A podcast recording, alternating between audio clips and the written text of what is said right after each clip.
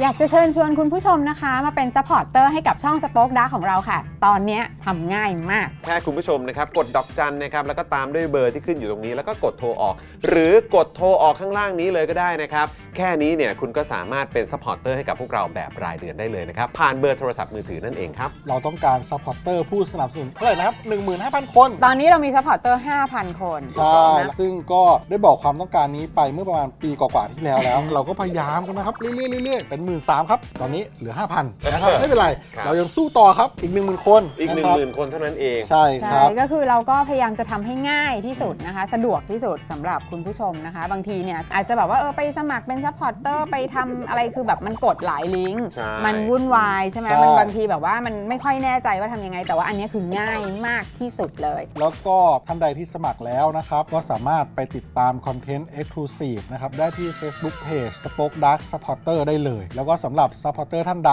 ที่เป็นผู้สนับสนุนอยู่แล้วทาง YouTube หรือ Facebook นะครับ ก็สามารถทักแชทเข้าไป บอกว่าเป็น Supporter อยู่แล้วอยากเข้ากลุ่มลับ Exclusive สำหรับผู้สนับสนุนเท่านั้นนะครับ รีบสมัคร แล้วก็รีบทักแชทกันไปได้เลยนะครับ มากันเยอะๆนะคะ อืมสมัครกันเลยครับผม อีก 1 0,000 คนจะถึงเป้าแล้ว มาสนับสนุนพวกเรากัน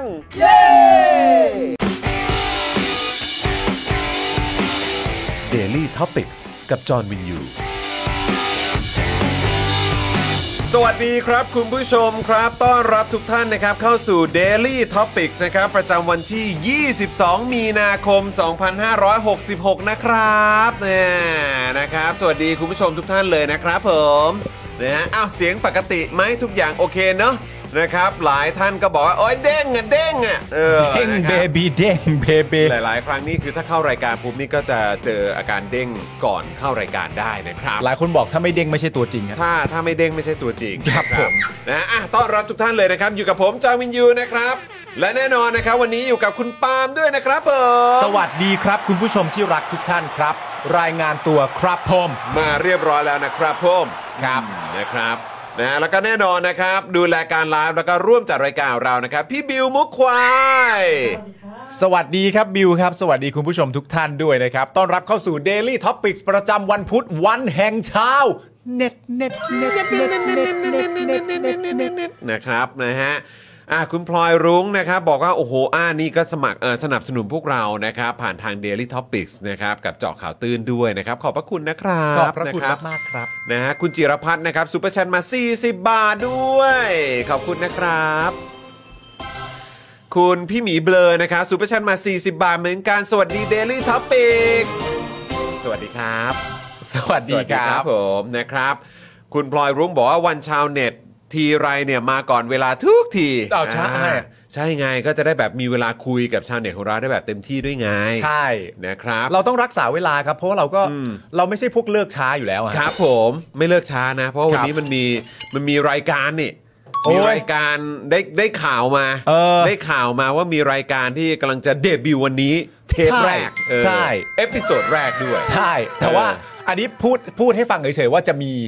จะมี จะมีแต่ว่าส่วนจะเป็นรายการอะไรนั่น เออ มาตอนกี่โมง ครับ มาที่ช่องไหน เออ ใครจัดคู่กันอะไรอย่างเงี้ย เออ อันนี้เราก็จะไม่พูดสักอย่างเลย เราไม่พูดเลย ไม่พูดสักอย่างลย เราไม่พูดครับเออ พักการเมืองมาตอนสองทุ่มช่องพี่จอมขวัญเป็นพี่จอมขวัญกับอาจารย์สีโรด เออ อย่าได้เห็นจะออกจากปากผมฮะ ไม่มีทางครับ ไม่ได้ มีทางนะครับผมนะครับ เพราะบางทีอ่ะพูดไปก็ถูกเกลียดนะ อืม เออ โดนโดนเกลียดอะครับ โดนเกลียดอ่ะ ใครเกลียดอะ คือเขาบอกว่าเขาขอบคุณเรานะ เออเออเออ แต่สุดท้ายเขาบอกว่าก็ขอบคุณมากที่ช่วยโปรโมท แต่ในส่วนของการแสดงนั้นกูเกลียด เอ้ยนี่คืออะไรเนี่ย ไม่รู้อะ นี่คือ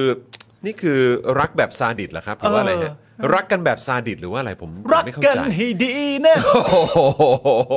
เพลงใครวะ พี่พีเคมาได้ไงวะ อ๋อ PK เออครับ ครับ ผ ผม ม นะฮะเอาเดี๋ยวเขาดูคอมเมนต์ด้านบนหน่อยนะครับขอคอมเมนต์ด้านบนนิดนึงอ่านี่นี่นี่นี่คุณแม็กซิสใช่ไหมครับเอ่อ16 เดือนแล้วพี่สู้ๆผมเพิ่งเลิกกับแฟนโอ้ผมหน่อยพี่โตนะค โอ้ รับ เรื่องนี้ผมถนัดครับ เพราะว่าผมทำให้คุณจรบ่อยคืองี้ฮะ อ่ะขอซ้ายคุณแม็กซิสก่อนนะครับ เป็นเมมเบอร์มา 16 เดือนแล้วนะครับนะฮะขอบพระคุณนะครับนะฮะเอาจะมีอะไรจะบอกคุณแม็กซิสดี ก็อย่างแรกเลยก็คือมันก็ออกได้2เวครับ คือ เวที่หนึ่งก็คือ ลองง้อดูครับ อ่า าลองง้อ ครับผม ดูเพราะอย่างที่บอกไปเราให้ให้กำลังใจแบบไม่ทราบเหตุผลของการ อ่ะ เลิกถูกราต้องถูกต้อง เพราะฉะนั้นก็คืออย่างแรกก็คือง้อดู อย่างที่สองก็คืออันนี้เป็นคำแนะนำของผมนะ และผมก็แนะนำทุกคนจริงๆ ไม่ว่าเพื่อนคนไหนหรือใครก็ตามก็คือว่าเอ่อถ้าเศร้าก็เศร้าซะครับ เออ ถ้าเศร้าก็เศร้าซะแล้วก็พอเศร้าถึงจุดจุดจุดหนึ่งแล้ว แล้วมีความรู้สึกว่าหายเศร้าแล้วก็หายเศร้าครับ ถูกต้องครับ ครับ ผมนะครับก็คืออ่ะโอเคก็เค้นมันออกมาให้สุดนะครับ ความเจ็บปวดความรวดร้าวทั้งหลาย ครับ นะครับนะแล้วก็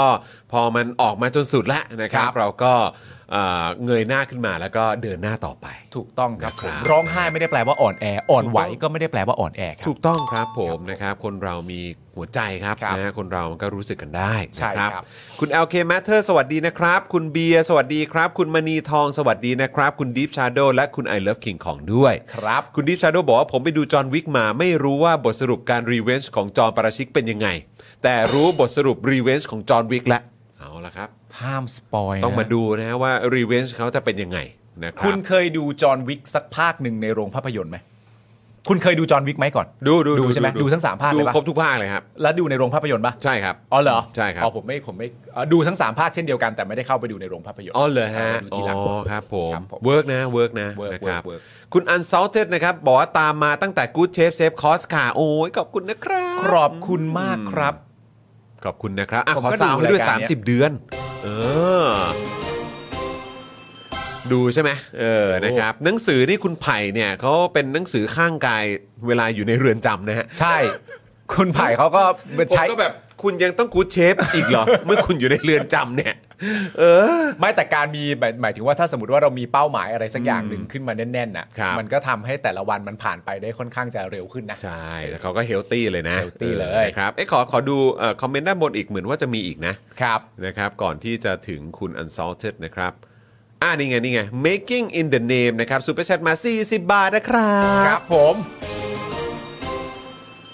ขอข่าวพิธีกรภาคสนามด้วยนะครับ โอ้โห มี ครับผมมีครับ มี มีมีมีมีมีะครัและบ นอกจากจะได้ฟังความเห็นของเราแล้ววันนี้ก็จะได้ฟังความเห็นของชาวเน็ตด้วย ชาวเน็ตด้วยนะครับ แน่ เดี๋ยวฟังชาวเน็ตกันนะครับ ครับ อ่ะพี่บิวมาคอมเมนต์ล่าสุดได้เลยครับผมขอบคุณมากครับ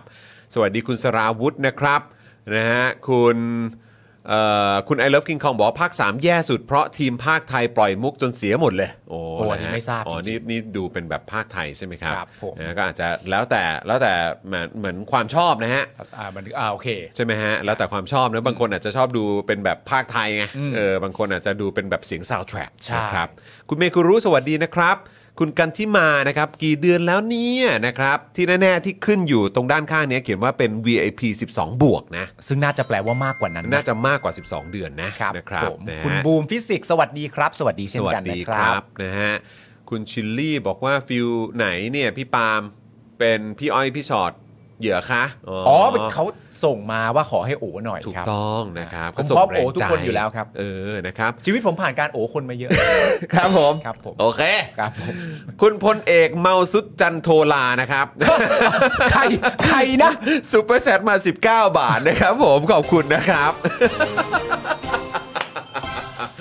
พลเอกเมาสุดจันโทลาครับ โถ เออครับผม ทำไมอ่ะวันเสาร์เพื่อนไม่ว่างเหรอ อันนี้อันนี้ อันนี้ คืออะไรอันนี้คือคือเป็นเป็นภาพเป็นภาพเลยหรือเปล่าตรงเนี้ยเนี่ยเนี่ยนี่ ภาพจริงเลยเปล่า อันนี้เป็นภาพนี่เลยหรือเปล่าฮะ ภาพตอนเมาซุดเปล่าอันเนี้ย คือคือเป็นตัวตนเลยใช่ไหมนี่นี่นี่คือตัวบุคคลคือพลเอกเลยใช่ไหม อ่า เออนะ พ ค ล รับ เอกเมาซุดจันโทลา เออครับชอบฮะชอบผมชอบชื่อมากเลย ชอบ นะครับ ชื่อมาก คุณไอซ์มีสวัสดีนะครับ คุณคมธนันสวัสดีครับ คุณอัศวิน คุณกิตส์ไดอารี่นะครับเอ่อคุณพงพักนะครับนะฮะคุณแอมด้วยนะครับผม ครับ นะฮะคุณแอมบอกว่าปีที่แล้วก็อกหักยังเคยส่งคำถามถามพี่ๆเรื่องเรียกความมั่นใจให้กับตัวเองเหมือนกัน อ๋อครับผม อ่านะครับแต่ว่าตอนนี้ดูน่าจะโอเคแล้วนะคุณแอมเนาะ นะ นะครับ คุณอัญชิสาสวัสดีนะครับ ครับ เอ่อคุณฮิรุมินะครับ สวัสดีนะครับ คุณเดอะปักทูนะครับยังดีครับอย่างน้อยก็มีความรับผิดชอบ โทรโทรไปลาอ่าโอเคนะครับ คุณเกียร์บอกว่านี่คือเป็นภาคต่อของปิยะตะตุงตุยแน่เลย ส่วนคุณพลพลเอกเมาสุดจันโทลาบอกแล้วนะครับ ว่านี่คือรูปจริงนะครับ โอ้โห โอ้โหอ่ะเดี๋ยวเจอเจอกันด้านนอกนี่อย่าลืมทักทายกันด้วยนะ ผม เออ เฮ้ย วันนี้พลอวกาศเอกปิยะตะตุงตวงมาครับคุณ มา ผู้ช ค ม รับผมพูดถึงปุ๊บก็มาเลยครับ คุณ โอ้ เกียร์ทักเนี่ย ทักก็มาเลยนะครับ โอ้ คุณเกีย สวัสดีฮะ คุณเกียร์เรียกว่าปิยะตะตุงตุย เออ นะครับแต่จริงๆแล้วนี่คือเป็นพลอวกาศเอกปิยะตะตุงตวงนะครับ ครับผม นะแล้วก็มาใหม่แล้วนะครับ มาทักทายว่าดีค่ะ ชื่อของฉันชื่อโปะยุน สวัสดีครับ สวัสดีครับคุณโปะยุนคสรั วั บ สดีคุณโปอยุ่นนะครับอุ้ยแต่ผมชอบลุคคุณพลเอกเมาสุจันทร์โทลามากเลย เนอะออ เท่อะ ใช่อ่ะเอ ชอบ อ ชอบชอบ นะครับ คุณอลิสเมโลเดียสวัสดีนะครับ ฮะ คุณวุ่นวายไม่แดกสลิมนะครับ ครับ อ่า ผม นะฮะเสื้อสวยเนาะ เสื้อสวย นะครับ คุณคามูคุณเอกนะครับ คุณวุฒิวัฒน์ด้วย ครับ แล้วก็คุณเคด้วยนะครับ ครับผม อ่ะคุณผู้ชมครับ เดี๋ยวเรามาขอบคุณผู้สนับสนุนใจเดียวเรากันก่อนดีกว่า ได้แหละ แล้วก็ระหว่างนี้นะครับ คุณผู้ชมเห็นเอ่อ QR code ด้านล่างนี้ใช่ไหมครับ ครับ นะฮะด้านล่างนี้เนอะนะครับ คุณผู้ชมสแกนแล้วก็เติมพลังให้กับพวกเราแบบรายวันได้นะครับ ผ่านทางบัญชีกสิกรไทยนะครับ 0698975539 นั่นเองนะครับ อันนี้ก็สามารถเติมพลังให้กับพวกเราแบบรายวันได้เลยนะครับ แล้วก็นอกจากนี้ฝากคุณผู้ชมด้วย ครับ ตอนนี้เนี่ยมันเป็นช่องทางใหม่ของพวกเราครับ คุณผู้ชมนะครับกับการที่คุณจะมาเป็นท่อน้ำเลี้ยง ให้กับเจาะข่าวตื้น ครับ ให้กับ Daily Topics แล้วก็แน่นอนครับมาเป็นท่อน้ำเลี้ยงให้กับสป็อคดักทีวีนั่นเองนะครับ ครับ ซึ่งช่องทางนี้เนี่ยนะครับพ่อหมอเนี่ยนะครับ ผมแล้วก็พี่ใหญ่แล้วก็ทีมงานของเราเนี่ยก็เข้าไปนะครับ ประชุมกันอยู่อย่างยาวนานนะครับ ครับ ติดต่อแล้วก็โอ้โหเซตอัพระบบการแบบอย่างยาวนาน เพราะเรามีความตั้งใจมาก ๆ นะครับนะฮะเพราะว่าคุณผู้ชมหลาย ๆ ท่านก็บอกมาบอกว่าโอ้โหอยากสนับสนุนมากเลย ครับ นะเออแต่ว่าคือบางทีเนี่ยมาเป็นเมมเบอร์มาเป็นซัพพอร์เตอร์บน Facebook YouTube เนี่ยบางทีมันแบบอื้อหือมันหลายขั้นตอน ฮะ มันปวดหัวบางทีก็ต่อได้บางทีก็ต่อไม่ได้ด้วยเหมือนกัน ครับ ขอแบบที่มันง่ายกว่านี้หน่อยได้ไหม อ่า นะครับเราก็เลยไปค้นพบวิธีนี้มา ฮะ นะครับ นะครับแล้วก็ไปจัดแจงวิธีนี้มานะครับให้คุณผู้ชมเนี่ยสามารถมาสนับสนุนพวกเราแบบรายเดือนได้แบบสะดวกสบายมากที่สุดเลยนะครับ ครับ นะฮะเดือนละ 149 บาทนะครับอันนี้เป็นแพ็กเกจเริ่มต้น ตกวันละ 5 บาทเท่านั้นเองนะครับคุณผู้ชมนะค ครั รับบ เพราะฉะนั้นเนี่ยก็ง่ายมากๆเลยเบอร์โทรอยู่ด้านล่างนี้นะครับอ่ะพี่บิวเปิดให้คุณผู้ชมดูด้วยนะครับเบอร์โทรอยู่ด้านล่างนี้ ดอกจัน 489912411 แล้วก็โทรออกนะครับ ครับ นะฮะอันนี้เนี่ยก็สามารถสมัครได้เลยทันที ตอนนี้เลยวินาทีนี้เลยนะครับอ่าสำหรับใครที่ใช้เครือข่าย AS กับ d t แทนะครับ ครับ แต่ใครที่ใช้ True อดใจรอนิดนึง เดือนหน้าได้แน่นอน ฮะ เดือนหน้าได้แน่นอนนะครับ แต่ว่าตอนนี้เนี่ยใครที่อ่าใช้ AS กับ d t แทเนี่ยนะครับก็สามารถกดไปที่เบอร์นี้ได้เลยนะครับผม ครับ นะแล้วก็ ผม นอกจากนี้ก็อย่างที่บอกไปนะครับคุณผู้ชมก็สามารถเป็นสปอร์เตอร์ทาง Facebook ได้นะครับส่งดาวเข้ามาให้กับพวกเราได้เป็นสมาชิกแบบรายเดือนกับเราได้ แล้วก็ทาง YouTube ก็เช่นเดียวกันนะครับก็สามารถเป็นเมมเบอร์แบบรายเดือนได้ด้วยเหมือนกัน มีหลากหลายแพ็กเกจให้เลือกนะครับกดปุ่มจอยข้างปุ่ม subscribe ได้เลยนะครับยังไงเรายังคงต้องการผู้สนับสนุนรายเดือนกันอยู่นะครับ ครับ นะฮะแล้วก็อยากได้เพิ่มมากขึ้นเรื่อยๆด้วยนะครับอยากสนับสนุนพวกเราชื่นชอบแล้วก็เชื่อในสิ่งที่พวกเราทำก็มาร่วมสนับสนุนกันด้วยนะครับ ครับ นะฮะ ผม แล้วก็คุณกุ้งกลิ้งนะครับซูเปอร์แชทมา 40 บาทด้วยนะครับ ขอบพระคุณครับ พอเป็นเมมเบอร์ก็จะส่งซูเปอร์แชทแบบนี้ได้ด้วยเหมือนกัน ใช่ นะค ครั รับบ ส่งข้อความมาได้ด้วยเหมือนกันนะครับนอกจากจะเอ่อเติมพลังให้กับพวกเราแล้วเนี่ยก็ส่งเป็นข้อความได้ด้วย ครับผม นะครับนะฮะแล้วก็ด้านบนนี่คุณสุกัญญานะครับนะ ใช่ ก็ซูเปอร์แชทมานะครับ 4.99 ยูโรด้วยนะครับขโอ้ข อ อ บบ พ พ ระ ระคุ คุณ ณ นะค มากครั รับ บ ขอบคุณครับ แต่ว่ามีเรื่องที่น่าตกใจครับ อืม ระหว่างนี้เลยนะครับ เดี๋ยวถ้าเกิดว่าน้ำนิ่งเนี่ยเอ่อกำลังฟังอยู่นะครับ อันนี้น่าจะเป็นเหตุการณ์ที่เพิ่งเกิดขึ้น แบบในเมื่อเมื่อไม่กี่นาที หรือว่าอาจจะแบบไม่ถึงชั่วโมงที่ผ่านมาหรือเปล่านะครับ เกี่ยวกับเหตุกราดยิงนะครับ เหมือนว่าจะมีเหตุกราดยิงเกิดขึ้นอีกแล้วนะครับ เดี๋ยวน้ำนิ่งถ้าเกิดว่ามีเพิ่มเติม อุ๊ย อะไรเข้ามาเดี๋ยว น้ำนิ่งช่วยส่งเข้ามาหน่อยได้ไหมนะครับ มีผู้เสียชีวิตแล้วด้วย อ่ะเดี๋ยวต้องเช็คกันครับคุณผู้ชม ครับ นะครับเดี๋ยวเดี๋ยวขอให้ทราบรายละเอียดชัดเจนด้วยละกันนะครับ แล้วเดี๋ยวเราจะนำมารายงานแล้วก็มานำเสนอด้วยนะครับอืมเฮ้ยอีกแล้วนะครับ เดี๋ยวก่อน อะไร นะ กัน ผมขอเช็ค เนาะ เบื้องต้นหน่อยเอ่อทางข่าวสดเนี่ยนะครับ ก็เพิ่งอัปเดตเมื่อ 29 นาทีที่แล้ว นะครับว่ามีเหยื่อกราดยิงเพชรบุรีเสียชีวิตอีกหนึ่งรายรวมเป็น 3 แล้วนะครับ บาดเจ็บ 2 รายนะครับ สามเหรอ ใช่ครับผมนะฮะก็คือมีเขาบอกว่าหนุ่มคลั่งยังกระหน่ำยิงไม่หยุดนะครับ เสียงอะไรอะ สัญญาณกันขโมยผมไง อ๋อ ไม่รู้มันเกิดอะไรขึ้นมันลั่นไงคุณ แป๊บหนึ่งจิ๊บแป๊บ หนึ่งแป๊บหนึ่ง นะครับ ชายคลั่งกระหน่ำยิงที่เพชรบุรีตาย 2 เจ็บ 3 นะครับ แต่ว่าถ้าอย่างที่มีการอัปเดตเมื่อสักครู่นี้นะครับ ก็คือเพิ่มเป็นเป็นมีผู้เสียชีวิต 3 รายแล้วนะครับ อืมเอาละครับ คุณผู้ชม งั้นเดี๋ยว เดี๋ยว โอ้ในหมู่ ขอ บ้าน ทราบขอทราบรายละเอียดเพิ่มเติมก่อนนะครับนะฮะแล้วเดี๋ยวเราจะเอามาอัปเดตนะครับ คุณผู้ชม อันนี้อัปเดตนะครับของทางไทยรัฐเมื่อเวลา 17นาฬิกา25 นาที ก่อนหน้านี้ประมาณ 11 นาทีนะฮะ อืม ก็นั่นแหละครับ เมื่อเวลา 17นาฬิกา25 นาทีตำรวจพาแม่ผู้ก่อเหตุมาเจรจา แต่ไม่เป็นผล ล่าสุดนี้เอ่อล่าสุดเนี่ยนะครับ มีผู้เสียชีวิต 3 ราย บาดเจ็บ 2 รายนะครับ นะฮะอ่ะเดี๋ยวน้ำนิ่งถ้าเกิดว่าทราบรายละเอียดเพิ่มเติมนะครับ หรือว่าอัปเดตเบื้องต้นมาก่อนก็ได้นะครับนะฮะแล้วเดี๋ยวเราจะมาเอ่อแชร์นะครับ แล้วก็รายงานให้คุณผู้ชมฟังเพิ่มเติมนะครับ ไอ้เชี่ย อืมเราต้องดูด้วยนะครับว่าผู้ก่อเหตุคือใครนะครับ ต้องมาติดตามกันนะครับ ช่วงที่ผ่านมาก็จะมีทั้งเอ่อตำรวจทหารนะครับ แต่เดี๋ยวคราวนี้ก็ต้องดูกัน เหมือนมีข่าวนะครับ แล้วก็หลาย ๆ ท่านก็เอ่อคอมเมนต์เข้ามาบอกว่าครั้งนี้ก็เป็นทหารนะครับ แต่ว่าเดี๋ยวรอคอนเฟิร์มอีกทีก่อนละกันนะครับนะพอดีเราเพิ่งทราบรายละเอียดตรงนี้ ตอนช่วงที่เรากำลังเข้ารายการพอดีนะครับอ่ะโอเคครับคุณผู้ชมครับ ยังไงฝากคุณผู้ชมเอ่อ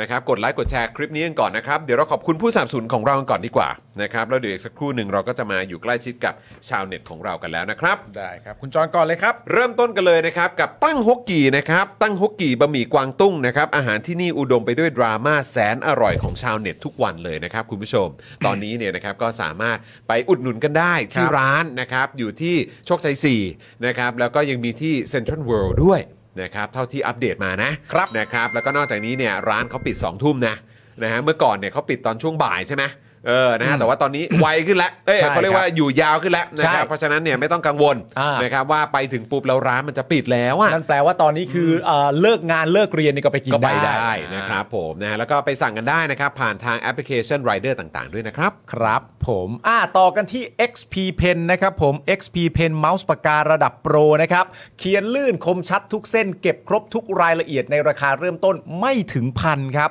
ดูข้อมูลเพิ่มเติมได้เลยนะครับ ที่เพจ XP Pen Thailand ครับ ครับผมอย่าลืมแวะเวียนกันเข้าไปนะครับนะฮะเพราะว่ามี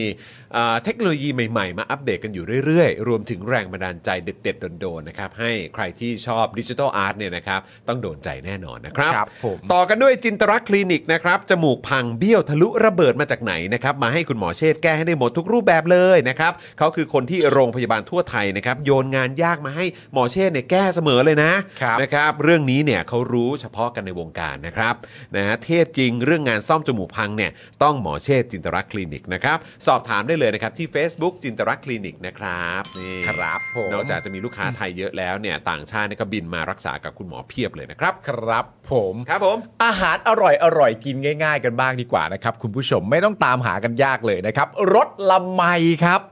ใครว่าชีวิตที่เร่งรีบนะครับ จะหาของอร่อยทานยากนะครับ นี่แหละฮะแกงฮังเลจากรสระไมครับผมสูตรลับเฉพาะนะครับที่ส่งกันต่อจากรุ่นสู่รุ่นนะฮะเครื่องแน่นเนื้อนุ่มละลายในปากครับ พร้อมกลิ่นหอมของเครื่องแกงครับแทรกด้วยกลิ่นหอมของกระเทียมหอมๆแบบชาวเหนือแท้ๆเลยครับ เป็นรสชาติที่มีมิติแบบหาที่ไหนไม่ได้เลยนะฮะ เพียงแค่เวฟไม่กี่นาทีนะครับ ก็พร้อม enjoy ได้ทั้งครอบครัวเลย ใครสนใจนะครับ ติดต่อไปได้เลยทางไลน์นะครับแอดรถละไมนะครับ หรือโทรศัพท์ไปก็ได้นะครับ ที่เบอร์ 095 545-4266 นะครับผม ราคานี่นะครับถุงละ 250 บาทเท่านั้นครับ และตอนนี้เนี่ยเขามีโปรโมชั่นด้วยนะครับ เมื่อซื้อ 1-3 ถุงอ่าลดค่าส่งทันที 50%นะครับผม แต่ถ้าซื้อ 4 ถุงเนี่ย ค่าส่งก็ฟรีไปเลย อืมนะครับถุงละ 250 บาทเนี่ย ครับ นะครับแต่ว่าปริมาณที่มาเนี่ยนะครับ500 กรัมเล ถู ย ก นะครับ ต้อง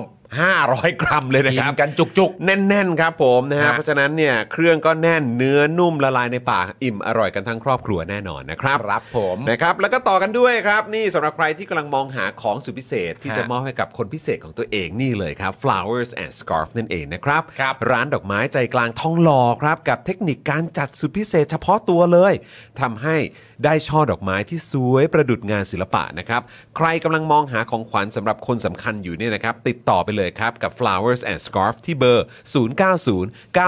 0909619009 นะครับหรือว่าแอดไลน์ไปก็ได้ครับนี่สแกน QR Code ตรงนี้ก็ได้ หรือว่าไป Search ID กันนะครับ ที่ @btl.flower หรือเข้าไปดูแบบก่อนก็ได้นะครับ ว่าชอบแบบไหนนะครับ ก็ไปดูกันได้ที่ Facebook flowers and scarf นะครับ ซึ่งอันนี้อย่างที่บอกไปครับ วิธีการแบบง่ายมาก ๆ เลยนะครับ ก็คือบอกเขาก่อนก็ได้ว่า อืม เนี่ยครับ วันนี้มาสั่งดอกไม้ เพราะว่าอันนี้เป็นโอกาสแบบโอกาสง้อ ฮะ อะไรแบบนี้โอกาสแบบแสดงความยินดี โอกาสแบบอยากจะบอกรักอะไรแบบนี้นะครับ ก็สามารถเอ่อแจ้งเขาได้เลยเดี๋ยวเขาจัดให้ครับผม ครับ รับรอง ผม ถูกใจโดนใจแน่นอนครับ ครับ นะฮะแล้วก็ฝากคุณผู้ชมด้วยนะครับ กับคอร์สของพ่อหมอหรือว่าพี่แอมนั่นเองนะครับ กับคอร์สวิธีลดค่าโฆษณา และขยายฐานลูกค้าด้วยการเพิ่มออร์แกนิกรีชนั่นเองนะครับ ซึ่งตอนนี้เนี่ยได้รับความนิยมมากนี่ วันนี้เพิ่งอัปเดตกับพ่อหมอ พ่อหมอก็บอกเฮ้ย คนติดต่อมาเพียบเลยนะครับ แล้วก็สำหรับอ่าเขาเรียกว่าคนที่ทำธุรกิจในโลกออนไลน์นะครับแล้วก็ต้องใช้โซเชียลมีเดียแพลตฟอร์มต่างๆนะครับจะเป็นร้านเสื้อผ้าอ่าขายอะไรก็ตามนะครับ พวกแฟชั่นแฟชั่น หรือว่าจะเป็นสินค้าอะไรได้หมดเลยครับ แบบขนาดแบบอุตสาหกรรมเอ่ออุปกรณ์ก่อสร้างอะไรเขาก็ใช้กันหมดเลยนะครับ ครับ ติดต่อมาเนี่ยนะครับแล้วก็มาลงเรียนคอร์สนะครับทำให้พวกเขาเนี่ยไม่ต้องจ่ายค่ายิงแอดแพงๆด้วยนะครับก็มาใช้วิธีนี้แหละนะครับลดค่าโฆษณาด้วยการใช้ออร์แกนิกรีชนั่นเองนะครับแล้วก็เอาไปใช้ได้ทุกแพลตฟอร์มด้วยนะสำหรับโซเชียลมีเดียด้วยนะครับ ใครสนใจนะครับก็สามารถติดต่อไปหาพ่อหมอได้เลยอินบ็อกซ์ไปนะครับที่คอร์สแก้ปัญหานั่นเองนะครับหรือว่าจะโทรไปก็ได้ที่เบอร์ 0858275918 เดี๋ยวพ่อหมอรับสายเองนะครับ ครับผม เรียนแป๊บเดียวเองครับนะมาพร้อมคลิปให้คุณเรียน 30 นาทีนะครับแล้วก็มีเอ่อเอกสาร PDF อีก 11 หน้าให้ด้วยนะครับ ครับผม นะครับอ่ะคุณผู้ชมเมื่อสักครู่นี้นะครับมีคุณอินบาร์นะครับซูเปอร์ชัดมา 40 บาทนะครับผมอ่ะขอซาวหน่อย ติดตามตั้งแต่โควิดมาใหม่ ๆ จะติดตามต่อไปครับ โอ้ขอบพระคุณมากครัคบรับขอบคุณมากเลยครับ ขอบคุณมาก คุณโรซี่นะครับนะฮะก็ซูเปอร์แชทมา 100 บาทด้วยนะครับ ครับ ขอบคุณ ผม นะครับ ลุงโทนี่อ่อนไหวพอสมควรกับคำว่าบ้านใหญ่อะฮ ะ อันนี้ก็ดูเหมือนว่าจะเป็นเรื่องที่เขา แซวกันนะครับในโซเชียลมีเดียกันเยอะพอสมควรเลยนะครับ ใช่ แต่ว่า นะฮะ เท่าที่ดูในคอมเมนต์ณตอนนี้นะ อืม รู้สึกว่าประเด็นที่คุณโทนี่ พูดเรื่องยูเครนอ่ะ อืม จะมานำประเด็นเรื่องคุณโทนี่ พูดเรื่องคุณธนาธรอีกนะ นั่นน่ะสิ นะ นั่นน่ะสิ เหมือนคนไปให้ความสนใจกับประเด็นเรื่องที่คุณโทนี่พูดเรื่องยูเครน มากกว่าเรื่องของคุณที่พูดถึงคุณธนาธรอีกนะ นั่นน่ะสิครับ เอออื มเนี่ยอย่าง เดี๋ยว คุณ ตามดู อ กั อน เรนจ์นะครับก็ซูเปอร์แชทมา 40 บาทด้วยนะครับ ขอบพระคุณนะครับ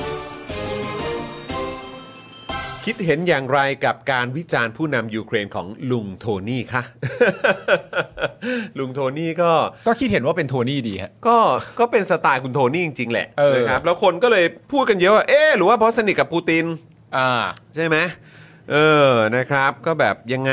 อะไรอย่างนี้นะครับ แล้วก็แบบเหรอ อ่า ถ้าเจรจาตั้งแต่แรกคิดว่ามันจะจบเหรอ มันมันสำเร็จไปแล้วเหรอ อืมคือยังไงอะไรแบบนี้นะครับไอ้เราก็เออมานั่งคิดดูเออมันก็มันก็น่าคิดนะ เอออนะครับว่าไอ้ที่เขาที่คุณโทนี่แสดงความเห็นแบบนั้นออกมา ถ้าเกิดว่าเรานึกย้อนกลับไปอ่ะ อืม แล้วยูเครนเนี่ยมีการเจรจา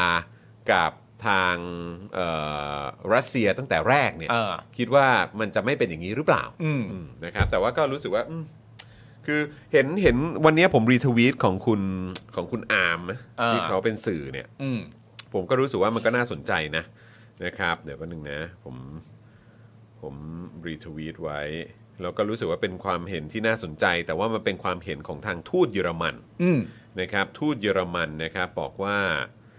เอ่อคุณอาร์มวรวิทย์เนี่ยนะครับเขาเขาไป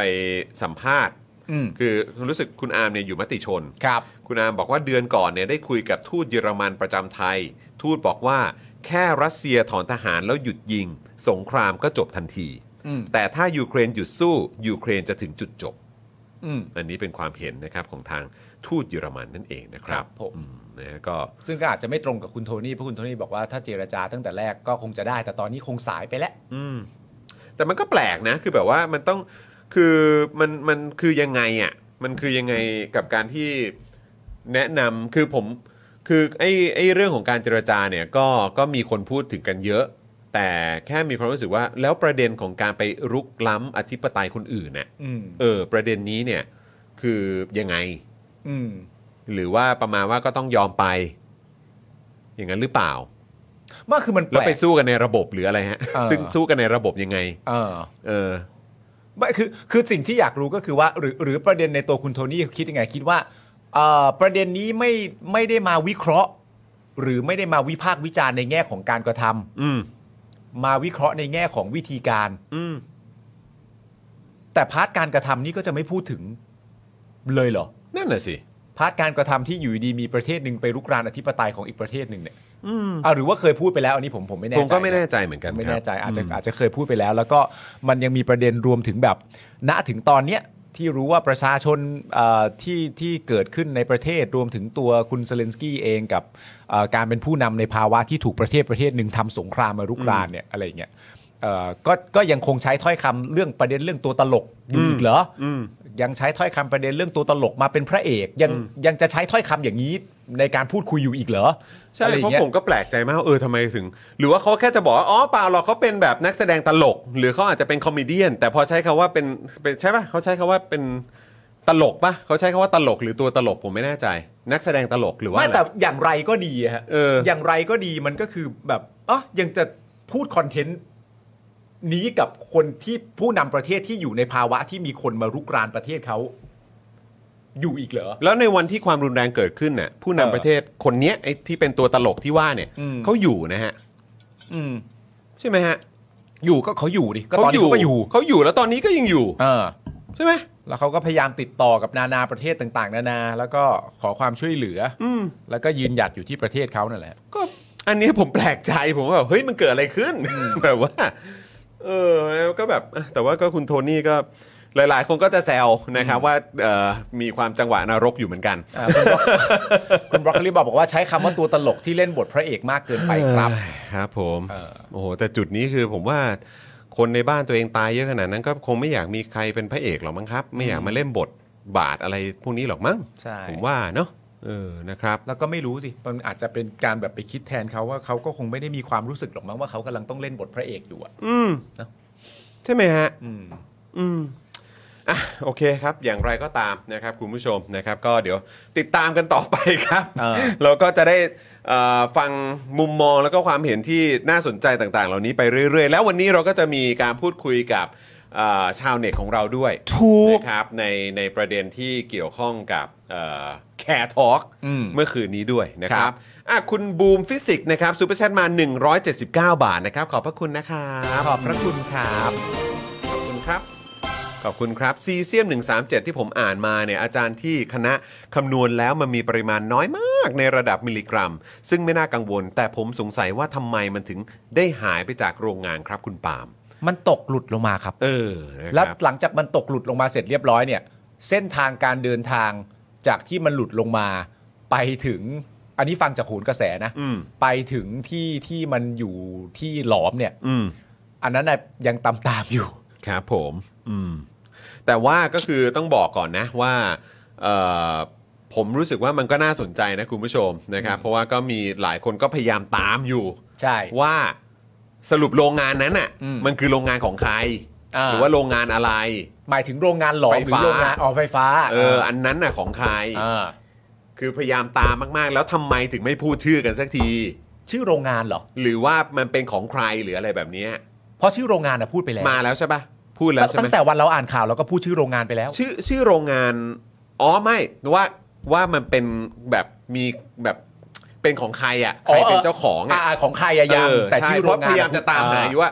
เออคือใครเป็นคนทำโรงงานนี้เหรอ อ่า ที่ดูแลตรงเนี้ยเพราะว่าชื่อโรงงานมันมาได้ไงแต่คือ เออ แบบว่าก็คือแล้วใครเป็นคนรับผิดชอบใครเป็นเจ้าของ เออ มันเป็นแบบอ่าจำกัด เออ หรือว่าเป็นมหาชน ที่ หรืออะไร ผ่านมา อย่ง ใน เงี้ย เหตุการณ์ทั้งหมดเนี้ย อืม ไม่ว่าจะสื่อเอาอันนี้ผมอาจจะไม่ได้ตามหรือตามไม่ครบเพราะเพราะตามเยอะอยู่แต่ว่าตามไม่ครบ เท่าที่คุณผู้ชมดูมานะตอนนี้ไม่ว่าจะช่องไหนก็ตามอ่ะ อืม มีใครสัมภาษณ์เจ้าของโรงงานยัง อืม อันนี้ถามเพราะว่าไม่ทราบจริง ๆ อืม เพราะว่าสัมภาษณ์แบบสำนักงานปรมาณูเพื่อสันติ สัมภาษณ์อาจารย์เจษดา สัมภาษณ์นักวิทยาศาสตร์ที่เกี่ยวข้องกับสารอะไรต่างๆนานานั้นดูนนี่ก็หลายต่อหลายคน ผู้ว่าก็แถลงการแล้วก็เลยอยากรู้ว่า มีใครสัมภาษณ์เจ้าของโรงงานหรือยัง อืม นั่นนี่ฮะ อยากทราบตรงนี้แหละ เออ นะครับ แล้วก็เอ่อวันนี้ในเจาะข่าวตื้นนะครับ เราก็มีการพูดถึงเรื่องนี้ด้วยนะครับ ซึ่งก็มีประเด็นที่น่าสนใจที่ตามต่อเนื่องมาในรายการของเราอีกนะครับ ครับ เพราะฉะนั้นก็เดี๋ยวสุกร์นี้ก็เตรียมตัวเจอกันได้นะครับ ครับ คุณดารันนะครับ ก็ซูเปอร์แชทมา 69 บาทนะครับ ขอบพระคุณนะครับ ขอบคุณครับผมนะครับ บิวขอดูคอมเมนต์ล่างๆด้วยครับ ล่างๆหน่อยนะครับพี่บิว เออ นะครับเอ่อคุณชิลลี่บอกว่า นั่นแหละ หนูเองก็อยากรู้ค่ะ ใคร อ่า เป็นเจ้าของเนอะเออ ใช่ นะครับ เป็นมหาชนเหรอครับ คุณปัญญาบอกมานะครับ คุณสันติสุขบอกว่าไม่เจอ ครับ ผม นะครับ คุณน็อตเจนบอกว่ามีแต่ BBC ที่บอกชื่อโรงงาน อืม นะครับ อืม อ่า อ่า ใช่ใช่ใช่อันนี้เราพูดไปแล้ว ใช่ นะครับ แต่ว่าก็อ่าคุณศรัทธาแจ้งชื่อมาเรียบร้อยแล้ว อ๋อ เหรอครับ อ๋อ โอเคครับผม ๆเหรอ ก็ต่อยอดกันได้นะครับ คุณโรซี่ขอบคุณครับ ค่อยๆ อัปเดตว่ากำมันตรังสีมีน้อยไม่ต้องกังวล อืม ยังจ้าเห็นคนในพื้นที่บอกว่าเส้นใหญ่เหมือนเดิม อ๋อเลยฮะ เรื่องเส้นก็ โอ้โห ยังมานะเรื่องนี้ ครับ ไม่มีนะ เท่าที่ฟังหมาแก่ก็เกือบพูดแต่ไม่พูดอืมคุณก้าวเลวอาบอกมา อืม คุณเดสแมนบอกว่า เออแฮะ สื่อหลักไม่ขยับ เหมือนไปถามชาวบ้านริมทาง เออ นะครับ นั่นแหละมันก็ต้องดูเนาะว่ามันเป็นเครือข่ายโครงข่ายอะไรหรือเปล่านะครับ เพราะเราก็สนใจนะครับเกี่ยวกับประเด็นนี้นะครับ ครับ นะฮะสื่อหลักไม่ขยับ อ๋อเออครับผมนะครับปึ๊บอืมพี่หมีเบลออ๋อครับผม คุณ MD ลิตเติ้ลมาให้ข้อมูลแล้วบอกว่าในฐานะที่ผมตามข่าวนี้พอสมควรเนี่ย ผมไม่ทราบครับ ครับผม ขอบคุณมากฮะ ครับผม โอ้ผมก็รอข้อมูลเนี้ยฮะ ก็ไม่ทราบอยู่ดีครับ ไม่ทราบอยู่ดีครับอ๋อครับ า ผมขอบคุณมากครับ โอเคนะครับนะฮะอ่ะโอเคครับคุณผู้ชมครับ เดี๋ยวเราก็จะมาอยู่ใกล้ชิดกับชาวเน็ตของเราแล้ว ครับ นะ ผม ครับผมชาวเน็ตของเราประจำที่เรียบร้อยนะครับ แต่เดี๋ยวเดี๋ยวก่อนก่อนที่จะกล้องจะตัดไปที่ชาวเน็ตของเรา ก็ต้อง อ่า บอกเขาก่อนว่าเนี่ย ฮะ อยากจะเข้าห้องน้ำตอนไหนเนี่ย ใช่ครับ ก็ส่งสัญญาณหรือว่าลุกได้เลยนะ ใช่ครับ เออนะครับเพราะว่าหลายท่านเนี่ยก็แบบอื้อหือนั่งนานแบบ เออ อืมเราก็อ๋อนี่สงสัยมีเรื่องอยากจะพูดแน่เลย ใช่ เราก็อืม เออเฮ้ยเดี๋ยวส่งให้เขาพูดหน่อยเว้ย อ่า เออนี่เดี๋ยวเขาอ๋อที่แท้ปวดฉี่ ใช่ คือเราเราอยากให้ใครสักคนหนึ่งทำขึ้นมาจะได้เป็นแบบว่าที่รู้กันทั้งทั้งต่อจากนี้ไปถึงชาวเน็ตทุกคนเลย ครับ ก็คือว่าเราไม่อยากให้ใครอั้นเลยแม้แต่คนเดียว ไม่เอานะฮะ อันนี้เจรจาไม่เอกันนะ ตร ฮะ ง ขอขอไว้ตรงนี้ เพราะว่า ขอไว้ตรงนี้ คือ ไม่ไม่รู้ว่าชาวเน็ตทั้งท่านนี้ที่มาอยู่กับเราและคนต่อๆไปที่จะมาเนี่ย คือถ้าติดตามรายการเราเนี่ย ทุกท่านก็น่าจะเห็นว่าผมกับคุณจรเนี่ยลุกออกจากรายการอยู่ตลอดเวลา เพราะฉะนั้นก็ไม่อยากให้ชาวเน็ตเกรงใจ ถ้ารู้สึกว่าปวดฉี่จริง ๆ ขอกรุณาอย่าอั้น ครับ นะฮะ ผม ก็ ขอแค่ ให้ นี้ เดินไปเลย ครับ รวมถึงถ้าสมมติว่ากำลังอ่านั่งอยู่ ฮะ แล้วแบบน้ำหมด เออ หรือว่าเอ่ออยากได้ของรับประทานเพิ่มเติม เออเออเออ ก็แค่กระซิบบอกอ เอ อ อ ม แค่ นะ นี่อย่างนี้เลยว่าเออออมครับพอดีคอแห้งครับ อ่า น้ำน้ำหมด ออมก็จะดูแลให้เรา อ๋อได้ค่ะเออเดี๋ยวเดี๋ยว เออ พี่ออมดูแลให้ แต่ออมอาจจะไปช้านิดนึงเนื่องจากเขียนไว้บอร์ดอยู่ว่าตอนนี้ช้าแล้ว นะอะไรก็ไม่เป็นไร ไม่เป็นไรไม่เป็นไรเดี๋ยวมันก็มาเดี๋ยวมันก็มา ครับผม นก็า ครับผม ฮ นะครับอ้าวงั้นเรามาอยู่ใกล้ชิดกับชาวเน็ตของเรากันเลยดีกว่าไหม ใช่ครับ เออ ผม นะครับ แล้วก็วันนี้คือมันพอดีด้วยนะครับ เพราะว่าเพิ่งเหตุเกิดเหตุการณ์ความรุนแรงขึ้นที่เพชรบุรี อ่า นะครับ ซึ่งเราก็ต้องการเอ่อแล้วก็ต้องขอรบกวนด้วย อยากจะฟังความเห็นของชาวเน็ตของเราในประเด็นนี้ด้วย ถูก ใน ต้อง เบื้อง ครับ ต้นนะครับ ครับ นะฮะอ่ะ ผม เดี๋ยวแนะนำชาวเน็ตของเราก่อนดีกว่า ชาวเน็ตของเราในวันนี้นะครับ อันนี้นี่ไม่ต้องไม่ต้องอธิบายอะไรมากมาย แต่อธิบายซ้ำอีกทีหนึ่งแล้วกันก็คือว่าคนที่ต้องการให้ชาวเน็ตท่านนี้เนี่ยมาพูดคุยกับเราแล้วก็คุณผู้ชมในรายการ Daily t o p i c เนี่ยคือคุณพ่อของคุณจรเองนะฮะ ครับผม คืออาจารย์โกวิทวงศ์สุรวัตรนะฮะ ครับผม ที่รีเควสต์มาเลยว่าขอเป็นคนนี้ได้ไหม ได้ไหมข ซึ่ง อนะ ทั้งตัวคุณพ่อเอง เออ กับชาวเน็ตที่เราต้องการเนี่ย ครับ ก็มาตรงกันพอดี โอ้โหเขาเรียกว่าเหมือนสายน้ำมาบรรจบ ใช่ อืม เพราะ คบ เราก็ ผม พูดถึงชาวเน็ตของเราคนนี้อยู่หลายทีและหลายครั้ง โอ้ใช่ ใช่ แล้วเคยเคยจริง ๆ หยอดได้ไหม เฮ้ย ไม่ได้ บอกได้บอกได้บอกได้ ก็บอกได้แล้วแหละเออนะครับเคยเคยแบบเอ่อกริ้งกร้างหาด้วย ใช่ครับผม อ่าใช่ไหมครับมาคุยกันในรายการนี่แหละ ครับผม เออนะครับ คุณโซรอสบอกคุณประยุทธ์หรือเปล่า คุณพ่อคุณจรไม่เคยเรียก ร้อง เอาคุณประยุทธ์มาเลยนะ ไม่มี ไม่ไม่เคยมีเลยแม้แต่ ผม รั้ง เนี่ย ดีว เคยเชิญแล้ว เออ นะครับตั้งแต่ก่อนทำรัฐประหาร ครับผม แต่ก็หายต้อมไปเลยเออ ใช่ นะครับจนทำรัฐประหารเสร็จไปแล้วเนี่ย ครับ เชิญแล้วก็ยังไม่มาครั ไม่ บ มาไม่มา เออครับผม ไม่มาฮะไม่มาไม่มานะครับผม ครับ เพราะฉะนั้นนะครับคุณผู้ชมครับชาวเน็ตของเราพร้อมแล้วนะครับ ครับ ตบมือต้อนรับดัง ๆ เลยนะครับ ให้กับชาวเน็ตของเรานะครับ คุณนัทชาบุญชัยอินสวัสดิ์หรือสอสอกายครับ สวัสดีครับเย้ สวัสดีครับ สวัสดีครับแหม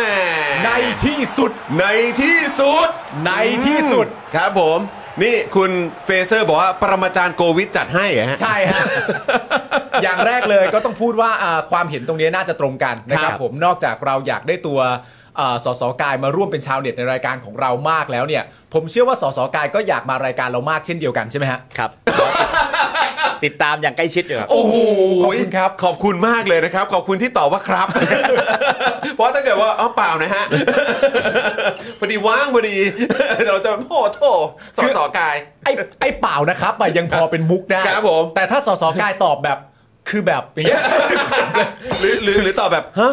อะไรเงี้ยโอ้โหอันนี้อันนี้แบบว่าเราจะช็อกเลยนะครับเนี่ย ใช่นะครับผม อ่ะเอ่อสอดต่อกายเป็นไงบ้างครับช่วงนี้นะครับ ก็ลุยพื้นที่หาเสียงครับ ครับ นี่วันนี้ต้องสละคิวหาเสียงช่วงเย็นมารายการเลยนะครับเนี่ย โอ้ยขอบคุณนะครับ โอ้โหขอบคุณมากๆเลยครับ ขอบคุณมากๆเลยครับผมแล้วบรรยากาศของการอ่ะถามก่อนแล้วกันหลังยุบสภามาเป็นยังไงบ้างนะครับ แล้วก็อ่ามาถึงช่วงเวลาของการที่เราจะต้องอยู่ใกล้ชิดนะครับกับการลงพื้นที่แบบเนี้ยมันเป็น ฮะ ยังไงบ้างครับ ก็ช่วงนี้หาเสียงทุกวัน ค ร รับ วมถึงวันที่ยุบสภาด้วย อืม วันที่ยุบสภาเนี่ยตอนเย็นเนี่ย อืม ตอนออกจากศูนย์ไปเนี่ย ครับ ยังเป็นสสอยู่ยังไม่ อ่ะ ยุบ อ่า ถึงช่วงเย็นเนี่ย อืม ไม่ได้เป็นสสแล้วเนื่องจากว่ายุบสภา อ่า อ่า ครับผม ชาวบ้านในตลาดบอกว่าเอ้ย วันนี้ขายดีเป็นพิเศษเลย ไม่รู้เป็นอะไร ผมบอกว่าลุงตู่ยุบสภาเมื่อบ่าย เขาบอกถึงว่ามันซื้อของไปเลี้ยงกันเต็มเลย นี่คือมันเข้าสู่ช่วงบรรยากาศเฉลิมฉลองเหรอครับเนี่ย ผมบอกว่านี่แค่ยุบสภาเลี้ยงกันขนาดนี้ ถ้าเกิด ก็ว่ากันไป โอ้โห อุ้ย ตายแล้ว เออ อ่ะแสดงว่าประเด็นเรื่องการที่เขาพัฒนาเศรษฐกิจเนี่ย อ่ะ เออเขาสามารถเอาตัวเข้าแลกได้นะ เอาตัวเขาแรกได้ อตัวเข้าแลกได้นะ เอาตัวเขาแรกได้ ออเศรษฐกิจมันก็จะรุ่งเรือง ฟูล่าแน่ๆเลย ฟูล่าแน่นอน งั้นงั้นอย่างงั้นตอนนี้เรายังเรียกได้ไหมว่าสสกายหรือเราเรียกว่าคุณกายดิ ได้ครับเรียกเรียกคุณกายก็ได้ค อ่า รับ เอา โอ เอ เค อไม่คือเราก็ไม่รู้ไงแบบว่าเอ๊ะแบบยังยังสามารถเรียกได้อยู่ไหมแต่ก็ ครับ เราก็ติดปากไปแล้วเนื้อะสสกาย ครับ นะครับนะฮะแล้ว ได้หมดครับเรียกอะไรได้เลย ครับผมแล้วแล้วเอิ่มสำหรับบรรยากาศของการแบ่งเขตการเลือกตั้งล่ะ อ้าว เออ ถามหน่อยถามหน่อยถมหน่ เอา ย จากเขตคุณกายก่อนเลย เขตผมเนี่ยเดิม ฮะ มี 2 แขวง แขวงท่าข้ามกับแขวงแสมดำ ครับ ซึ่งเราก็ทำงาน 4 ปีเต็มในฐานะสสฝ่ายค้านเป็นตัวแทนพี่น้องประชาชนในในเขตบางขุนเทียน ซึ่งมี 2 แขวง ครับ พอมาถึงโค้งสุดท้ายก่อนการเลือกตั้ง ฮะ ก็แบ่งครึ่งซะงั้น ครึ่งเลย เอาแขวงหนึ่งไปอยู่กับอีกเขตหนึ่งแขวงหนึ่งไปอยู่อีกเขตหนึ่ง ฮะ ก็คือทำมายังไงก็แล้วแต่ทำพื้นที่มา 4 ปี ฮะ ก่อนการเลือกตั้ง มีบางพักการเมืองเพิ่งเริ่มต้นเขาก็เลยบอกให้นับหนึ่งพร้อมกัน นับหนึ่งพร้อมกัน ใช่ เพราะฉะนั้นไม่ว่าจะทำมา 4 ปี หรือคนที่เขาเพิ่งจะตั้งพักมาไม่กี่วัน แล้วเขาจะส่งคนลงแข่ง จะเริ่มนับหนึ่งพร้อมกันทันที อ้าวมันก็ดูเท่าเทียมดีไหมฮะ เป็นความบังเอิญของ กกตที่ทำงานการแบ่งเขตมาเสร็จพร้อมกับเขาตั้งพักเสร็จพอดี บังเอิญ มันเป็นความบังเอิญ บังเอิญ แล้วสส บังเอิญ กายเคยตั้งคำคิดในใจไหมว่ามึงจะนับหนึ่งพร้อมกันได้ยังไง มึงนับแปดยังนับไม่เป็นเลย เออนะฮะไม่แล้วก็คือเราก็สังเกตครับ พี่บิวลองลองลองเอาภาพเอ่อการการแบ่งล่าสุดเดี๋ยวเดี๋ยวเดี๋ยวเอาเอ่อแถบสีส้มลงก่อนแป๊บหนึ่ง อ่า นะครับนะฮะก็อันนี้อันนี้ก็คือการแบ่งเขตของทางกกตใช่ไหมฮะ ใช่ ครับ ใช่ ผมนะฮะแล้วก็คือก็แบ่งกันแบบ ยิบย่อย ยิบย่อยมาก อ่า ใช่ แต่ผมอ่ะอยากให้คุณผู้ชมอ่ะสังเกตเอ่อซ้ายสุดนะฮะ ครับ ทำไมแบ่งออกมาเป็นอย่างนี้ยครั เข บ ตเขตของคุณไอ้รัชนก ครับผม มันดูแบบ นี่ถ้าเกิดกลับแผนที่ไปนี่เป็นอีกรูปหนึงเลยนะครับ ผมว่ามันก็ไม่ได้ต่างกันนะ ผมว่าคนคนแบ่งเขตช่วง ครับ ที่กำลังแบ่งกำลังส่งสัญญาณอะไรบางอย่างถึงผู้ อ่ามี มีอำนาจ อ๋อ ผมดูแล้ว ถ้าถ้าตรงตอนไปปลายๆก็น่าจะส่งหัวใจ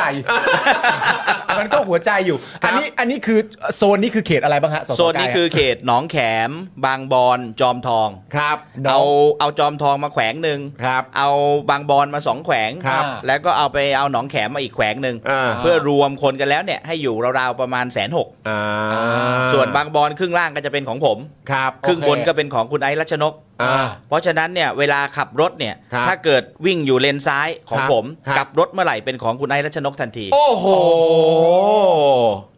แล้วก็อยู่ในพื้นที่ ครับ เนี่ยใช่ไหมฮะ ใช่ใช่ ครับ พื้นที่รูปนี้แหละครับ กับรูปเนี้ย ถ้าถ้าถ้าถ้าอยากดูอีกรูปหนึ่งก็คือไปดูในเพจคุณไนท์รัชนกได้เลยเขาทำอีกรูปหนึ่งไว้ อ๋อเหรอเอองั้นไม่ดูดีกว่า คือ งั้น ผม ไดูดีกว่า ผมรู้สึกว่าแบ่งเขตนี้แบ่งกันตอนเช้ามาตอนตื่นนะฮะ ตอนตื่น ทำไมคุณคุณจรกำลังหมายความว่าถ้าเกิดแบ่งตอนเย็นจะได้แขวงน้อยลง กลับหัวครับ จะได้แขวงน้อยลง อาจจะแบ่งตอนไหนก็แล้วแต่แต่มันออกมาอย่างนี้ยแหละ มันออกมาอย่างนี้ ะก็ทำงานกันไปตามนี้ ครับผมไม่ อ่ะ ก็อย่างที่สสกายบอกแหละ ไม่รู้สื่อสารไปถึงใครหรือเปล่า ใช่ ครับผมคุณผู้ชม ครับผม คิดว่าเขาสื่อสารถึงใครก็ลองคอมเมนต์กันเข้ามาได้นะครับ เนี่ยมันนี่แปลกมากเลยนะ ผมมีความรู้สึกหลายทีแล้วว่าคุณผู้ชมเราอะแป้นพิมพ์พัง แล้วมันเหลือตัวอักษรแค่ตัวเดียวก็พิมพ์กันจังเลย พิมพ์ให้มันได้เต็มๆมันจะพิมพ์อะไรก็พิมพ์เข้ามา ดูคอมเมนต์ดิ พอ ทำไมมั ก่อน ทำไมมันทิ่มแทงเขตอื่นอย่างนั้นเดี๋ยวเดี๋ยวเดี๋ยวกลับหัวแล้ว บิว อะไรแล้ว บิวบิวโอ้โหแม่ง แหม่คือพอมีเอฟเฟกต์ปุ๊บ เล่นใหญ่เลยนะ เล่นใหญ่เล่ เล่น น ให ใหญ่ ญ่เลยนะ เออครับผม บิวอันนี้แนะนำในฐานะพี่นะเออกูว่ามึงสนุกเกินไปแล้วบิวอ่ะโอ โอ้ เค ยนะครับ แบ่งเขตเป็นตามนี้ อ่ะ โอ โอ เค เค โอเค โอเค ครับผม แล้วแล้ว แล้วการแบ่งแบบที่คุณสสกายบอกคือพอมันตัดแบ่งเป็นครึ่งอย่างเงี้ย อืม มันทำให้อ่าการทำงานการลงพื้นที่การทำความเข้าใจกับประชาชน หรือการวางแผนในการทำงานสำหรับการเลือกตั้ง เพื่อให้ได้คะแนนเสียงเนี่ย มันยากขึ้นอย่างไรบ้างไหม อืม ใน ประเด็นหลัก คือคือด้วยบริบทสังคมไทยเนี่ยชาว ครับ บ้านทั่วไปเนี่ยไม่ได้ใส่ใจหรือว่าไม่ได้สนใจติดตามประเด็นการเมืองมากนัก เพราะฉะนั้นการแบ่งเขตใหม่เนี่ยลงพื้นที่ไปร้อยละประมาณ 80%เนี่ย ฮะ ยังไม่ทราบ อืม เขายังคงเข้าใจว่า เอ้ย เขตชั้นเป็นผู้สมัคร 1 2 3 4 5 ตามนี้ แต่ว่าพอเราไปหาเสียงปุ๊บเขาบอก เอ้ย คุณอยู่เขตข้างเคียงทำไมถึงมาลงตรงนี้ พอไปอธิบายเขาบอกว่า อ้าว แล้วเปลี่ยนของเขาทำไม เออ เพราะว่าเขาทำงานผูกพันกันมาอยู่ เขาทำงานร่วมกัน เคยไปมาหาสู่อะไรกันอยู่ มีในใจแล้วทำงานร่วมกันมา 4 ปีมีอยู่ในใจแล้วว่ารอบหน้าต้องการให้ได้ อืม สุดท้ายกกตบอกตัดทิ้งซะ อืม ๆอ่า แยกออกซะ อืม เปลี่ยนแปลงเขตใหม่เปลี่ยนแปลงอะไรใหม่ ซึ่งผมคิดว่ามันมันไม่ถูกต้อง อืม นะเพราะว่าความจริงเราควรที่จะให้พี่น้องประชาชนนั้นได้รับรู้และเข้าใจมากที่สุด แต่นี่มาแบ่งกัน ถ้าเกิดจะแบ่งก็ได้ ครับ แต่อย่างน้อยๆต้องมีระยะเวลามากกว่านี้ นี่ 14 พฤษภาจะกากบาทแล้ว ครับ อย่าว่าแต่ทำความเข้าใจว่าผู้สมัครคือใครเบอร์คืออะไร อืม ต้องทำความเข้าใจก่อนว่า เส้นแบ่งถนนตรงนี้เนี่ย มันแบ่งคนละเขตเลือกผู้แทนคนละคนกัน อืม อันนี้ต้องไปทำความเข้าใจพี่น้องประชาชนอีก อ่า และกกตก็แบ่งเสร็จก็นิ่งเลย ครับ ยังไม่ได้ไปอธิบายอะไรกับชาวบ้านเลย ตอนนี้ อ่า ชาวบ้านสับสนมาก ฮะ แล้วอันนี้ก็ยังมีประเด็นที่อาจจะต้องรอในเรื่องของการตัดสินของศาลปกครองอะไรพวกนี้ด้วยหรือเปล่าฮะ ๆ คือตอนนี้ค่อนข้างชัดเจนแล้ว เอออ่ าเรื่องที่ร้องก็ว่ากันไปตามกระบวนการ ครับ แต่สิ่งที่เดินหน้าต่อก็คือกกตค่อนข้างชัดเจน แล้วเพราะว่าประกาศออกมาเป็นรูปแบบที่ที่เป็นสาธารณะแล้วว่า อืม เราจะดำเนินการเลือกตั้งในวันที่ 14 เนี่ย ครับ รูปแบบตามนี้ ม โอเค ครับผม โอเค ขอเสริมอีกนิดนึงในเรื่องของการเลือกตั้งเอ่อถามเสริมนะฮะ พอมันเป็นวันที่ 14 เนี่ย คิดว่ามันมัน 14 พฤษภาคม คิดว่าจะเป็นประโยชน์กับประชาชนไหมหรือว่า หรือว่ายังไงเพราะจริง ๆ แล้วดูเหมือนหลาย ๆสำนักสื่อ หรือว่าเออองค์กรที่เกี่ยวกับประชาธิปไตย ก็ตั้งข้อสังเกตว่าเอ๊ะจะเป็น 7 14 หรือ 21 นะอะไรอย่างเงี้ยแล้วก็มองกันว่าเออแบบมันจะ อ่าเหมือนทำให้ประชาชนได้มีส่วนร่วม อืม กับการมาใช้สิทธิ์ใช้เสียงอะขนาดไหน อันนี้เขาก็ตั้งความเห็นเอ้ยตั้งคำถามกัน คือความจริงแล้วเนี่ยวันเลือกตั้งเนี่ยแน่นอนเป็นวันอาทิตย์ ครับ ที่เป็นวันอาทิตย์ก็เพราะว่าส่วนใหญ่คนหยุดวันอาทิตย์ ครับ เพื่ออยากให้ใช้วันหยุดนั้นเนี่ยในการเดินทางไปเลือกตั้ง ครับ นอกจากนั้นเนี่ยก็คือมีการเดินทางกลับสู่ภูมิลำเนา คราวนี้เนี่ยมันมาบังเอิญใกล้กันกับวันสงกรานต์ ครับ ประเพณีสงกรานต์ของเรา ซึ่งคนไทยส่วนใหญ่ก็จะใช้ช่วงวันหยุดยาวเนี่ยกลับบ้าน ครับ ครับ อาจจะลาเพิ่มเติมจนไปถึงอ่าช่วงใกล้ๆ สิ้นเดือนหลังสงกรานต์ไปนิดหน่อย แล้วก็มีการลาเพิ่มเติมหรือมีอะไรต่างๆ ซึ่งก็ได้กลับบ้านไปแล้ว คราวนี้คนที่มาทำงานในเมือง หัวเมืองต่างๆ ส่วนใหญ่ทะเบียนบ้านยังอยู่ต่างจังหวัด ครับ นะ เวลาจะเลือกตั้งถ้าไม่ใช้สิทธิ์ล่วงหน้า วันใช้สิทธิ์ล่วงหน้าอาจจะเป็นวันที่ตัวเองยังอยู่ในช่วงของการหยุดลาพัก ครับ เพราะฉะนั้นเนี่ยในวันเลือกตั้งจริงต้องไป เพราะฉะนั้นต้องใช้เวลาในการเดินทางอีก เพราะฉะนั้นวันเลือกตั้งยิ่งใกล้อ่าช่วงเทศกาลสงกรานต์เท่าไหร่ ยิ่งทำส่งผลให้คนออกไปใช้สิทธิ์น้อย อันนี้โดยโดยบริบททั่วไปที่มันเคยเกิดขึ้น ครับ ครับ คราวนี้พอเป็นเป็นวันที่ 14 มันก็อยู่ก้ากึ่ง ระหว่างที่จะใกล้ เฮ้ยเพิ่งกลับมาอาทิตย์นี้จะกลับอีกแล้วเหรอ อืม หรือเพิ่งกลับมาไปใช้เงินของเดือนที่แล้วหมดแล้ว อืม เขาไม่ได้มีเอ่อเรียกว่างบประมาณในการเดินทางไปเลือกตั้งต่างจังหวัดอยู่แล้ว ครับ เพราะฉะนั้นเนี่ยชาวบ้านเนี่ยต้องแบกรับค่าใช้จ่ายตรงนี้เอง อืม พอแบกรับค่าใช้จ่ายตรงนี้เนี่ยทำให้เมื่อสงกรารใช้เงินไปแล้วหมดแล้ว สิ้นเดือนมาเงินไม่เหลือแล้ว อืม เพราะฉะนั้นเดือนนี้จะต้องเดินทางเพื่อไปเลือกตั้งอีก อาจจะส่งผลให้คนออกไปใช้สิทธิ์น้อย อืม เพราะฉะนั้นเนี่ยผมไม่รู้ว่าเป็นกลไกหรือวิธีการอะไรของหน่วยงานภาครัฐหรือเปล่า เพราะว่าการที่คนไม่ออกไปใช้สิทธิ์เลือกตั้ง มันเป็นผลประโยชน์ของบางพรรคการเมือง อืม เป็นบะเป็นผลประโยชน์ของบางกลุ่มการเมือง อืม ครับ อืม อ่ะ โอ้นะครับ เนี่ยเมื่อกี้ แต่ว่า รู้สึกว่าจะ ใคร มีคน ใคร สุ เลือรัต ก น์ ได้ก็ต้องไปกันนะ ใช่ อืม คุณสุรัตน์ส่งเข้ามาว่าณตอนนี้ตัวคุณสุรัตน์เองก็ไม่รู้เหมือนกันว่าตัวเองอยู่เขตไหน อืม แต่ว่าคุณสุรัตน์ต้องเช็คดีๆเลยเด้อ ครับผม นะครับผม นะครับอ่ะเอ่อคุณกายครับคือจริง ๆ เดี๋ยวอีกสักครู่เราจะเข้าข่าวที่เราเตรียมกันเอาไว้นะครับ แต่ด้วยความที่มันเกิดเหตุนะครับเอ่อเมื่อเมื่อเมื่อเมื่อช่วงเย็นที่ผ่านมานี้เลยครับ ฮะ นะฮะจริง ๆ ก็ตั้งแต่ช่วงบ่ายนะ ใช่ นะครับนะเดี๋ยวก็เลยอยากจะขออัปเดตข่าวนี้กับคุณผู้ชม แล้วก็ฟังความเห็นของทางคุณกายด้วย ครับ เพราะจริง ๆ แล้วผมก็คิดว่าอาจจะเชื่อมโยงไปถึงสิ่งที่คุณกายเองก็เคยอภิปรายในสภาด้วย ครับ ใช่ไหมฮะ เกี่ยวกับเอ่อเรื่องขององค์กรองค์กรหนึ่ง นะครับผมนะฮะงั้นเดี๋ยวผมขออัปเดตก่อนเลยละกันนะครับ ก็คือเหตุการณ์ที่เพชรบุรี ตอนบ่าย2เนี่ยนะครับเกิดเหตุชายก่อเหตุยิงปืนในหมู่บ้านกรุงเพชรจังหวัดเพชรบุรี เบื้องต้นนะครับ ทางเพจของพี่ยุทธเนี่ยรายงานว่าผู้ก่อเหตุเนี่ยอายุ 29 ปี โดยวันนี้เนี่ยผู้ก่อเหตุจะต้องไปขึ้นศาลคดียาเสพติด จึงเกิดอาการเครียด ในเวลาต่อมาเจ้าหน้าที่ได้เข้าปิดล้อมพื้นที่เพื่อเกลี้ยกล่อมนะครับ แต่ผู้ก่อเหตุยิงปืนสวนต่อเนื่อง โดยบริเวณใกล้กับที่เกิดเหตุเนี่ยมีศูนย์มีศูนย์เด็กเล็กใช่ไหมครับ ใช่ครับ ซึ่งเจ้าหน้าที่เนี่ยได้ย้ายเด็กเล็ก 40 คนเพื่อไปอยู่ในที่ปลอดภัยแล้วโหอันตรายมาก ขณะที่ชาวบ้านนะครับที่อยู่ในหมู่บ้านดังกล่าวเนี่ยก็ต่างตื่นตกใจแล้วก็เก็บตัวเงียบอยู่ในบ้านนะครับ เพราะกังวลเรื่องความปลอดภัย โดยตอนช่วง5โมง25ตำรวจพาแม่ของผู้ก่อเหตุมาเจรจาแต่ไม่เป็นผล ซึ่งล่าสุดเนี่ยก็มีผู้เสียชีวิต 3 รายนะครับบาดเจ็บ 2 ราย ส่วนผู้ก่อเหตุยังหลบอยู่ภายในบ้านของตัวเอง รายงานเบื้องต้นเนี่ยผู้เสียชีวิตรายล่าสุดเป็นไรเดอร์นะครับที่ได้รับบาดเจ็บ แต่เจ้าหน้าที่ไม่สามารถนำตัวออกมาจากที่เกิดเหตุได้ เพราะคนร้ายเนี่ยยิงสวนตลอดเวลา แล้วก็ล่าสุดนะครับพลตำรวจเอกต่อศักดิ์เนี่ยได้ให้สัมภาษณ์กับช่อง3นะครับว่าตอนนี้สถานการณ์ยังไม่สามารถควบคุมได้ ซึ่งพฤติกรรมของผู้ก่อเหตุเป็นพฤติกรรมที่กราดยิงไปทั่ว โดยไม่สนใจใครหรือมีเรื่องกับใครพบ พบใครก็ยิงคนนั้น ตำรวจเตรียมเข้าชาร์จ ถ้าต่อสู้อาจมีการสูญเสีย ทางพลตำรวจเอกต่อศักดิ์นะครับ ก็ยังบอกด้วยนะครับว่า ตัวผู้ก่อเหตุเนี่ยเป็นอดีตลูกจ้างของอุทยาน ทับลาน เกิดความเครียดจากการต้องไปขึ้นศาลในคดียาเสพติดในวันนี้ทำให้เกิดอาการเครียดและก็ใช้อาวุธปืน 9 มม ยิงคนที่ผ่านไปมา โอเคงั้นงั้นถ้าเกิดว่าตามข่าวหรือว่าตามที่มีการอัปเดตกันบอกว่าเป็นอดีตทหารหรือว่าเป็นทหารหรือว่าเป็นทหารพรานเนี่ยงั้นอันนี้อันนี้เรายังคอนเฟิร์มไม่ได้ แต่ว่าเท่าที่ทราบตอนนี้คือเป็นอดีตลูกจ้างของอุทยานทับหลานนั่นเอง ครับ กลับมาที่ชาวเน็ตของเราครับ คุณกายครับ ครับ เออการกราดยิงมันเกิดขึ้นชักจะบ่อยขึ้นแล้วนะครับ ใช่เหตุการณ์เนี่ยหลังจากเริ่มต้นที่มีเหตุการณ์เศร้าสลดอ่าหนักที่สุดเลยน่า ครั จะ บ เป็นที่โคราช ครับ นะแล้วหลังจากนั้นเนี่ยก็ได้มีพฤติกรรม อืม อ่าอาจจะมีหลาย ๆ เคสที่เรียนแบบบ้าง อืมครับผม อาจจะเกิดความสูญเสีย ครับ ขึ้นบ้าง และก็บางเคสยังไม่เกิดความสูญเสีย และยังไม่ได้เป็นข่าวพี่น้องประชาชนอาจจะยังไม่ทราบ ครับ ก็มีอยู่บ้าง อืม คราวนี้เนี่ยเคสนี้ก็เป็นอีกหนึ่งเคสที่เกิดขึ้นและมีความเอ่อเรียกว่าตอนนี้มีมีมีผู้รับบาดเจ็บแล้ว ครับ นะครับ ซึ่งก็ไม่ไม่มีใครอยากให้เกิด แต่เรา อืม ต้องไปย้อนดูว่าสิ่งหนึ่งที่ทำไมมีเหตุการณ์ไม่ว่าจะเครียดหรือไม่ว่าจะเอ่อได้รับการกดดันหรืออะไรต่างๆ สิ่งที่ คนเลือกที่จะระบายออกเป็นการระบายออกไปที่บุคคลที่สาม อืม ไประบายออกที่คนไม่ทราบเรื่องหรือไม่ คนที่ รู้ ไม่เกี่ยวข้อง ใช่คนที่ไม่เกี่ยวข้องเลย ซึ่งประเด็นนี้เนี่ยเราต้องมาดูกันแล้วว่า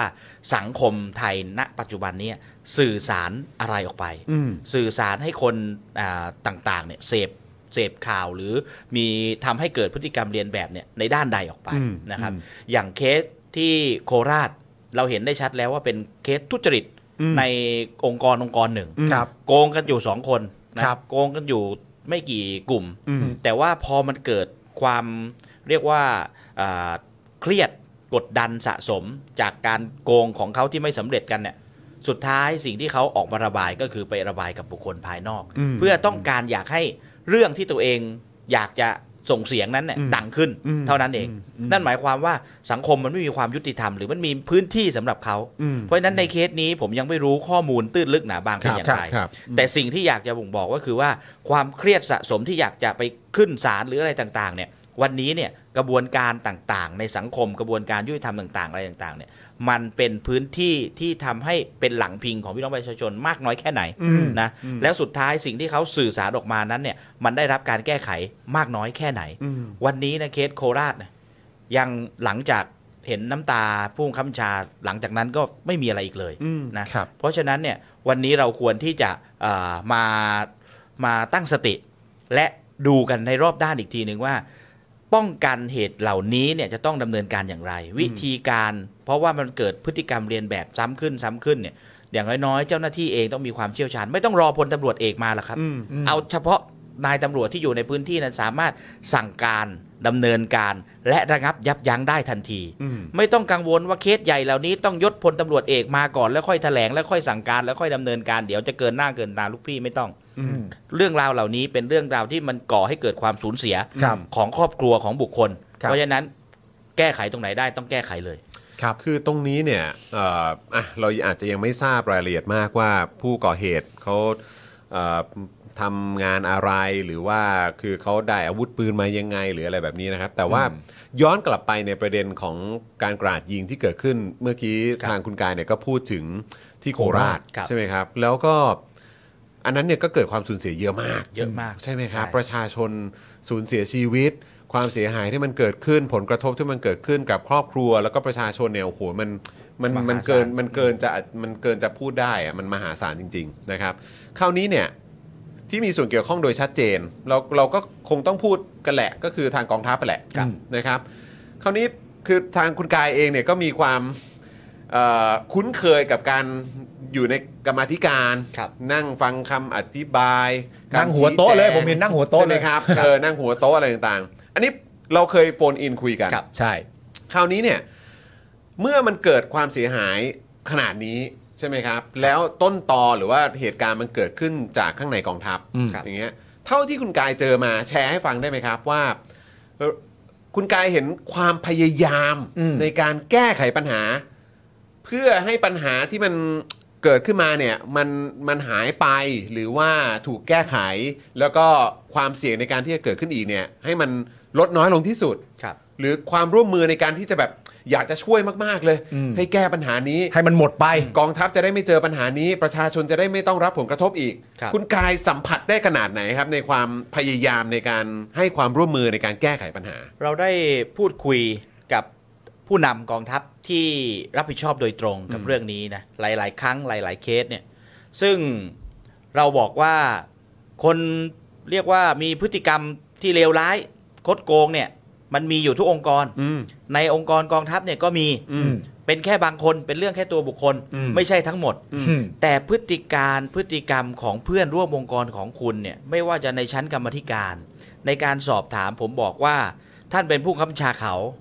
ถ้าท่านมีความบริสุทธิ์ใจว่าเขามีพฤติกรรมช่อโกง และไม่เหมาะสำหรับเอ่อทำสร้างความเสื่อมเสียให้กับกองทัพ ท่านต้องเอามาเปิดเผยให้หมด อืม ต้องเอามาเปิดเผยให้หมดว่าท่านลงโทษอะไรไปแล้ว แล้วดำเนินการอะไรไปแล้ว อืม แล้วอ่าสิ่งที่เขาโกงไปมันมีขั้นตอนมีผู้เกี่ยวข้องอย่างไร อืม แต่วันนี้ไม่ว่าจะในชั้นกรรมธิการเอง หรือในการอภิปรายไม่ว่าจะเอ่ออภิปราย 152 ที่ผ่านมา ไม่ได้รับความร่วมมือจากทางกองทัพเลย ใช้คำว่าเลยนะ ไม่ได้รับความร่วมมือเลย เพราะว่าแค่คำพูดยังประหยัดอะผมเคยถามในชั้นกรรมธิการถามว่า รู้หรือไม่ว่ากระบวนการในการสั่งจ่ายเช็คออกไปที่มันมีการโกงเนี่ยพลทหารเป็นผู้รับเอง หรือได้จ่ายผ่านใคร อืม ฮะ เขาบอกไม่ทราบ อืม ผมบอกว่าอ้าวท่านจะไม่ทราบได้ไงท่านเป็นคนเซ็นเช็ค อืม แล้วท่านเซ็นเช็คเนี่ยท่านได้ระบุไหมว่า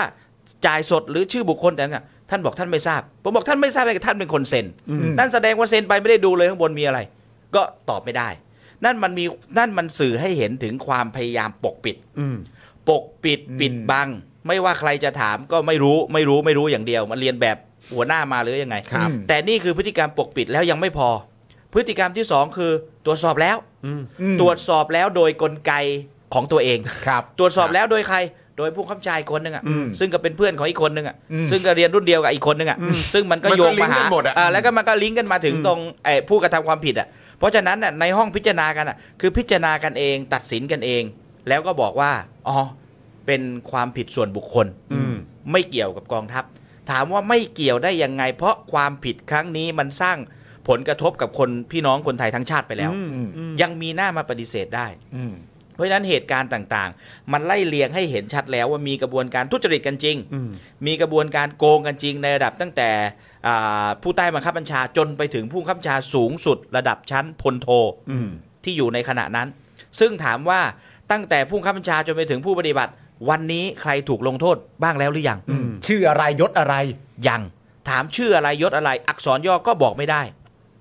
ทุกอย่างข้อมูลทุกอย่างล้วนแล้วแต่ได้มาจากเอ่อผู้ที่เรียกว่าหนึ่งในผู้ที่ร่วมกระทำความผิดครั้งนั้น แล้วพอเกิดเหตุการณ์สูญเสียเขารับไม่ได้ อืม มีหนึ่งในผู้รับเหมาที่ยอมรับเลยว่า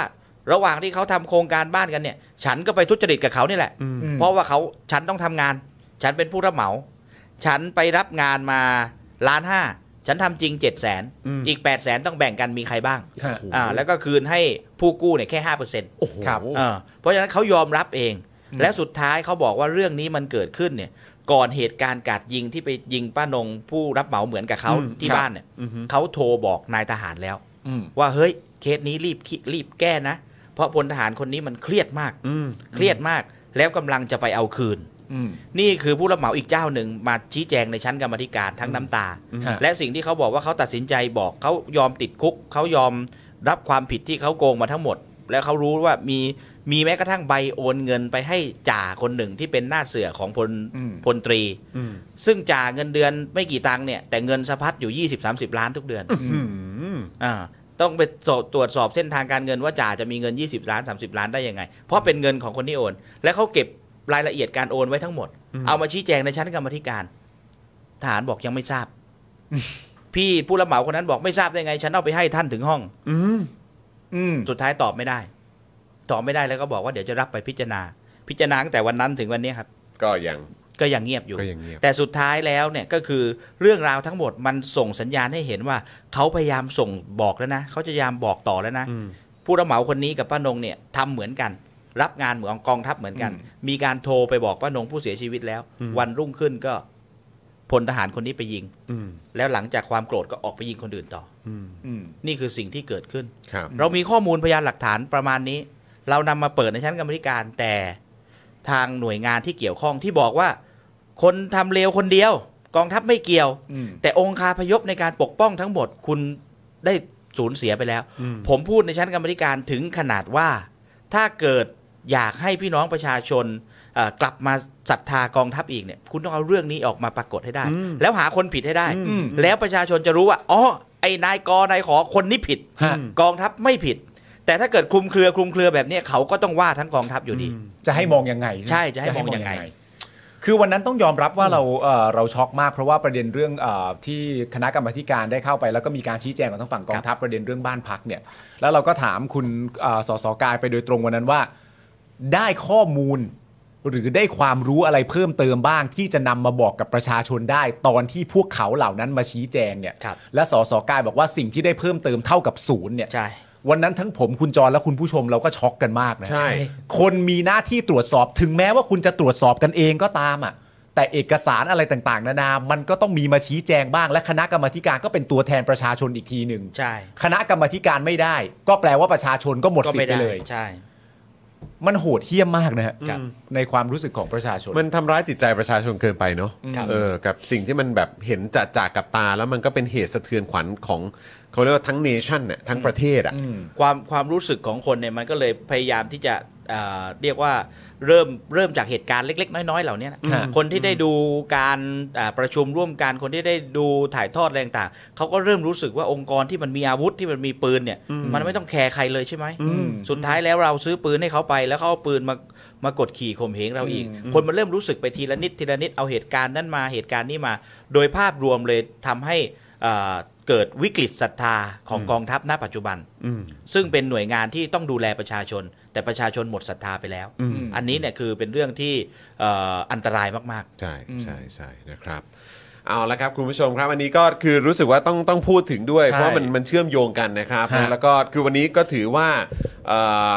พอดีเลยนะครับที่ชาวเน็ตของเราก็คือคุณกายสสกายนั่นเองนะครับ ซึ่งก็เอ่อเราก็เคยคุยกันในประเด็นนี้ แล้วก็เราก็เห็นถึงการอภิปรายในสภาด้วย อืม นะครับ ครับ นะฮะอ่ะคราวนี้ครับมาอีกหนึ่งประเด็นนะครับ เริ่มต้นกันที่ข่าวนี้ก่อนละกันซึ่งเป็นข่าวที่เราเตรียมมา ฮะ นะครับนะฮะแล้วก็คือมันก็เป็นประเด็นที่หลายต่อหลายคนก็ติดตามมาเหมือนกัน ใช่ นะครับ แล้วก็หยิบยกขึ้นมาพูดกันเอ่อตลอดระยะเวลาที่ผ่านมา ครับ ทั้งในสภาแล้วก็ในหน้าสื่อด้วยนะครับ ประชาชนเองหรือแม้กระทั่งพวกเราเองก็หยิบยกขึ้นมาพูดด้วย ครับ นะครับก็คือประเด็นของเหมืองทองอัครา ใช่ นะครับเอ่อกลับมาเปิดทำการอีกครั้งหลังมีข้อพิพาทนานถึง 6 ปีนะครับ ครับ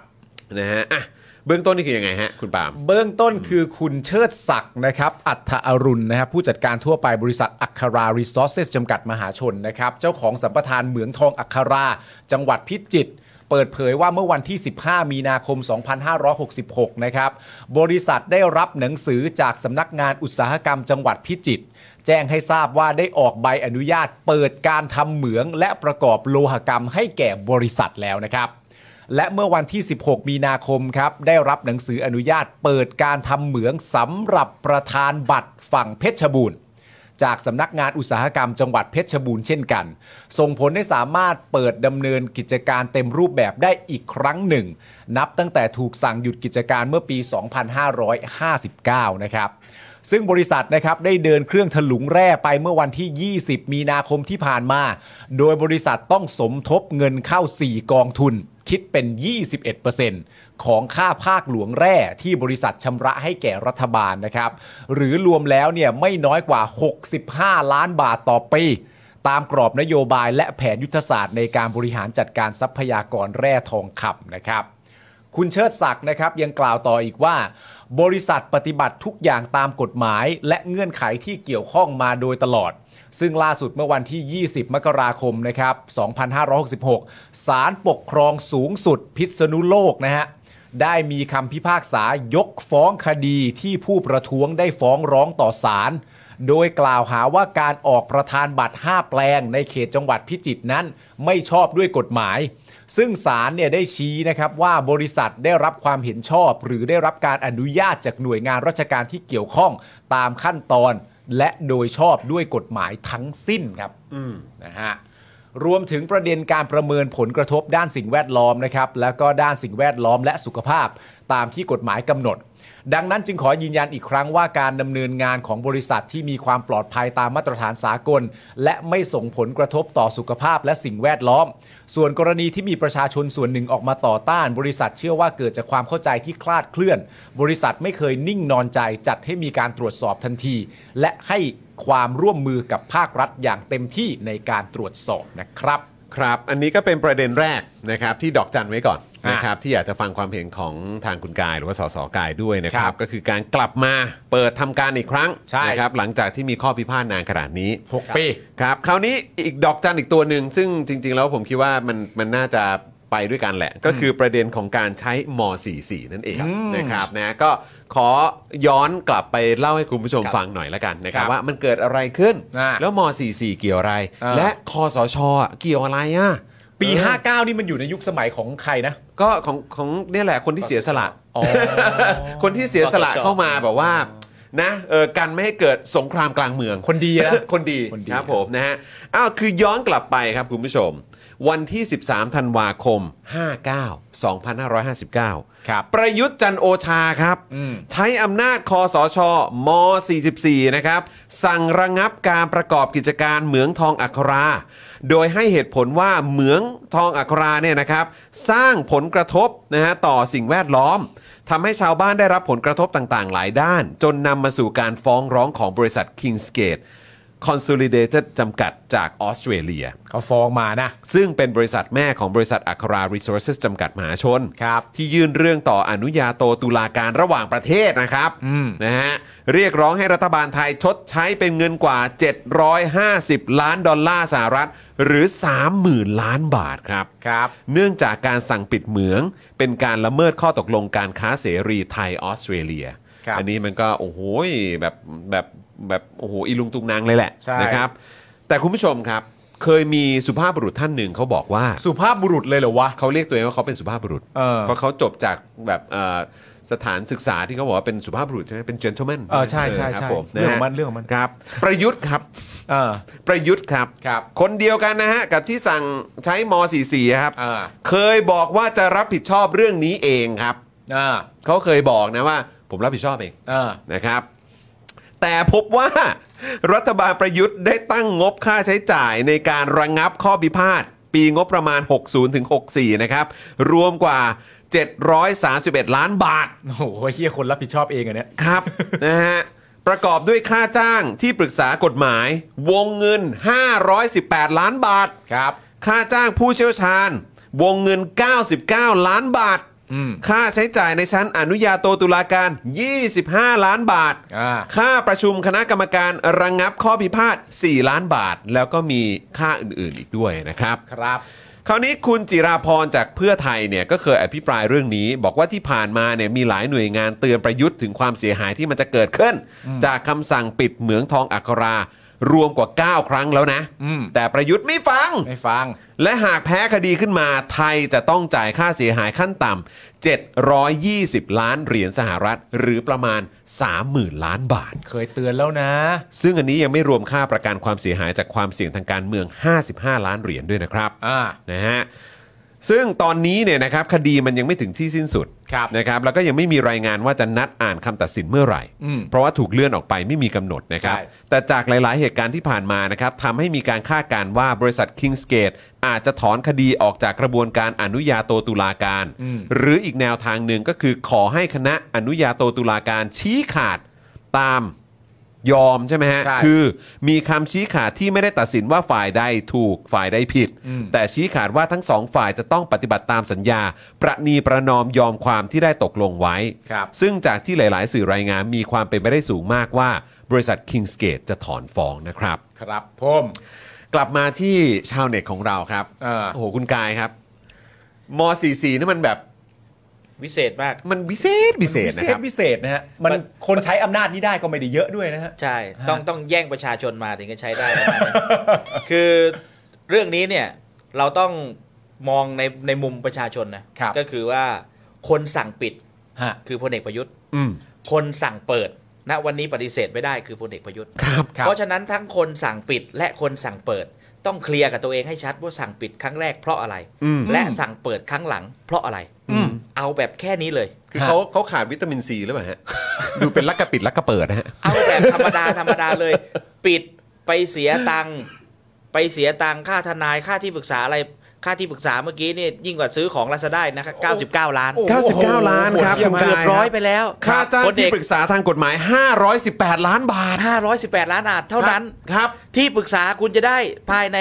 99 ล้านบาทเท่า ค นั้น รับผม ค่าจ้างผู้เชี่ยวชาญเนาะเออ ผู้เชี่ยวชาญ 99 ล้านบาคทรับ ผมว่าพลเอกประยุทธ์น่าจะเลือกผู้เชี่ยวชาญผ่านแอป อะไรช้อปปิ้งเอ่อช้อปปิ้งในอินเทอร์เน็ตหรือเป ค ล่า รับผม เออ สุดท้ายเสียไปประมาณเนี้ย อืม แล้วก็มาสั่งเปิด ครับ แล้วแนวโน้มที่ทางผู้เสียหาย ครับ วันนี้จะถอนฟ้องเนี่ย แน่นอนว่าคนเสียหายเนี่ย ฟ้องเรียกร้อง ครับ ความเสียหายจากความเสียหายเนี่ย อืม อยู่ดีๆ จะถอนฟ้องเนี่ยเขาต้องได้อะไรบางอย่าง นั่นน่ะสิ อืม ไม่งั้น เขา จะ ต้องได้ นั่นน่ อะไรบางอย่าง ครับ ไม่อย่างนั้นอยู่ดีๆเขาต้องเสียค่าใช้จ่ายไป มหาศาล เสียค่าใช้จ่ายเสียโอกาสอะไร เสีย ต่งๆ โอกาสเสียเวลามา เพราะว่าถ้าม หศล ตัดสินตามถึงขั้นว่าแพ้ชนะกัน ถ้าเกิดว่าเขาชนะขึ้นมาคือ 750 ล้านดอลลาร์สหรัฐที่ เขาได้ เรียก ราว นะ ๆสามหมื่นล้านบาท อ่า เขาได้ราวๆสามหมื่นล้านบาท แล้วแนวโน้มสูงมากว่าเขาต้องได้ อืม อ่า แต่อยู่ดีๆ เขาบอกไม่เอาแล้วเอาตามนี้แหละ เรียกถ้าภาษาชาวบ้านเรียกโอเค ก็คือแยกย้าย แยกย้ายต่างคนต่างไปทำหน้าที่ ฮะ อยู่ดีๆ คนจะนักธุรกิจข้ามชาติจะไม่เอาเงิน 30,000 ล้าน ที่ตัวเองมีแนวโน้มสูงว่าจะได้ ครับ นั่นหมายความว่าต้องได้อะไรบางอย่าง อืม อืม หลังจากมีแนวโน้มสันนิษฐานว่าต้องได้อะไรบางอย่างแล้ว อยู่ดีๆ ไอ้ที่ปิดไปวันนั้นบอกว่ามีผลกระทบอย่างนู้นบ่อหนึ่งบ่อสองมีสารหนูมีสารตกค้างมีอะไรต่าง เพื่อประชาชน ๆ เพื่อประชาชน อ่า ถามว่าวันเนี้ยเขาแก้ไขอะไรบ้างแล้วหรือยัง อืม ไอ้ที่เขาปิดปิดอยู่เนี่ย ปี 64เขาเพียงแค่ขออนุญาตขายเศษเงินเศษทองไอ้ที่ค้างคาอยู่ ครับ ให้เอาไปขายก็อนุญาตเขาไปแล้ว ครับ อ่าเพราะฉะนั้นวันนี้เนี่ยในเรื่องของผลกระทบที่วันนั้นเซนซิทีฟเหลือเกิน มันสำคัญมาก มันสำคัญ ต้อง มาก ต้องแบบจัดการโดยด่วนด้วยการใช้ม ใช่ต้องคือเราไม่ได้ว่านะเรื่องเรื่องปิดเหมืองเปิดเหมืองเนี่ย ครับ ที่จันทบุรีก็มีการปิดเหมือง ครับ นอกจาก ครับ ส่ง ผม ผลกระทบไปกับพี่น้องประชาชน ครับ แต่ใช้กฎหมายปกติ 44อ่า ของกระทรวง ไม่ได้ใช้ อุกตสาหกร ฎ รม หมายพิเศษ ไม่ได้ใช้กฎหมายพิเศษ แบบนี้ ก็ว่ากันไปตามเรื่องราว อ่าตามกระบวนการ เพราะฉะนั้นผู้ที่ทำเหมืองเขาก็สามารถต่อสู้ตามกระบวนการของเขา อืม รัฐมีมีเป็นหน้าที่ปกป้องพิทักษ์ผลประโยชน์ประเทศชาติ ก็มีหน้าที่ต่อสู้เพราะใช้กลไก ปก อำนา ติ จกฎหมาย ฮะ แต่อันนี้เนี่ยมันไม่ชอบมาพากล เพราะหนึ่งอยู่ดีๆ อยากโชว์ power เพิ่งได้รับอำนาจมาใหม่ อ่า ๆ สั่งแล้วติดเงื่อนไขติดล็อกมากนักใช่ไหม อืม ใช้อำนาจพิเศษใช่ไหมดีดนิ้ว อ่า ใช้อำนาจพิเศษดีดนิ้ว เก่ง จน เลย จนคุ้นชิน อ่า ดีดนิ้วปุ๊บลายล้อม องคาพยพโอ้โห ชื่นชมสรรเสริญโอ้ อ่า เก่งมากเลยครับท่าน ที่ โอ้โห ผ่านมาไม่มีใครทำได้ ไม่มีใครทำได้มีท่านทำได้คนเดียว อืม เพราะท่านไม่รู้เรื่องอะไรเลย ไปสั่งเขาแบบนั้นจะมีผลตามมา เห็นคนชมเยอะเข้าหน่อย ก็หลงระเริง พูดออกสื่อเลย ผมรับผิดชอบเอง อ่า เนื่องจากว่าจบโรงเรียนในร้อยมา ครับผม ต้องรับผิดชอบนะกล้าหาญนะ ต้องกล้าหาญ เจนเทลแมนฮะ สุดท้ายพอพูดออกไป ไปดูค่าใช้จ่ายเฮ้ยมันสูงขนาดนี้ เออ ก็กลับไปใช้เงินรัฐเหมือนเดิม อืม แล้วสุดท้ายพอแนวโน้มจะเอ่อเสียเงินมากขึ้น เสียเงินเสียทองมากขึ้น ก็เริ่มแล้ว ถ้ายอมเสีย 30,000 ล้าน เป็นประเด็นแน่นอน เป็นประเด็นแน่นอน เพราะฉะนั้นก็อาจจะแลกเปลี่ยนผลประโยชน์อื่น ๆ หรือไม่ อืม แล้วกระบวนการในการเปิดวันนี้เนี่ยมีความชอบมาพากลหรือไม่ อืม คนที่ออกมาเรียกร้องพี่น้องประชาชนโดยรอบวันนั้นเนี่ยชื่นชมพลเอกประยุทธ์ อืม เนื่องจากว่าไประงับเหตุได้ทันควัน ฮะ วันนี้นี่เริ่มสาบแช่งละ อืม เพราะเป็นคนกลุ่มเดียวกันที่อยู่รายรอบที่เขาประสบอ่าปัญหาเรื่องเรื่องอ่า อ่ะสิ่งแวดล้อม สิ่งแวดล้อม กระทบอะไรก็ตาม อืม แต่คราวนี้เราต้องมาตั้งคำถามกันว่า ณ ปัจจุบันเนี่ยปี 2023 ครับ นะเข้าจะเข้าสู่ศตวรรษที่ 22 อยู่แล้ว เรายังต้องขายสมบัติกินอยู่ใช่ไหม อืม มองให้ให้พี่น้องประชาชนเห็นภาพชัด ๆ ก็คือว่า การขุดแร่การหาอ่าเหมืองทองอะไรต่างๆ ในบ้านเราเพื่อออกไปขายนั่นเนี่ย ฮะ ถ้าเป็นรายได้ครอบครัวก็คือว่าถอดสร้อยถอดทองอะไรไปจำนำไว้ก่อน หรือไปขายเพื่อนบ้านไว้ก่อน ครับ แต่วันนี้ณสถานการณ์วันนี้ปี 2023 เนี่ยคิดว่ารายได้ของประเทศไทยเนี่ยมีอีกหลายมากมายนะ อืม เพราะว่าการทำเหมืองต่อให้คุณบอกว่าอยู่ในเกณฑ์ปกติ ครับ แต่เกณฑ์ปกติที่คุณเขียนขึ้นมานั้นเนี่ยมันจะปกติหรือไม่ปกติมันอยู่ในเกณฑ์ตัวเลขกระดาษ อืม แต่ความรู้สึกของระบบสาธารณสุขของของคนโดยรอบนั้นเนี่ยคุณเริ่มต้นทำเนี่ยมันก็ส่งผลเกี่ยวกับมลภาวะกับคนโดยรอบอยู่แล้ว ฮะ ต่อให้มันอยู่ในเกณฑ์ มันก็ส่งผลกระทบกับคนโดยรอบ อืม ต่อให้คุณบอกว่าชดเชยผ่านเงินกองทุน4ี่ห้ากองทุนกองทุนโดยรอบ เหมืองกองทุนโดยนู่นนี่นั่น แล้วเอากองทุนนั้นไปซื้อรถขยะไปซื้อ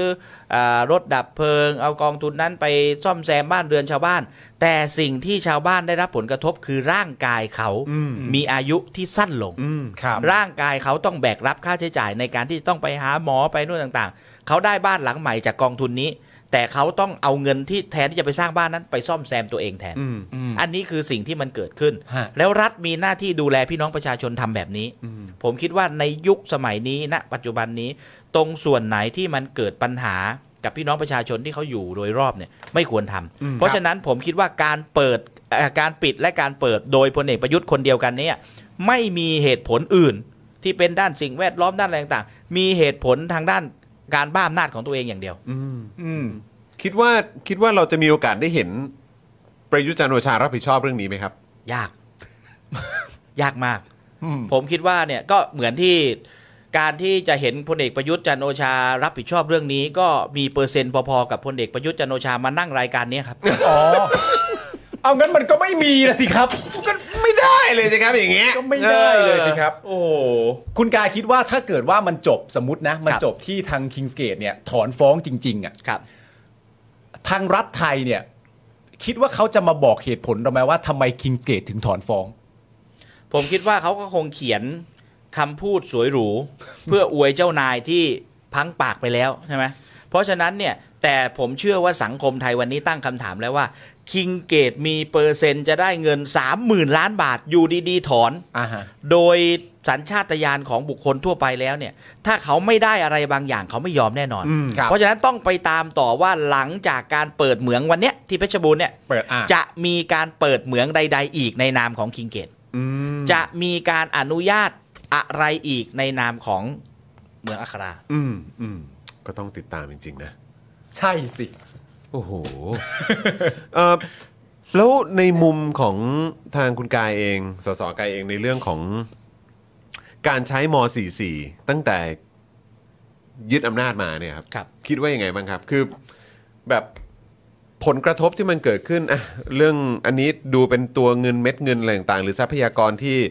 เอ่อคนในชาติเนี่ยอาจจะต้องร่วมกันเสียไปด้วยนะครับ ครับ นะฮะคือคิดว่ายังไงครับ อันนี้อันนี้มันมันมันเห็นแบบความมันเห็นเป็นตัวเลขได้อะมั อันนี้เป็นเรื่องเดียว ใช่ เห็นเป็น นี่ มูล เรื่อง ค่า เดียวนะ เห็นเป็นมูลค่า ครับ ตัวเงิน และที่สำคัญคือคู่กรณีเป็นชาวต่างชาติ อืม เลยทำให้กระบวนการสู้นั้นไปถึงที่สุด อืม แต่ยังมีอีกหลาย ๆคำสั่งม .44 ที่คู่กรณีนั้นเป็นประชาชน อืม แล้วประเมินมูลค่าไม่ได้ อืม มากกว่า 30,000 ล้านนั้นอีกกี่เท่าก็ไม่รู้ อืม สูญเสียโอกาสที่เขาจะได้รับสูญเสียโอกาสที่เขาจะได้ต่อสู้เอ่อขับเคลื่อนในประเทศ หรือแม้กระทั่งสูญเสียเอ่อ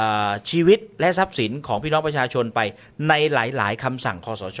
ที่ออกมาโดยการลุกแก่อำนาจ เพราะถ้าเกิดเรื่องนั้นมันดีจริง มันถูกต้องตามคันลองคลองธรรมจริงทำไมคุณไม่ใช้กฎหมายปกติทั่วไป ไม่จำเป็นเลย ใช่ ฮะ แล้วกฎหมายปกติทั่วไปมันใช้ไม่ได้ นั่นหมายความว่ามันผิดกฎหมาย แต่คุณกำลังบอกว่า เพราะมันติดเงื่อนไขผิดกฎหมายต่างๆ ก็เลยมีกฎหมายอันเนี้ย ให้บอกว่าฉันทำอะไรก็ถูก อืม อย่างนี้มันยอมรับได้เหรอครับ อืม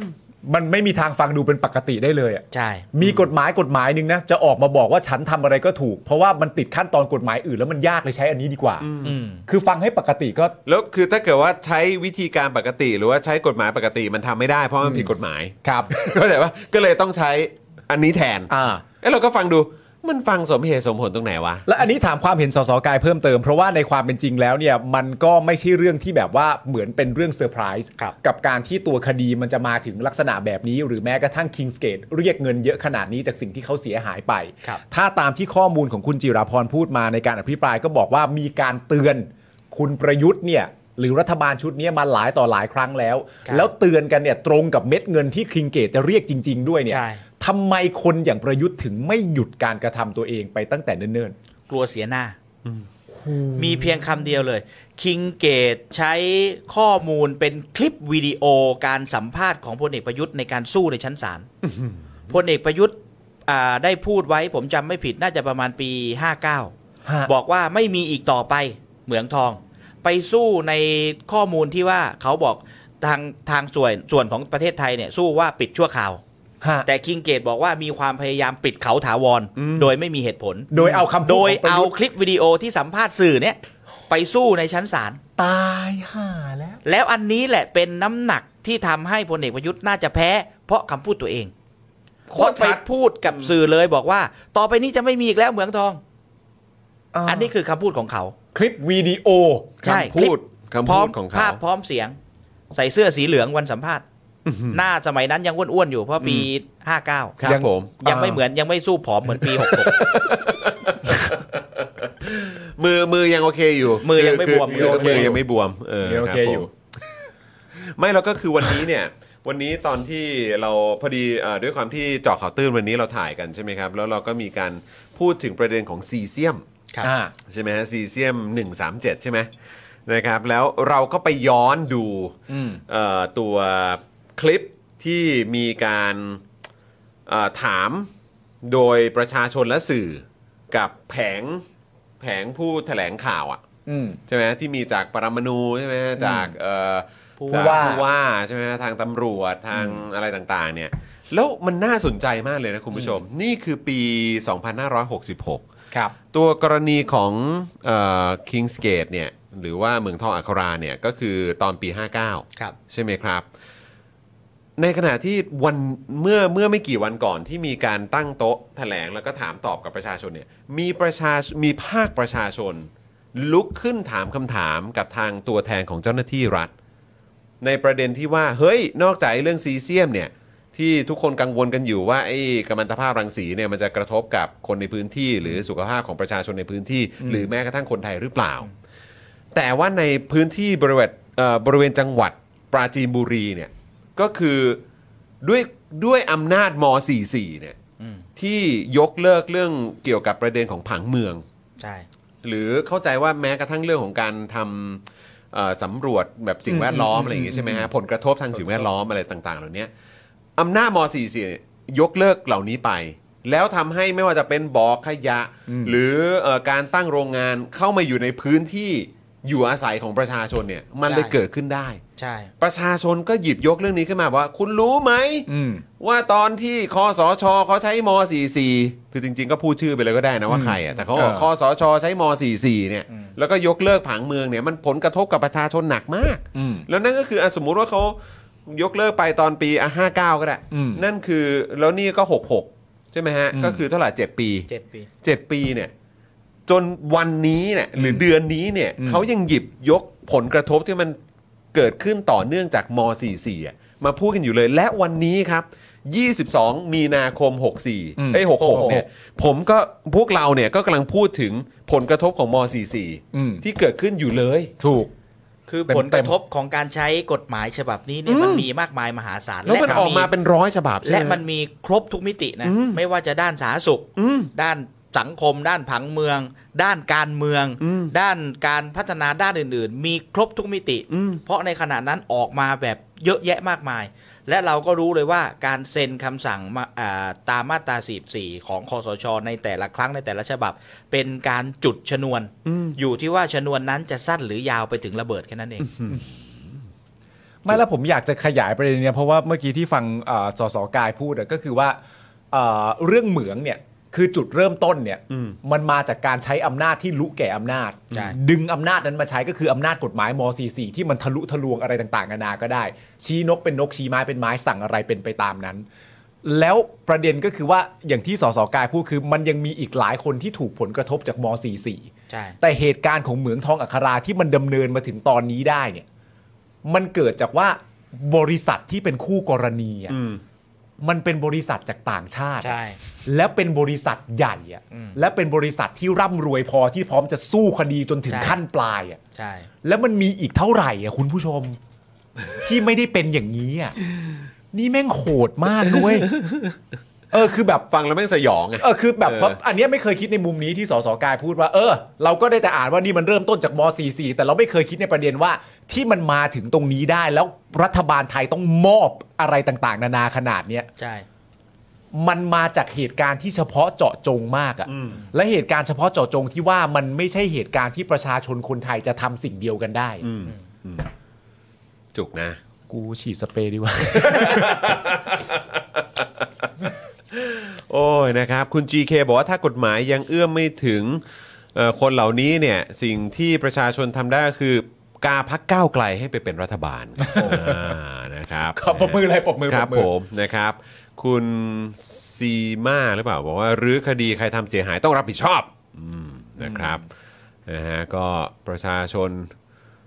เอ่ออะไรนะฮะ คุณโกแบงค์บอกว่าประชาชนทำรัฐประหารให้ 3 ท่านนี้ไปเป็นนายกเราใช้ม 55 ไปเลย โอ้โห เอ๊ะ ยังไง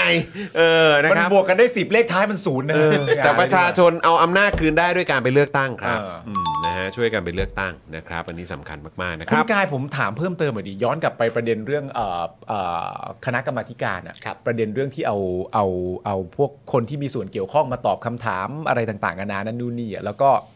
เอ่อมันก็มีประชาชนส่วนหนึ่งถามว่า โอเค เอ่อหลังจากที่มาให้ข้อมูลกันแบบนั้น ซึ่งเราไม่ได้ข้อมูลอะไรต่างๆนานาเพิ่มเติมเลยเนี่ยมันก็อ่าในส่วนหนึ่งมันก็เป็นสิ่งที่ประชาชนคาดเดาได้ว่าลักษณะที่คุ้นชินมันก็เป็นกันประมาณแบบนี้แหละ ครับ แต่ทีนี้ประชาชนจะถามต่อว่าแล้วทีนี้ยังไงต่อดีฮะ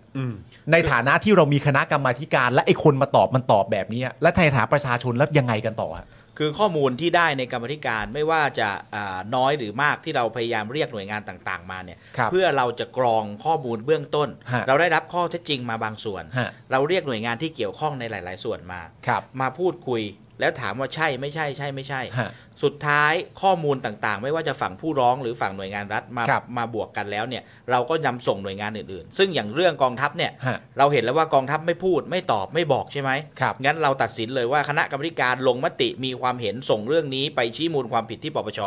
โอเค โดยประธานกรรมการจะนั่งเป็นพยานเองว่า ในวันที่อ่าสอบหาข้อเท็จจริงในชั้นกรรมธิการนั้นเนี่ยคุณไม่ได้ให้ข้อมูลใด ๆเลย อ่า ถ้าเกิดคุณจะไปให้ข้อมูลในชั้นปปช งั้นนั่นก็ต้องถูกหักล้างแล้ว ว่าถ้าเกิดข้อมูลนั้นคุณมีจริงตั้งแต่วันที่เราประชุมกันทำไมถึงไม่ให้ อืม อ่า เพราะฉะนั้นดำกำเอ่อกระบวนการต่างๆกำลังดำเนินการอยู่ โอเค แต่ว่ายังไม่จบ ใช่ยังไม่จบ ยัง โอ ไม่ เค จบยังไม่จบ โอเค นะครับ โอเค นะประชาชนยังคงสามารถติดตามมันต่อได้ ใช่ นะครับ โอเค เพราะฉะนั้นคือก็ยังไม่หมดหวัง ยังไม่หมดหวัง ยังไม่หมดหวังนะเออนะครับผม โอเค อ่ะคราวนี้คือเมื่อกี้เนี่ยผมก็บอกไปนะครับเพราะมีคุณผู้ชมบอกว่าเฮ้ยนี่เลย พวกเราจะได้ใช้ม 55 กันไปอืม อ่าน นะครับแต่ว่าอย่างที่บอกไปครับสิ่งที่สำคัญมากๆ ก็คือเราก็ต้องไปเลือกตั้งกันนะ ไปเลือกตั้งสิ นะครับนะแล้วก็ตอนนี้เนี่ยนะครับก็มีการรวมตัวกันครับ อ่าน นะสำหรับ 50 องค์กร ผนึกกำลังจับตาเลือกตั้ง ระดมอาสาสมัคร 1 0 0 0 0 0 คนส่งคะแนนแบบเรียลไทม์ครับ เออเราต้องทำขนาดนี้เลยป่ะ ยังไม่อ่านข่าวถามก่อนเล ยั ย งไม่อ่านข่าวถามก่อน เรเราต้องโหทำไมมันต้องทำขนาดนี้ฮะ เออ คือทุกครั้งที่มีการเลือกตั้งนะ ฮะ ก็คือเหมือนก็อยากรู้ใช่ไหม ว่า อ่า ได้คะแนนเท่าไหร่ อยากมาก นับกันเอง อ่ะ ทำกันเอง ครับ เพราะว่าถ้าเกิดฉันนับในรูปแบบของฉันเนี่ยอีก 3 วันรู้เรื่อง อืม อ่า เลือกวันที่เท่าไหร่นะ14 ครับ วันที่ 20 รู้เรื่องอีก 6 วัน อ่า ประกาศอย่างเป็นทางการ อ่า ส่วนไม่เป็นทางการใครจะชนะใครจะแพ้ก็ว่ากันไปเลย อ่า อันนี้คือหน่วยงานที่เราเสียงบประมาณปีปีๆหนึ่งหลายพันล้านบาท ครับครับครับครับครับ หลายพันล้านบาท สุด นะ ท้ายสุดท้ายเลือกตั้งผู้ว่า อ่า ก็จับมือกันแบบเนี้ยครับ ครับ มีเพิ่มเติมอีกหน่วยงานหนึ่งคือกรรมธิการผมไปร่วมอยู่ด้วย อ่า อ่าตอนนั้นได้อาสา 6,000 คน โอเค มาเฝ้าหน่วยเลือกตั้ง อ่า ของกรุงเทพมหานครทั้งหมด อ่า สุดท้ายประกาศคะแนนออกมา รู้คะแนนก่อนอีก อ่า รู้คะแนนก่อนอีกแล้วรู้ด้วยว่าแต่ละหน่วยเป็นยังไงแต่ละหน่วยมีอะไรเพราะสายตาประชาชน ฮะ แต่รอบนี้รอบนี้ 98,000 กว่าหน่วยนะ อืม เอาราวราวราวแสนหน่วย หกพันคนคงไม่พอแน่ละ แสนหน่วยในย6,000 คนไม่พอแน่นอน อ่า เจ้าหน้าที่เนี่ยเรื่องของเขา ฮะ เขามีอยู่แล้ว ครับ เขามีคนเขามีแรงเขามีงบประมาณ ผมชอบคำว่าเรื่องของเขามากแต่ยัง ไม่ตอบ ผมชอบ คืมอก เจ้าหน้าที่เนี่คำยว่ารื่องของขา ทั้งเกือบแสนหน่วยเนี่ย อ่า เขามีคนของเขาเขามีแรงมีเงิน โอเค มีคนแน่นอน อ่า แน่นอนละ ส่วนเขาจะดำเนินการยังไงให้โปร่งใสมากแค่ไหนเรื่องของเขา เรื่องของเขาเรื่องของเขา แต่พี่น้องประชาชนวันนี้ที่ 50 หน่วยงาน 50 องค์กรเข้ามาเนี่ยคือหนึ่ง อ่า อยากให้การเลือกตั้งครั้งนี้เนี่ยเป็นการเลือกตั้งที่โปร่งใสโปร่งใสยังไงก็คือแต่ละหน่วยเลือกตั้งมีคนไปสังเกตการณ์ โอเค เยอะๆสังเกตการณ์เยอะๆไม่พอตอนนับคะแนน ฮะ ไอ้ที่เขาขีดขีดขีดกันเนี่ย ครับ บางทีเนี่ยพอคณะกรรมการเขาไม่มีเครื่องคิดเลขเนี่ย อ๋ อเยอะ เขาอาจจะนับไม่ตรงกัน อ่า นะเขาอาจจะนับไม่ตรงกัน คลาดเคลื่อนอ่า เพราะฉะนั้นอาสาสมัครตรงนี้เนี่ยจะต้องเข้าไปเอ่อช่วยเหลือ ฮะ และที่สำคัญแสนหน่วยไม่พอ นับพร้อมกันหน่วยละ 2 บอร์ดนะครับ หน่วยละ 2 บอร์ดอ๋อ ใช่ ก็คือ 2 ใบ บัตรพักอันหนึ่ง อ่า บัตรเขต บัตรคน อันหนึ่ง เออ ฮะ ครับผม นับพร้อมกันกรรมธิการเคยเรียกกกตมาบอกว่านับพร้อมกันในเต็นท์เดียวกันเนี่ย เวลายกขึ้นมาว่าดีหนึ่งไออีกคนหนึ่งก็ดีสองและไอคนขีดมันจะนั่นทันเหรอเขาตอบกับผมว่าไงรู้ไหมครับ ว่า เขาบอกว่าเหตุการณ์นี้เนี่ยเราจะแก้ปัญหาโดยการให้หีบหนึ่งเสียงผู้ชาย อีกหีบหนึ่งเสียงผู้หญิง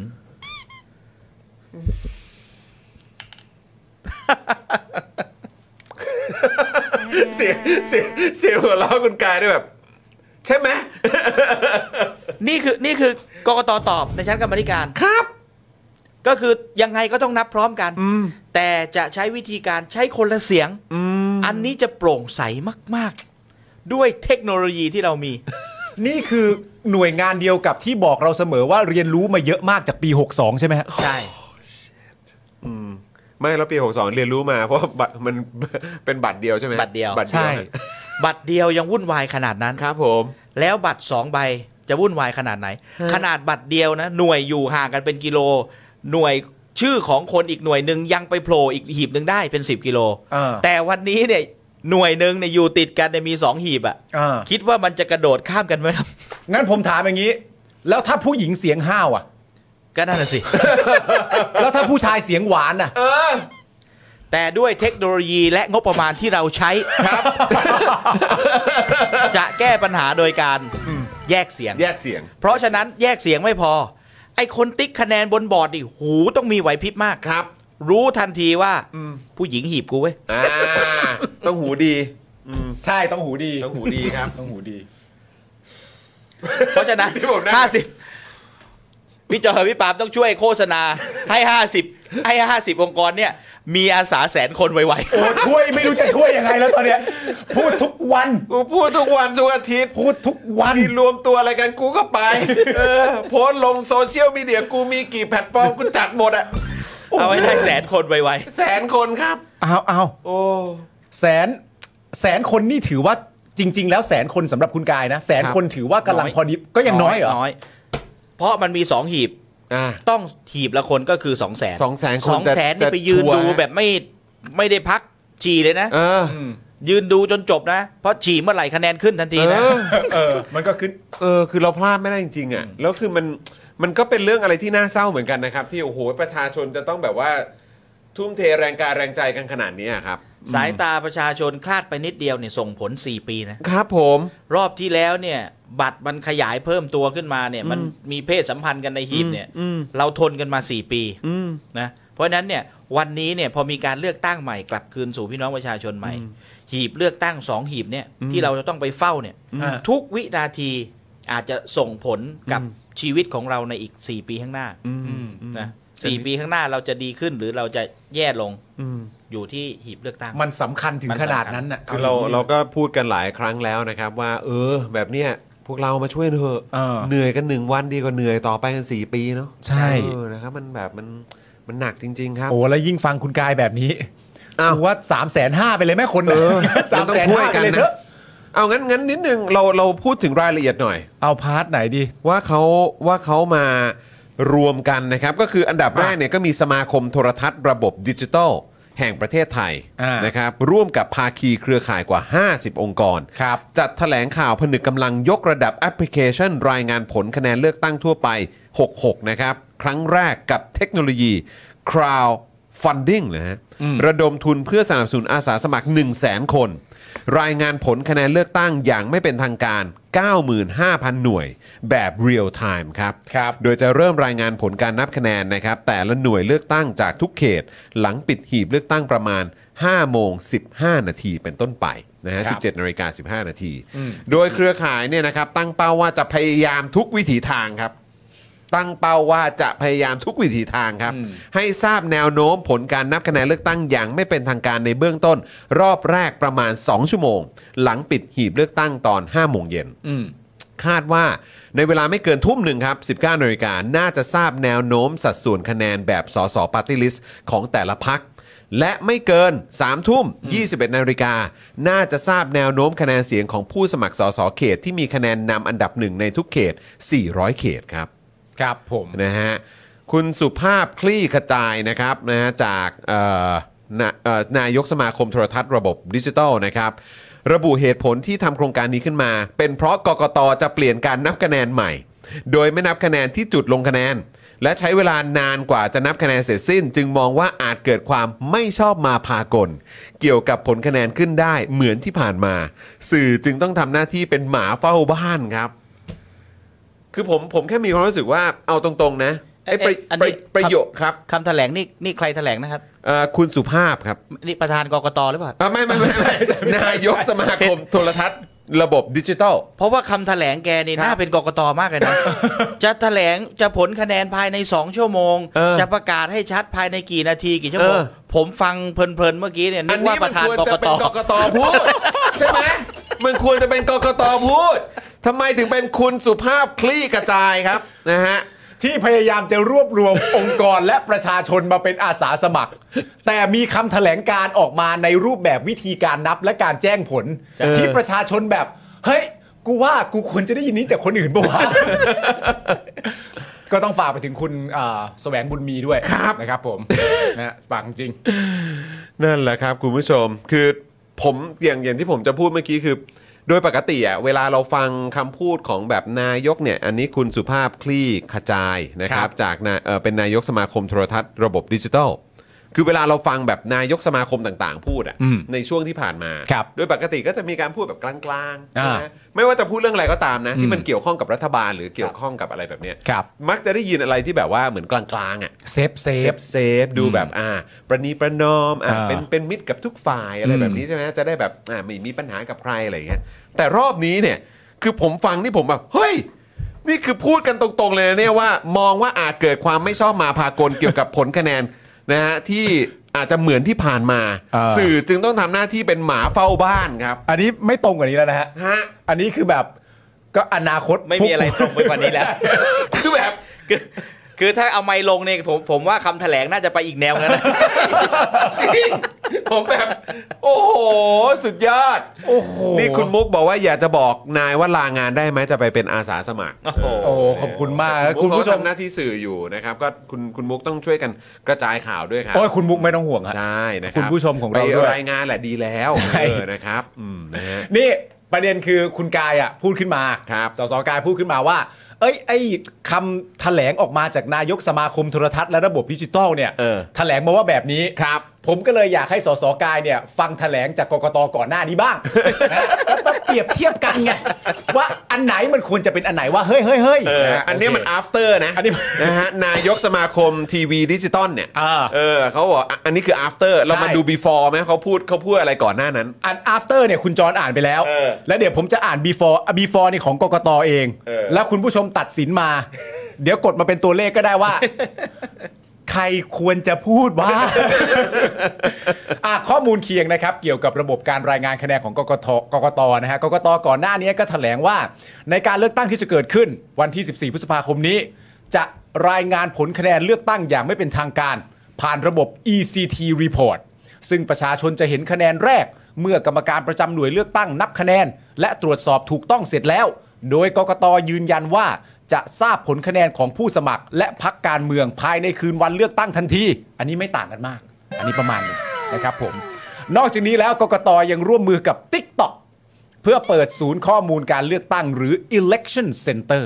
คอยเฝ้าระวังตรวจสอบข่าวบิดเบือนในช่วงของการเลือกตั้ง และการหาเสียงของพรรคการเมืองต่างๆ สวนกระแสกับที่หลายประเทศเนี่ยประกาศแบน TikTok นะฮะไม่ว่าจะเป็นสหรัฐแคนาดาแล้วก็ยุโรปนะครับ ซึ่งล่าสุดเนี่ยก็ยังมีข่าวว่า BBC แนะนำให้พนักงานลบ TikTok ออกจากโทรศัพท์ของบริษัท เนื่องจากกังวลเรื่องความเป็นส่วนตัวและความปลอดภัย หลังพบว่าเจ้าหน้าที่ของเอ่อ ByteDance นะครับบริษัทแม่ของ TikTok เนี่ยติดตามตำแหน่งของนักข่าวตะวันตกจำนวนหนึ่งในปี 2565 จนหลายประเทศสั่งแบนนะครับผมเอ่อประเด็นนี้ยังไม่เคยได้พูดคุยกับสสกาย ประเด็นเรื่อง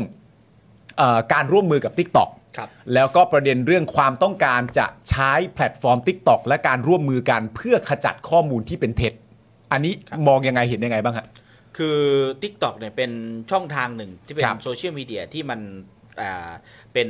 ข้อมูลไว ฮะ นะใครทำอะไรออกมาถ่ายคลิปวิดีโอสั้นๆ ออกมาแล้วไปไวมาก ครับ นะไปเร็วมาก ฮะ ผมเคยถ่ายอยู่คลิปหนึ่งคนดู2ล้าน6เรื่องบัตรคนจน เพราะ อืม ไวมากจริง ครับ เพราะฉะนั้นเนี่ยผมก็เลยอยากจะถามว่าถ้าเกิดกกตไปใช้เนี่ย ฮะ ใช้สำหรับทำอะไร อ่า ไม่ใช่ว่าประธานกกตไปเต้นหรือไปอะไรนะ แต่ว่ามันจะส่งเรียกว่าส่งข้อมูลไปถึงพี่น้องประชาชนได้อย่างไรเช่น ฮะ เขตเลือกตั้งที่เปลี่ยนใหม่ อืม คะแนนเลือกตั้งที่กำลังจะประกาศ ครับ หรือแม้กระทั่งว่าผู้สมัครแต่ละเบอร์เบอร์อะไร ใครทำอะไรที่ไหนยังไง บัตรเลือกตั้งต้องการอย่างไร ฮะ อะไรพวกเนี้ย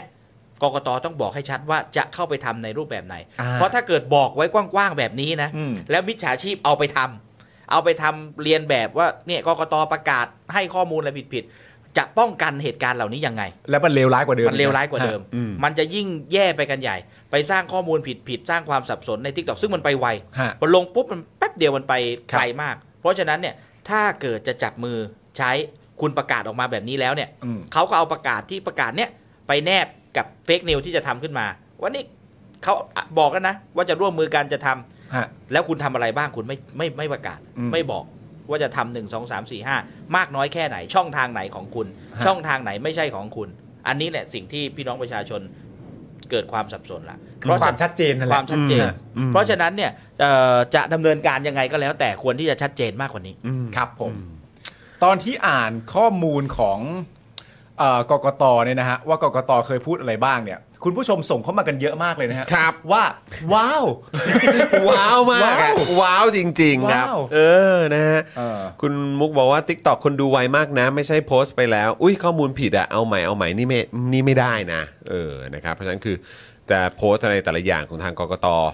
นะครับ ทางโซเชียลมีเดีย หรือกกตจะประกาศบอกว่า อุ้ยได้นายกคนนี้แล้วแล้วอีกสองนาทีบอก อุ้ยประกาศผิด ไม่ เรา คุณ เราเราโพสต์ปิวไหมโพสต์ปิวโพสต์ปิว โพสต์ปิว เออโพสต์ปิว คุณมุกไปชินกับพักไหนเปล่าแบบโพสต์โพสต์ลบลบ เออโพสต์โพสต์ลบๆเนี่ยเอ พัก อ ไหน ครับ เป ผ ล่าม เออปาร์ตี้ลิสต์อันดับหนึ่งอ่ะเออ นะครับเออคุณจุธาบอกว่าที่แคนาดาห้ามนักการเมืองเล่น t ิ k t o k แล้วนี่คะโอ้ครับผมก็น่าจะหมายถึงแบบในเครื่องเนาะในเครื่องของของเออเขาเรียกว่าอะไรอะ ฮะ เครื่องของเออที่ใช้ทางราชการอ่ะ ครับ เออนะครับเขาก็บอกกันเลย รู้สึกว่า BBC ก็เพิ่งจะออกมาด้วย ครับผม นะครับ คุณกายขอชัดๆ อีกหนึ่งครั้ง เพื่อเป็นการแบบเอ่อรวบรวมประชาชนด้วยทำไมมันจึงมีความสำคัญมากที่เราต้องรวบรวมอาสาสมัครให้ได้เยอะๆทำไมถึงมีความสำคัญมากที่ประชาชนต้องจับตาดูการเลือกตั้ง 66 ด้วยตัวเองเจนะ คือการเลือกตั้งเนี่ยมันมันส่งผลกระทบกับพี่น้องประชาชนหลาย ๆ อย่าง ครับ พี่น้องประชาชนหลาย ๆ คนพยายามอยากที่จะเปลี่ยนแปลงอนาคตตัวเอง เปลี่ยนแปลงอนาคตเงินในกระเป๋าตัวเองโดยการลงทุน ครับอืม บางคนได้เงินเดือนหลักหมื่น อยากมีเงินเพิ่มไปลงทุนเปิดร้านก๋วยเตี๋ยวร้านกาแฟต้อง ครับ ลงทุนหลักหมื่นหลักแสน ฮะ เพื่อหวังจะเปลี่ยนแปลงอนาคตปลายเดือนว่าจะต้องมีเงินเพิ่มเติมขึ้นมา ครับ อันนี้คือการลงทุนเพื่อหวังเปลี่ยนแปลงอนาคต ฮะ ซึ่งมีต้นทุน ครับ แต่การลงทุนเปลี่ยนแปลงอนาคตที่มีต้นทุนน้อยที่สุดเลย คือการออกไปเลือกตั้ง อืม อืม และส่งเสียงส่งสัญญาณผ่านคูหาเลือกตั้งผ่านบัตรเลือกตั้งไปเนี้ย ครับ ว่าฉันชอบนโยบายพักนี้ ฉันเลือกนักการเมืองคนนี้ ฮะ เพื่อไปพิทักษ์ผลประโยชน์ของฉัน ครับ เพื่อไปออกกฎหมายที่เอื้ออาการเป็นอยู่ของฉันให้ได้ ครับ แล้วอนาคตปลายทาง ฉันก็จะมีปากท้องที่ดี มีเอ่อชีวิตที่ดีขึ้น ครับ นี่คือการลงทุนที่น้อยมาก ฮะ ลงทุนคือการเสียค่ารถไปเดินทางไปเลือกตั้งเท่านั้นอ่ะ ครับ แล้วก็จะสามารถเปลี่ยนแปลงอนาคตของคุณได้ อืม เพราะฉะนั้นวันนี้การลงทุนออกไปใช้สิทธิ์ใช้เสียง มันยังไม่พอเนื่องจากว่าเสียงของคุณโดนริดรอนมาโดยตลอด ในประวัติศาสตร์เคยโดนถูกแย่งชิง เคยมีเพิ่มเติม เราเนี่ยลงทุนไปแล้ว อืม แต่เพื่อนเนี่ยไม่ได้ลงทุนเลยเอามาใส่เป็นกรรม เพราะฉะนั้นเราออกไปใช้สิทธิ์ใช้เสียง ไม่พอเราต้องมาเฝ้าสังเกตการณ์ด้วย ครับ เพราะสิ่งที่เราเฝ้าไม่ใช่แค่เฝ้ากระดาษ ไม่ใช่แค่เฝ้าคะแนนให้กับนักการเมือง ฮะ ไม่ใช่แค่เฝ้าผลการเลือกตั้งให้กับพรรคการเมือง อืม แต่เป็นการเฝ้าหีบอนาคตของเรา อืม หีบอนาคตของเราจะออกมาดีมากน้อยแค่ไหนเสียงของเราสะท้อนไปอยู่ในนั้นแล้ว ครับ เสียงของเราจะได้ถูกสะท้อนออกมานับหรือเปล่า ฮะ มันอยู่ในหีบนั้น เพราะฉะนั้นเราต้องไปเฝ้าสังเกตการณ์อนาคตของเรากัน ครับผม พอผลออกมาแล้วเป็นที่ต้องการของเรา นั่นหมายความว่าอนาคตของเรากำลังจะดีขึ้น ครับ ผ่านนโยบายต่างๆ ที่เราส่งเสียงส่งสัญญาณไป ครับ เพราะฉะนั้นการเป็นอาสาเฝ้าหน่วยเลือกตั้งสำคัญกับตัวคุณใกล้ที่สุดเลย อืม นะเพราะฉะนั้น 1 0 0 0 0แสนหน่วย ถ้าได้ 2 0 0แสนคน อันนี้ยังแค่เบสิกนะ เพราะหี ครับ บ ละคนนะ ฮะ ถ้าถ้าได้ 2 0 0แสนคนอย่าดีใจโอ้โหคนออกมาเยอะมากเลยไม่ใช่นะ เพิ่งจะแค่หีบละคนเองนะ อืม เพราะฉะนั้นหีบละ 2 คนหีบละ 3 คนต้องใช้คนเท่าไหร่ ฮะ นะเพราะฉะนั้นต้องช่วยกัน ครับ ออกมาเป็นตัวแทนมาเป็นอาสา บางคนบอกว่า อุ้ยวันอาทิตย์สองแรง ขอทำงานได้ไหมสองแรง เราไม่ว่ากันเนื่องจากโอเคแน่นอนเศรษฐกิจปากท้อง ครับ แต่ลาสักครึ่งวันได้ไหม อืม ช่วงเย็นอาจจะเสียอีกเพิ่มนอกจากค่ารถ เป็นค่าแรงขาดไปอีกสัก 200 300 ก็แล้วแต่ แต่ 2 300 ที่คุณได้เสียสละลงไปวันนั้นเนี่ย อืม มันเป็นอนาคตของคุณที่คุณอาจจะได้ค่าแรงเพิ่มขึ้นก็ได้ อืมครับ คุณอาจจะมีปากท้องที่ดีขึ้นก็ได้ คุณอาจจะมีการเมืองที่ดีขึ้นก็ได้ คุณจะมีอนาคตใหม่ที่ดีขึ้นก็ได้ อืม นะเพราะฉะนั้นอยากให้ทุกคนช่วยกันนะครับ ลงทะเบียนง่ายมากนะมันเป็นไอรอ ILAW ทำมานานแล้ว ครับ ในการลงทะเบียนแล้วก็โหวต62 ก็ ใช่ครั ทำ บ ร่วมกัน ครับ เพราะฉะนั้นเนี่ยตอนนี้ไปร่วมกับ 50 กว่าองค์กรเนี่ยก็จะมีช่องทางอะไรที่ง่ายขึ้นนะครับเพราะฉะนั้นกรอกเข้าไปลงเข้าไป เอาตามสะดวกว่างเช้าก็ไปเฝ้าในรูปแบบเช้า ครับ ว่างเย็นก็ไปเฝ้าในรูปแบบของการนับคะแนน อ่า นะก็ช่วยกันคนละไม้คนละมือ ครับผม เฮ้ยต้องช่วยจริง ๆ ครับ ต้องช่วยกันจริงๆฮะ จริงๆ และใน ครับ และในความเป็นจริงอีกอย่างหนึ่งนะก็คือว่าแม้ว่าคุณจะเชียร์พักใดจากฝากฝั่งไหนก็ตามนะ มันไม่ได้เป็นข้อโต้แย้งว่าคุณจะไม่ไปเป็นอาสาสมัครเลยนะ ใช่ เพราะว่ามันไม่ได้ไอ มัน การ คือ ทำ การรักษาสิทธิ์ของพวกคุณเอง ถูก และการทำทั้งหมดนี้เหมือนที่สสกายพูด มันไม่ได้เป็นการไปโปรเทคพักการเมืองนะ ใช่ มันไปโปรเทคเสียงตัวเอง ของ ไม่ได้ คุณ ไปเฝ้าให้พักใด ของคุณ พักหนึ่งเล ไม่ ย เกี่ยวเล ใช่ ยนะฮะเพราะฉะนั้น ใช่ ไม่ว่ายังไงก็ ของ ทำ คุณครับของคุณครับ ไปกันเยอะๆนะครับ เลือกตั้งด้วยอย่างแรกอย่างที่หนึ่งสำคัญมากๆ อย่างที่สองก็คือถ้าใครสมมติว่างและเป็นไปได้จริงๆก็ไปเป็นอาสาสมัครจับตาดูอนาคตตัวเองกันนะครับโอเค เอาละครับคุณผู้ชมครับคราวนี้นะครับก็มาถึงนะครับอีกประเด็นหนึ่งแล้วนะครับ ซึ่งนะครับก็วันนี้ก็พอดีกันเลย อ่า นะครับก็เอ่อคุณกายนะครับมาอยู่กับเราในรายการนะครับ ก็เลยอยากจะถามความเห็นด้วยเหมือนกันนะครับ ครับ จริง ๆ แล้วเนี่ยรู้สึกเท่าที่ทราบมาเหมือนเมื่อเช้าเนี่ยก็มีทางคุณชัยธวัฒน์เนี่ยก็ออกมาพูดถึงประเด็นนี้ด้วยนะค ค รั รับ บ แต่ว่าก็อ่ะฟังคุณชัยธวัฒน์ไปแล้วก็อยากฟังสสกายนะหรือว่าคุณกายด้วยเหมือนกัน ครับ นะครับก็คือเริ่มที่ประเด็นนี้ก่อน อืม โทนี่งง ธนาธรโจมตีพักเพื่อไทย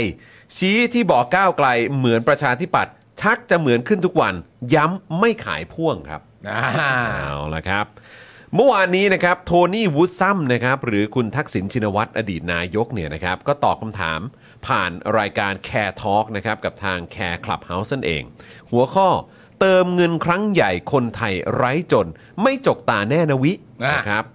โดยช่วงหนึ่งในการตอบคำถามของคุณนพก้าวคงสุวรรณนะครับ ครับ นะฮะก็เอ่อคุณนพก้าวนี่เอ่อเป็นตอนนี้เป็นสื่อที่ Voice TV นะครับถามว่าในฐานะที่พี่โทนี่เนี่ยนะครับเป็นผู้วิเคราะห์การเมืองมาตลอดเกือบทั้ง 2 ปีนะครับที่มาอยู่ในบทบาทคุณโทนี่เนี่ยนะครับ พี่โทนี่เห็นด้วยกับยุทธศาสตร์ไม่ขายพ่วงหรือขายพ่วง และถ้าขายพ่วงกับไม่ขายพ่วงอันไหนจะเป็นไปได้มากกว่ากัน เพราะคนถกเถียงกันเยอะมากในทวิตเตอร์ครับนี่อันนี่ก็ นี่คือคำถามนะ นี่ชี้เป้าไปที่ทวิตเตอร์เลยนะครับ อ่า โดย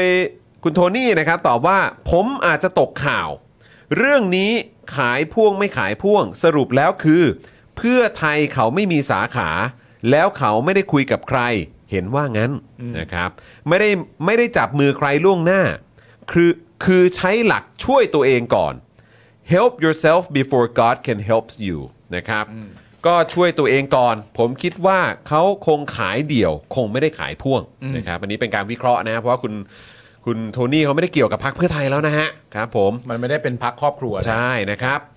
คุณโทนี่ยังบอกด้วยนะครับว่าวันนี้ผมงงมากเลยนะ ธนาธรออกมาโจมตีเพื่อไทย เฮ้ย ผมงงเว้ย ที่คนบอกก้าวไกลเหมือนประชาธิปัตย์เฮ้ย มันชักเหมือนขึ้นทุกวันนะเนี่ย อืม โดยคาดว่าที่คุณโทนี่พูดแบบนี้เนี่ยนะครับ น่าจะมาจากที่คุณธนาธรเนี่ยให้สัมภาษณ์ในรายการคุยฟ้าผ่า โดยทางพิธีกรเนี่ยนะครับได้ถามคุณธนาธรว่า การที่กระแสพิธาไม่ได้เหมือนกระแสของธนาธรตอนฟ้ารักพ่อปี 62 จะต้องทำยังไง เพราะว่าพิธาเป็นหัวหน้าพัก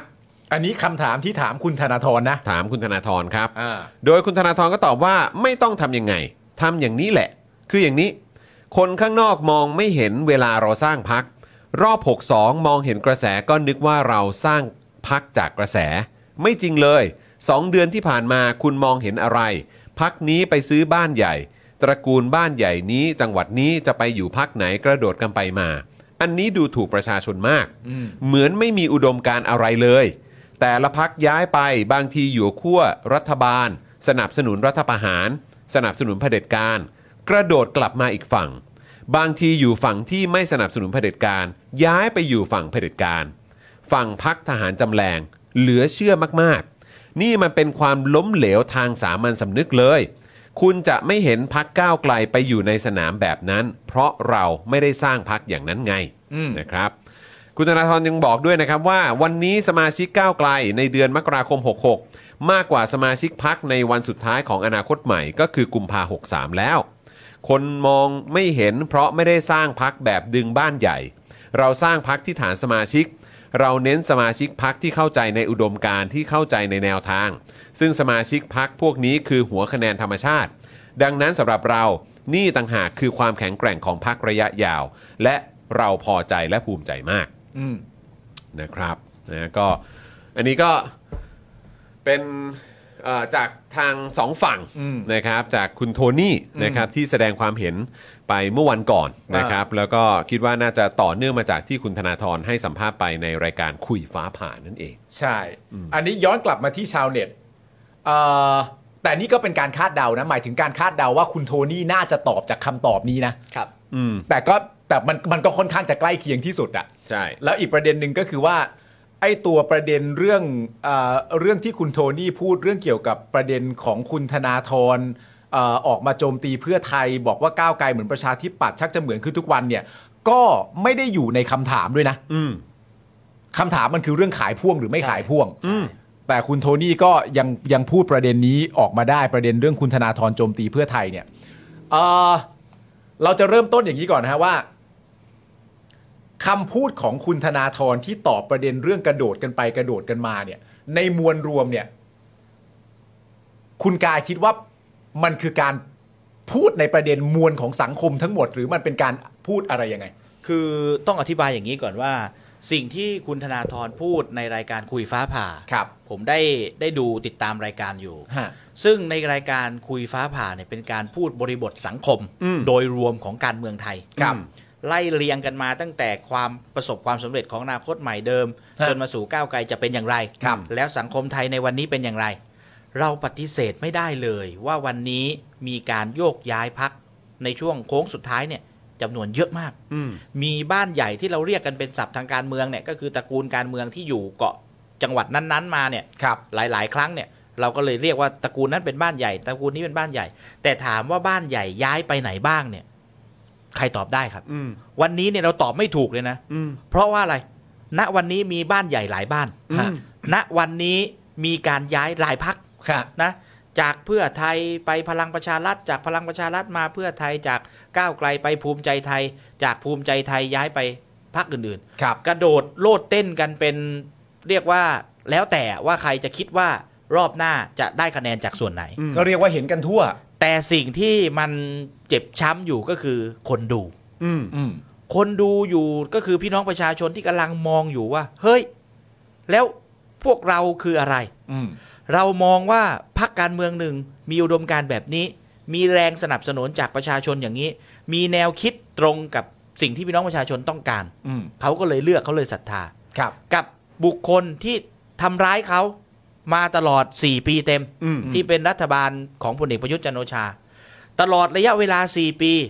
ด่าว่ากันสาดเสียเทเสียทำให้พี่น้องประชาชนมวลชนฝั่งทางนี้ เจ็บช้ำน้ำใจครั้งแล้วครั้งเล่า สุดท้ายพอโค้งสุดท้าย เราจะต้องกล้ำกลืนฝืนทน เลือกไอ้คนที่ทำกับเราแบบเนี้ย อืม เพราะว่าเขาย้ายมาแล้ว อืม อืม อันนี้คือสิ่งที่พี่น้องประชาชนมอง ครับ ผมดูรายการคุยฟ้าผ่าใน ครับ ฐานะประชาชน ครับ ผมเพิ่งเข้ามาเป็นสสครั้งแรกเพิ่งมาเป็นนักการเมืองสมัยแรก ยังไม่ลืมความเป็นประชาชน ดูรายการนี้อยู่ในฐานะประชาชนมองแล้วบอกว่า เฮ้ย มันเป็นอย่างนี้จริง อืม ๆ แล้วยิ่งเราไปอยู่ในเป็นผู้เล่นอยู่ด้วยในในการเมืองเราเห็นแล้ว ว่ามีการโยกย้ายมีการเอ่อเรียกว่าอะไรนะไม่มีมิตรแท้และศัตรูถาวร ครับ จนเป็นเรื่องตลกโปกฮาคุยกันอีกรอบเออก็หัวเราะ อืม ไม่มีมิตรแท้และศัตรูถาวรเดี๋ยวก็เจอกัน เอ้ยน้องเดี๋ยวเจอกันพักนู้นพักนี้ ถามว่าแล้วพี่น้องประชาชนอยู่ตรงไหน อืม เราในฐานะพี่น้องประชาชนได้แต่นั่งดู แล้วสุดท้ายก็ต้องตัดสินใจเลือก อืม เลือกในสิ่งที่มันมีอยู่อย่างจำกัดเนี่ย อืม มีอยู่ในลิสต์รายการบัตรเลือกตั้งเนี่ยว่ามีอยู่เท่าเนี้ยจะต้องเลือกแค่นี้ บางครั้งเสียงสะท้อนแบบไม่ออกเสียงไม่คะแนนมันเลยเยอะขึ้นเยอะขึ้น เพราะว่ามันไม่มีพักที่ตรงใจ ครับ และนี่ก็คือสิ่งที่อนาคตใหม่ก่อตั้งขึ้นมา ก็เพราะว่าจะมวลชนกลุ่มนี้จะไปอยู่กับพักนี้ก็ไม่ใช่ อืม จะไปอยู่กับพักนั้นก็ไม่เห็นด้วย อืม เลยเป็นการก่อร่างสร้างตัวพักอนาคตใหม่ขึ้นมา อืม นะจนเดินทางมาสู่ก้าวไกลในวันนี้ ครับ เพราะฉะนั้นวันที่ณรายการน่ะคุณธนาธรมองบริบทสังคม และพูดถึงเรื่องบ้านใหญ่ อืม เท่านั้นเอง อืม ส่วนในกรณีของคุณโทนี่ที่พูดมาออกมาเลยว่าคุณธนาธรว่าเขาทำไมเอ้ยว่าพักเพื่อไทยทำไมเย ธนาธรออกมาโจมตีเพื่อไทย อ่า อืม ซึ่งผมคิดว่ายังมองไม่ได้เป็นเรื่องของการโจมตีกันนะ ฮะ ยังไม่ได้เป็นการโจมตีกัน แต่เป็นเพียงพูดบริบทการเมืองสังคมว่ามันเป็นแบบนี้ไม่ได้อีกต่อไปแล้ว ว่าลักษณะ ใน การเมืองเนี่ย แบบ ที่เป็ นี้ อยู่ ไม่ได้อีกแล้ว ในบริบทการเมืองแบบนี้มันเป็นไปไม่ได้อีกแล้วในปี 2023 เนี่ยมันไม่ควรจะเกิดขึ้น แค่นั้นเอง อืม ครับ ครับ แล้วแล้วเอ่อคุณคุณกายเองคิดคิดเห็นว่ายังไงอ่ะอันนี้อันนี้ยังไม่ต้องไปประเด็นว่าคุณโทนี่มองยังไงก็ได้นะ หรือ ครับ ว่าเอาเอาเป็นว่าในช่วงซึ่ง เออมันก็แปลกเนอะเพราะว่าคุณโทนี่พูดเหมือนกับพิสิทธิ์เลยเนอะ เพราะคนที่บอกว่าเราเหมือนประชาธิปัตย์คนแรกเนี่ยคือคุณอภิสิทธิ์เวชชาชีวะ เอาที่ใกล้เคียงที่เราจำได้อะณตอนเนี้ยมันก็เลยเป็นความสงสัย ในสังคมและตัวผมเอง อย่างชัดเจนเลยด้วยว่า คุณโทนี่อะพูดว่าพักก้าวไกลอะเหมือนประชาธิปัตย์แต่คุณโทนี่อะพูดเหมือนคุณอภิสิทธิ์ คือ ผมก็ทำความเข้าใจเรื่องนี้มาสักพักหนึ่งเหมือนกัน เออทำไมพูดเหมือนกันเลยเอ อนะครับอ่ะงั้นงั้นงั้นถามถามคุณกายก่อนดีกว่าว่า เป็นไงฮะกับการที่เขาเปรียบเทียบว่าประชาธิปัตย์กับเอ่อกับก้าวไกลเหมือนกัน คือในคำว่าเหมือนเนี่ยต้องต้องดูก่อนว่าเหมือนที่เหมือนเข้าไปทุกทีเนี่ยในบริบทไหน อ่า ผมยอมรับในเรื่องเดียวนะ ฮะ ว่าที่เหมือนเข้าไปทุกทีแล้วเนี่ย ก็เพราะว่าเป็นสถาบันทางการเมืองหรือเปล่า อืม ไม่มีเจ้าของหรือเปล่า อืม วันนี้เราก้าวไกลเราไม่มีเจ้าของ อืม เข้าใกล้ความเป็นสถาบันทางการเมือง เนื่องจากว่าเรามีการรวบรวมสมาชิก เรามีการขับเคลื่อนต่าง อืม ๆ ที่ไม่ได้มีธงนำโดยบุคคลใดบุคคลหนึ่ง ครับ อ่าอันนี้คือสิ่งที่เราแต่ด้วยแนวคิดอุดมการณ์วิสัยทัศน์ของพรรคก้าวไกลแตกต่างกับพรรคประชาธิปัตย์โดย อ่า สิ้นเชิง อืม นโยบายแตกต่างอย่างสิ้นเชิงนะวิธีการแตกต่างอย่างสิ้นเชิง อืม นะแล้วยุทธศาสตร์ในการดำเนินพักแตกต่างอย่างสิ้นเชิง อืม เพราะฉะนั้นในความเหมือนในบริบทแบบนี้ไม่มีอย่างแน่นอน ครับ นะส่วนในมุมมองของความคิดใครจะคิดเห็นอย่างไร ผมไม่ทราบ เขาจะมองในด้านไหนผมไม่รู้ แต่สิ่งที่เรารับรู้และเราอยู่ในพักก้าวไกลเองเนี่ยเรารู้ว่าแนวทางในการดำเนินพักของเราเป็นอย่างไรและเราเชื่อว่ามันไม่เหมือนกันมันมีความแตกต่างกัน ส่วนใครจะอ่าคิดเห็นไปในแนวทางไหนนั่นก็สุดแท้แต่ อืม เพราะคือจริง ๆ นะคุณผู้ชมเราเราคุยกัน คือผมกับคุณปาล์มก็คุยกัน พวกเราก็คุยกันแล้วก็แบบ เออ เราแค่มองในแง่ของว่า คือการที่จะบอกว่าเฮ้ยสองพักนี้เหมือนกันเลยว่ะ อืม เราก็มีความรู้สึกว่า เออ เหมือนเหมือนกันในในในแง่ไหนบ้าง แล้วก็อะไรยังไง เพราะว่าก็คือแบบ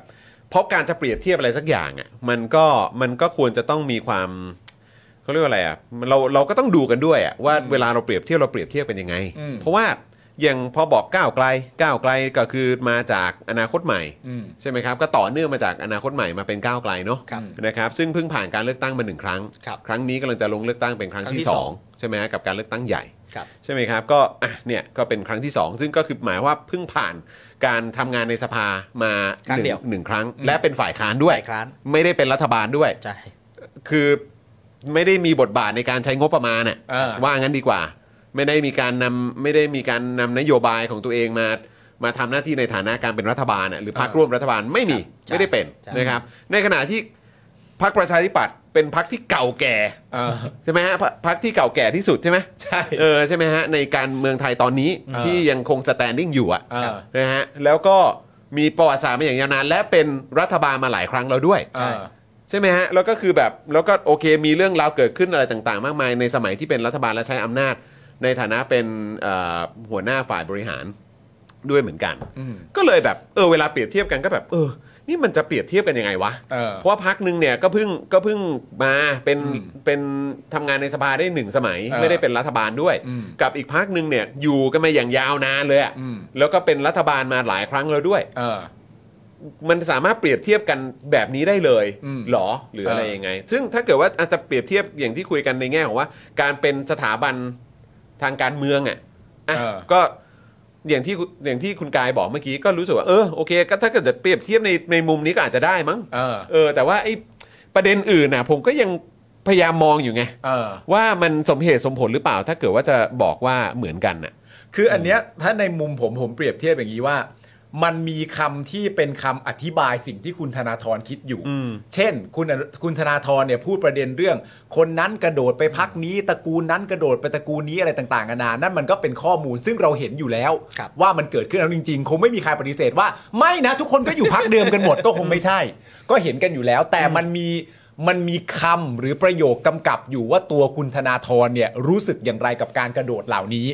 มันคือคำกำกับที่พูดว่าอันเนี้ยดูถูกประชาชนมาก อืม เป็นการกำกับอารมณ์ว่าสิ่งที่มันกระโดดไปกระโดดมาอยู่นะตอนเนี้ยคุณธนาธรรู้สึกอย่างไร อืม มันมีคำกำกับอยู่ เพราะฉะนั้นเนี่ย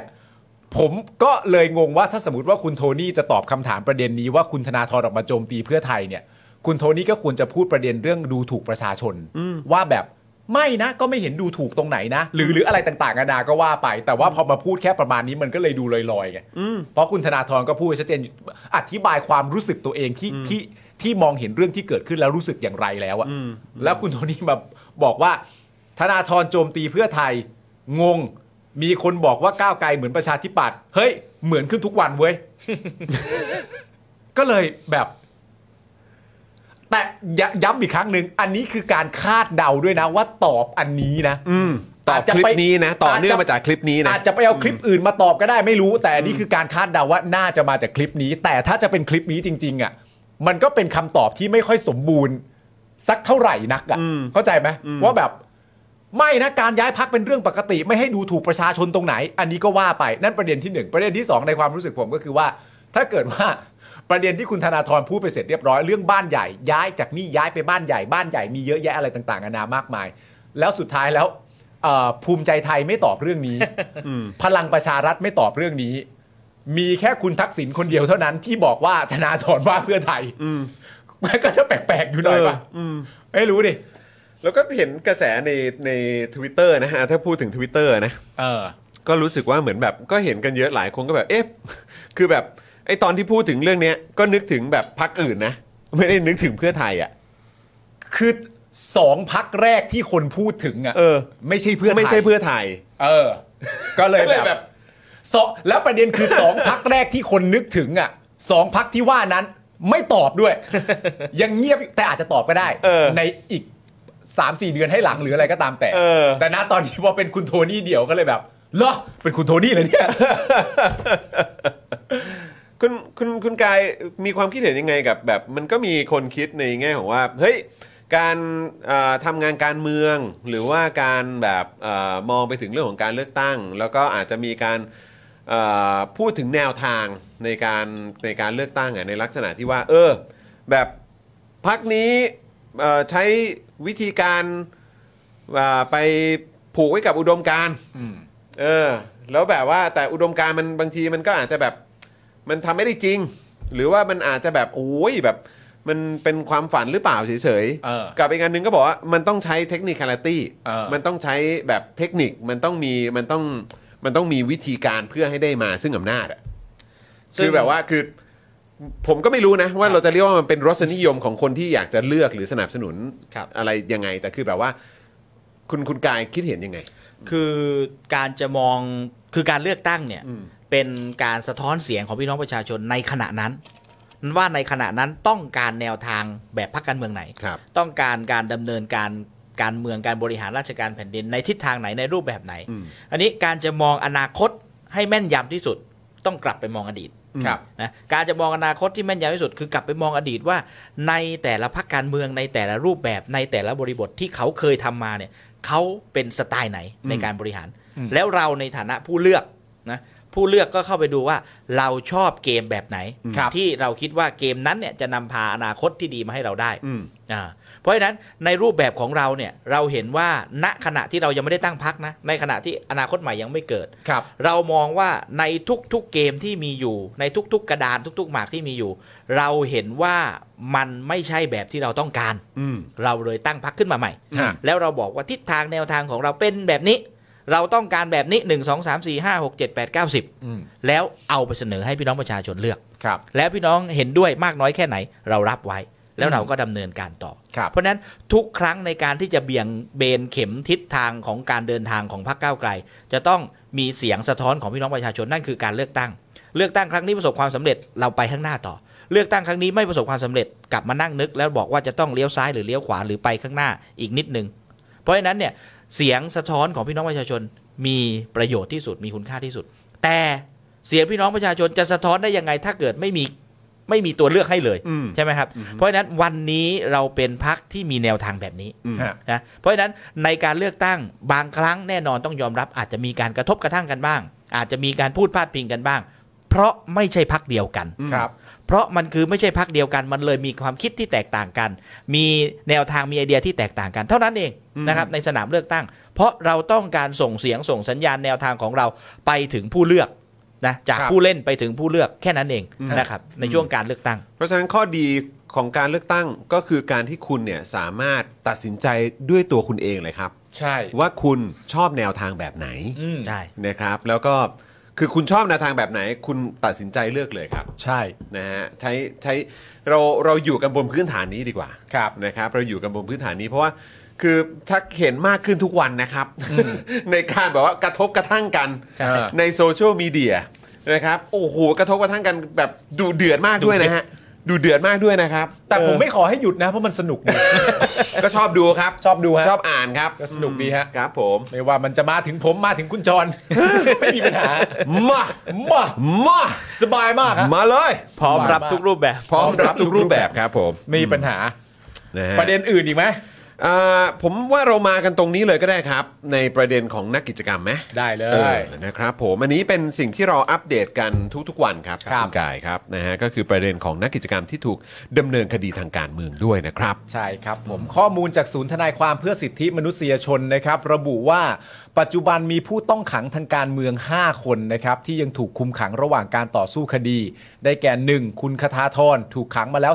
345 วัน คุณธีรนายถูกขังมา 35 วัน คุณชัยพรถูกขังมา 35 วัน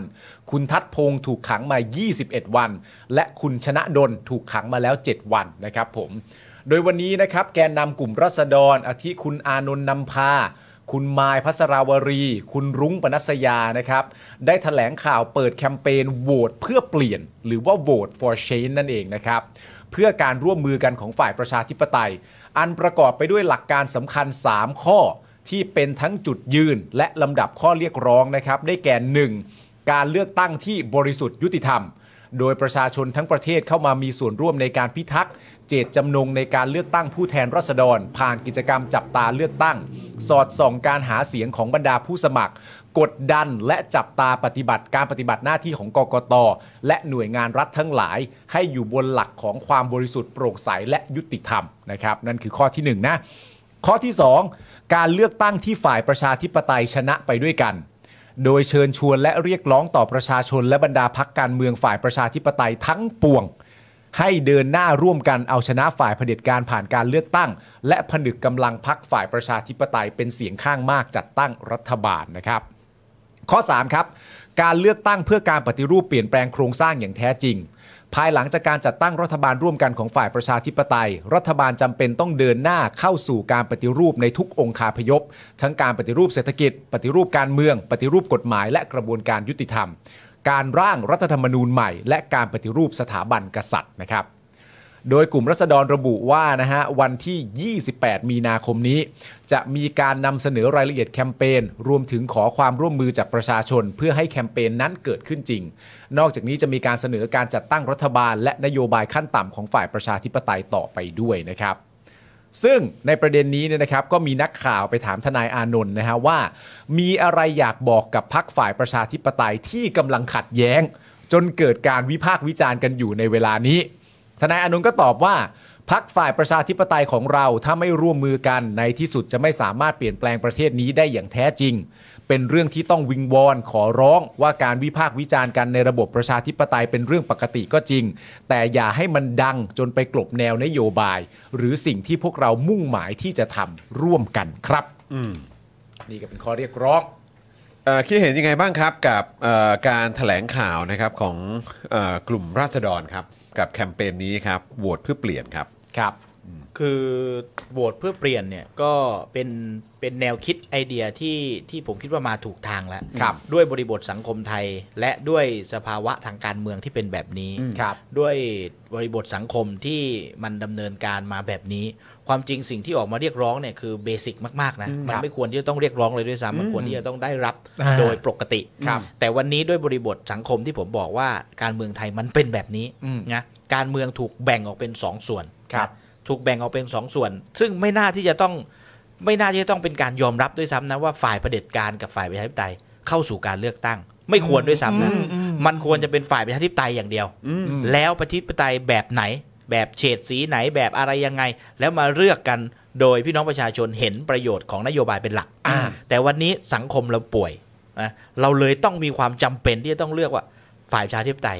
กับฝ่ายเผด็จการ ครับ ซึ่งไม่ควรเกิดขึ้น ครับ และสิ่งข้อเรียกร้องต่างๆ ซึ่งไม่ควรที่จะต้องออกมาเรียกร้องก็ได้เห็นกันในวันนี้ แต่ทุกอย่างจะสำเร็จได้ก็คือการโหวตการเลือกตั้งครั้งนี้แหละ ฮะ ที่จะเปลี่ยนแปลงสังคมโดยบริบทที่เป็นแบบเนี้ยให้กลับมาไม่เหมือนเดิมอีกต่อไป นั่นต้องมีพลังมากพอ ฮะ ต้องมีเสียงมากพอมีฉันทามติจากพี่น้องประชาชน มากพอที่จะให้ผู้มีอำนาจเห็นว่า เฮ้ย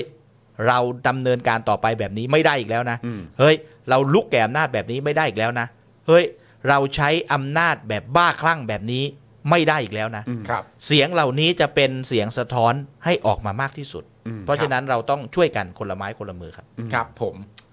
โอ้โหนะครับ ถ้าเอาตามความเห็นของฝั่งอาของของเอ่อแกนนำกลุ่มรัษฎรเนี่ย มันก็มีประเด็นเรื่องแบบว่าเอ่อการวิพากษ์วิจารณ์กันในเออของทนายอานนท์เองเนี่ย ก็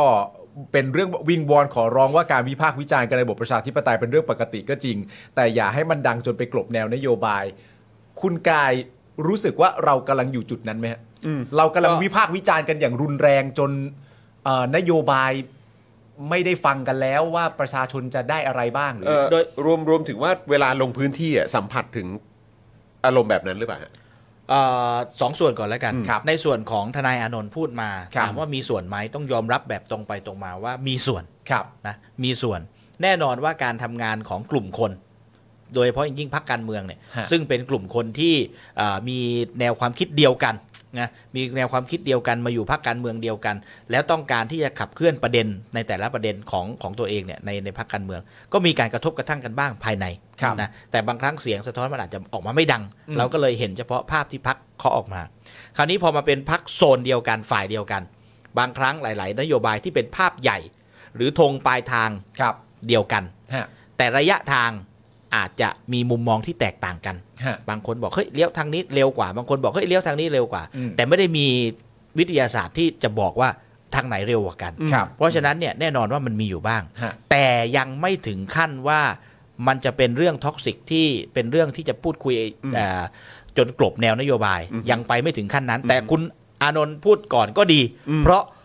ก่อนที่จะไปถึงขั้นนั้น เพราะมันกำลังเดิน สะกิดไว้ก่อน สะกิดไว้ก่อน สะกิดไว้ก่อน สะกิดบอก จะได้ เฮ้ย ไม่ต้องไป าใช่จะได้ไม่ต้องไป ในส่วนที่สองก็คือการลงพื้นที่หาเสียง ครับ ณวันนี้ในการลงพื้นที่แน่นอนว่าพี่น้องประชาชนที่เอ่อกำลังรอคอยการเลือกตั้งอยู่เนี่ยแน่นอนว่าก็มีเสียงสะท้อนแต่ว่ายังไม่ได้พูดถึงเรื่องที่มีการกระทบกระทั่งกันมากนัก ยังเป็นการพูดเรื่องของอย่างที่ผมบอกไว้เมื่อกี้คือฝ่ายเผด็จการและฝ่ายประชาธิปไตยมากกว่า ครับ ยังพูดมากกว่าอยู่ ฮะ ก็คือว่าเอาฝ่ายเผด็จการไปเสียที อืม นะประชาธิปไตยเข้ามาจะได้ลืมตาอ้าปากฉันจะได้อยู่ดีมีสุขฉันจะได้ อ่าลืมตาอ้าปากได้หรืออะไรได้ นี่คือนี่คือสิ่งที่เรียกว่าเจ็ดสิบแปดสิบเปอร์เซ็นเจอพี่น้องประชาชน ครับ เห็น จะมีก็น้อยนะไม่ถึงสิบเปอร์เซ็นที่บอกว่า เฮ้ย พูดทะเลาะกันอย่างเดียวเลยไม่ได้นั่นเลย อันนี้จะมีจะมีน้อยอาจจะเป็นพวกคอการเมืองที่ติดตามใกล้ชิด ครับ นะ ผม ที่จะมาถาม อืม เพราะฉะนั้นเนี่ยก็ถ้าเกิดเวทน้ำหนักในพื้นที่เนี่ยก็ยังเป็นแบบนี้อยู่นะครับ การการลงพื้นที่อันนี้ขอขอมาที่ ครับ ที่เรื่องของการเอ่ออยู่ใกล้ชิดในช่วงหาเสียงแล้วนะครับ หรือแม้กระทั่งการพบปะประชาชนเนี่ยสิ่งที่เราสัมผัสได้มากที่สุดถึงความทุกข์ร้อน หรือว่าสิ่งที่เราได้รับฟังถึงความอัดอั้นของประชาชนที่มาแชร์ให้เราฟังหรือว่ามาคุยกับเราเนี่ยโดยส่วนใหญ่มันเป็นมันมันมีในเรื่องเรื่องไหนเป็นหลักๆ บ้างแล้วเราพอจะแชร์รายละเอียดในแต่ละเรื่องให้เราฟังหน่อยได้ไหมครับ ส่วนใหญ่เรื่องหลักๆ เลยที่เจอเวลาลงพื้นที่ไปเนี่ยอย่างน้อยๆวันหนึ่งเนี่ยต้องเจอคนมากหน้าหลายตานะหลัก ครับ ประมาณ 800 900 ถึงพันคนต่อวัน เพราะลงไปตลาดแต่ละทีต้องไปพูดคุยกับคน ส่วนใหญ่ที่พูดคุยมาเกือบจะเป็นเกือบร้อยเปอร์เซนด้วยซ้ำที่ได้พูดคุยเนี่ยคือเป็นการคับแค้นว่าทำไมเราถึงต้องทนมาถึงวันนี้ บางคนบอกว่า เอ้ย ต้นทุนค่าของค่าอะไรต่างๆ สูงขึ้นมาหมดเลย เอ้ย พูดไปพูดมาเอ้ยทำไมฉันถึงต้องทนถึงขนาดนี้ อืม ทำไมเราต้องทนถึงขนาดนี้ทำไมเสียงของเราเนี่ยทั้งตลาดเนี่ยเห็นพ้องต้องกันว่าควรที่จะเป็นรัฐบาลอีกรัฐบาลหนึ่ง ควรที่จะเป็นผู้นำอีกคนหนึ่ง แต่ทำไมมันถึงเป็นแบบนี้ คนสะท้อนแบบนี้คนพูดแบบนี้ เพราะฉะนั้นเนี่ยในการลงพื้นที่ในแต่ละครั้งเนี่ยพี่น้องประชาชนมอบความหวังให้ ครับ ความหวังให้ผู้แทนฝ่ายประชาธิปไตยเนี่ยมอบความหวังมอบแรงศรัทธาว่า ให้คุณไปช่วยขับเคลื่อนประเด็นต่างๆ ที่ทำให้เขาได้เปลี่ยนแปลงอนาคตได้ เพราะวันนี้เนี่ยเราปฏิเสธไม่ได้นะว่าอ่าสิ่งที่พี่น้องประชาชนทนอยู่เนี่ยคือเป็นอยู่ในสภาพที่หนีตายเท่านั้นนะ หนีตายเท่านั้นไม่ไม่ได้ไม่ได้อ่าอยู่สุขสบายเลยนะ ไม่ว่าจะเป็นข้าวของแพง ค่าแรงถูก รายได้ไม่พอรายจ่าย แล้วก็เรื่องอาปัญหาสุขภาพ อืม แค่เมื่อก่อนเนี่ยน้ำท่วม ครับ ยังพอดีกหนี ฮะ หนีไปพื้นที่สูงได้ ไฟไหม้ยังหนีออกมาพื้นที่ที่ปลอดภัยได้ แล้วก่อร่างสร้างตัวกันใหม่ อืม แต่ทุกวันนี้อากาศเป็นพิษพี่น้องประชาชนปฏิเสธไม่ได้เลย ครับ มีครอบครัวหนึ่ง มีตังค์รวยมาก แต่ก็ต้องออกมาทำงานนอกบ้าน เป็นเป็นงานที่ต้องทำในที่แจ้ง ครับ เขาบอกว่าแฟนเขาเนี่ยเป็นห่วงมากซื้อเครื่องฟอกอากาศ4ี่ห้าหมื่นบาท ฮะ เพราะต้องการให้อากาศดี แต่หนูเนี่ยไม่สามารถกลั้นหายใจไปหายใจที่บ้านได้ อืม สอสอจะทำยังไงกับเรื่องนี้ อืม เพราะว่าวันนี้งานของฉันคือต้องอยู่ข้างนอก อืม มันหลีกเลี่ยงไม่ได้ หลีกเลี่ยงไม่ได้ ครับ ทุกวันนี้ไม่ว่าจะห้อยคอไม่ว่าจะปิดจมูกไม่ว่าจะอะไร ก็รู้สึกได้ อืม ปิดจมูกไปแสบตาใส่แว่นไปแสบจมูก ครับ นะมันเข้าทุกทิศทาง เพราะอากาศเป็นพิษมันเลือกไม่ได้ ฮะ เขาบอกว่าถ้ามันหนักกว่านี้ คงต้องหาอะไรครอบหายใจแล้วก็ อืม ไปหาอากาศบริสุทธิ์แบบเสียตังค์กัน อืม กระป๋องเป็นเสียตังค์ เออ อืมอืม มันต้องขนาดนั้นเลยเหรอ อืม เพราะฉะนั้นเนี่ยไม่ว่าจะคนรวยแค่ไหน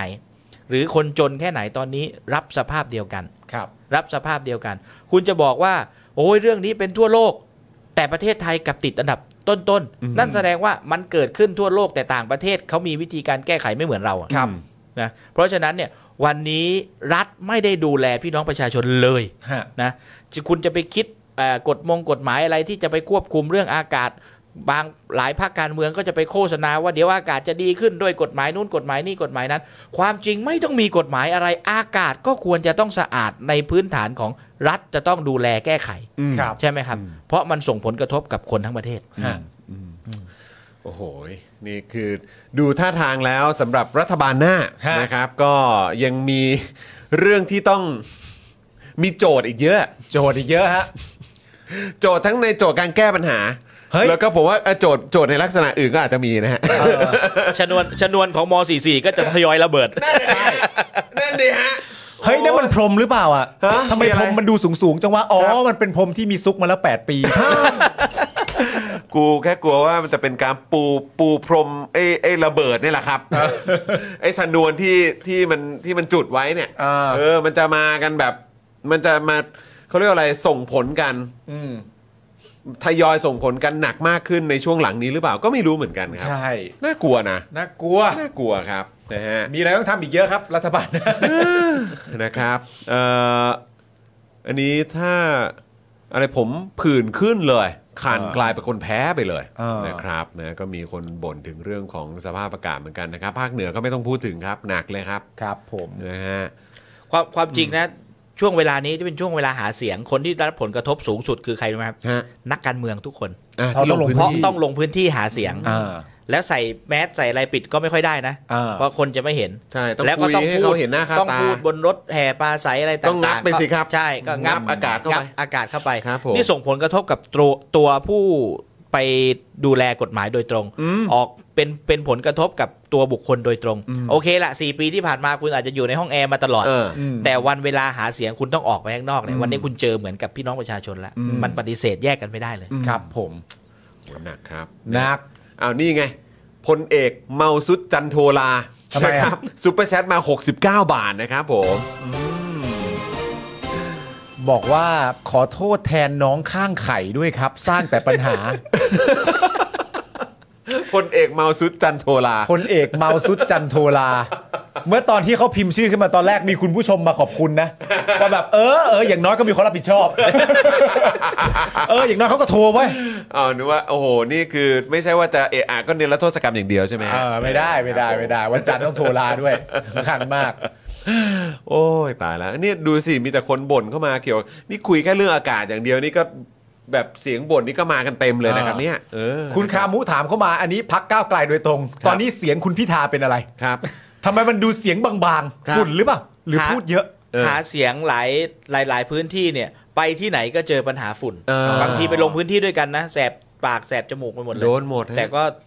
ก็ต้องไปนะ ก็ต้องไป ก็ ก็ ต้ ต้ อ อง ง ไปอะ ดำเนินการ เออนะครับ และตอนนี้นี่หนักด้วย อืม โดยเฉพาะคนปลาใส อ่า ไม่ว่าจะเป็นลังสิมันโร มไม่ว่าจะเป็นพิธา โดนกันหมด โดนกันหมด โดนกันหมดครั รับ บไป โดนกันหมดครับ เออนะฮะคือตอนนี้แม้ว่าเรื่องโควิดจะ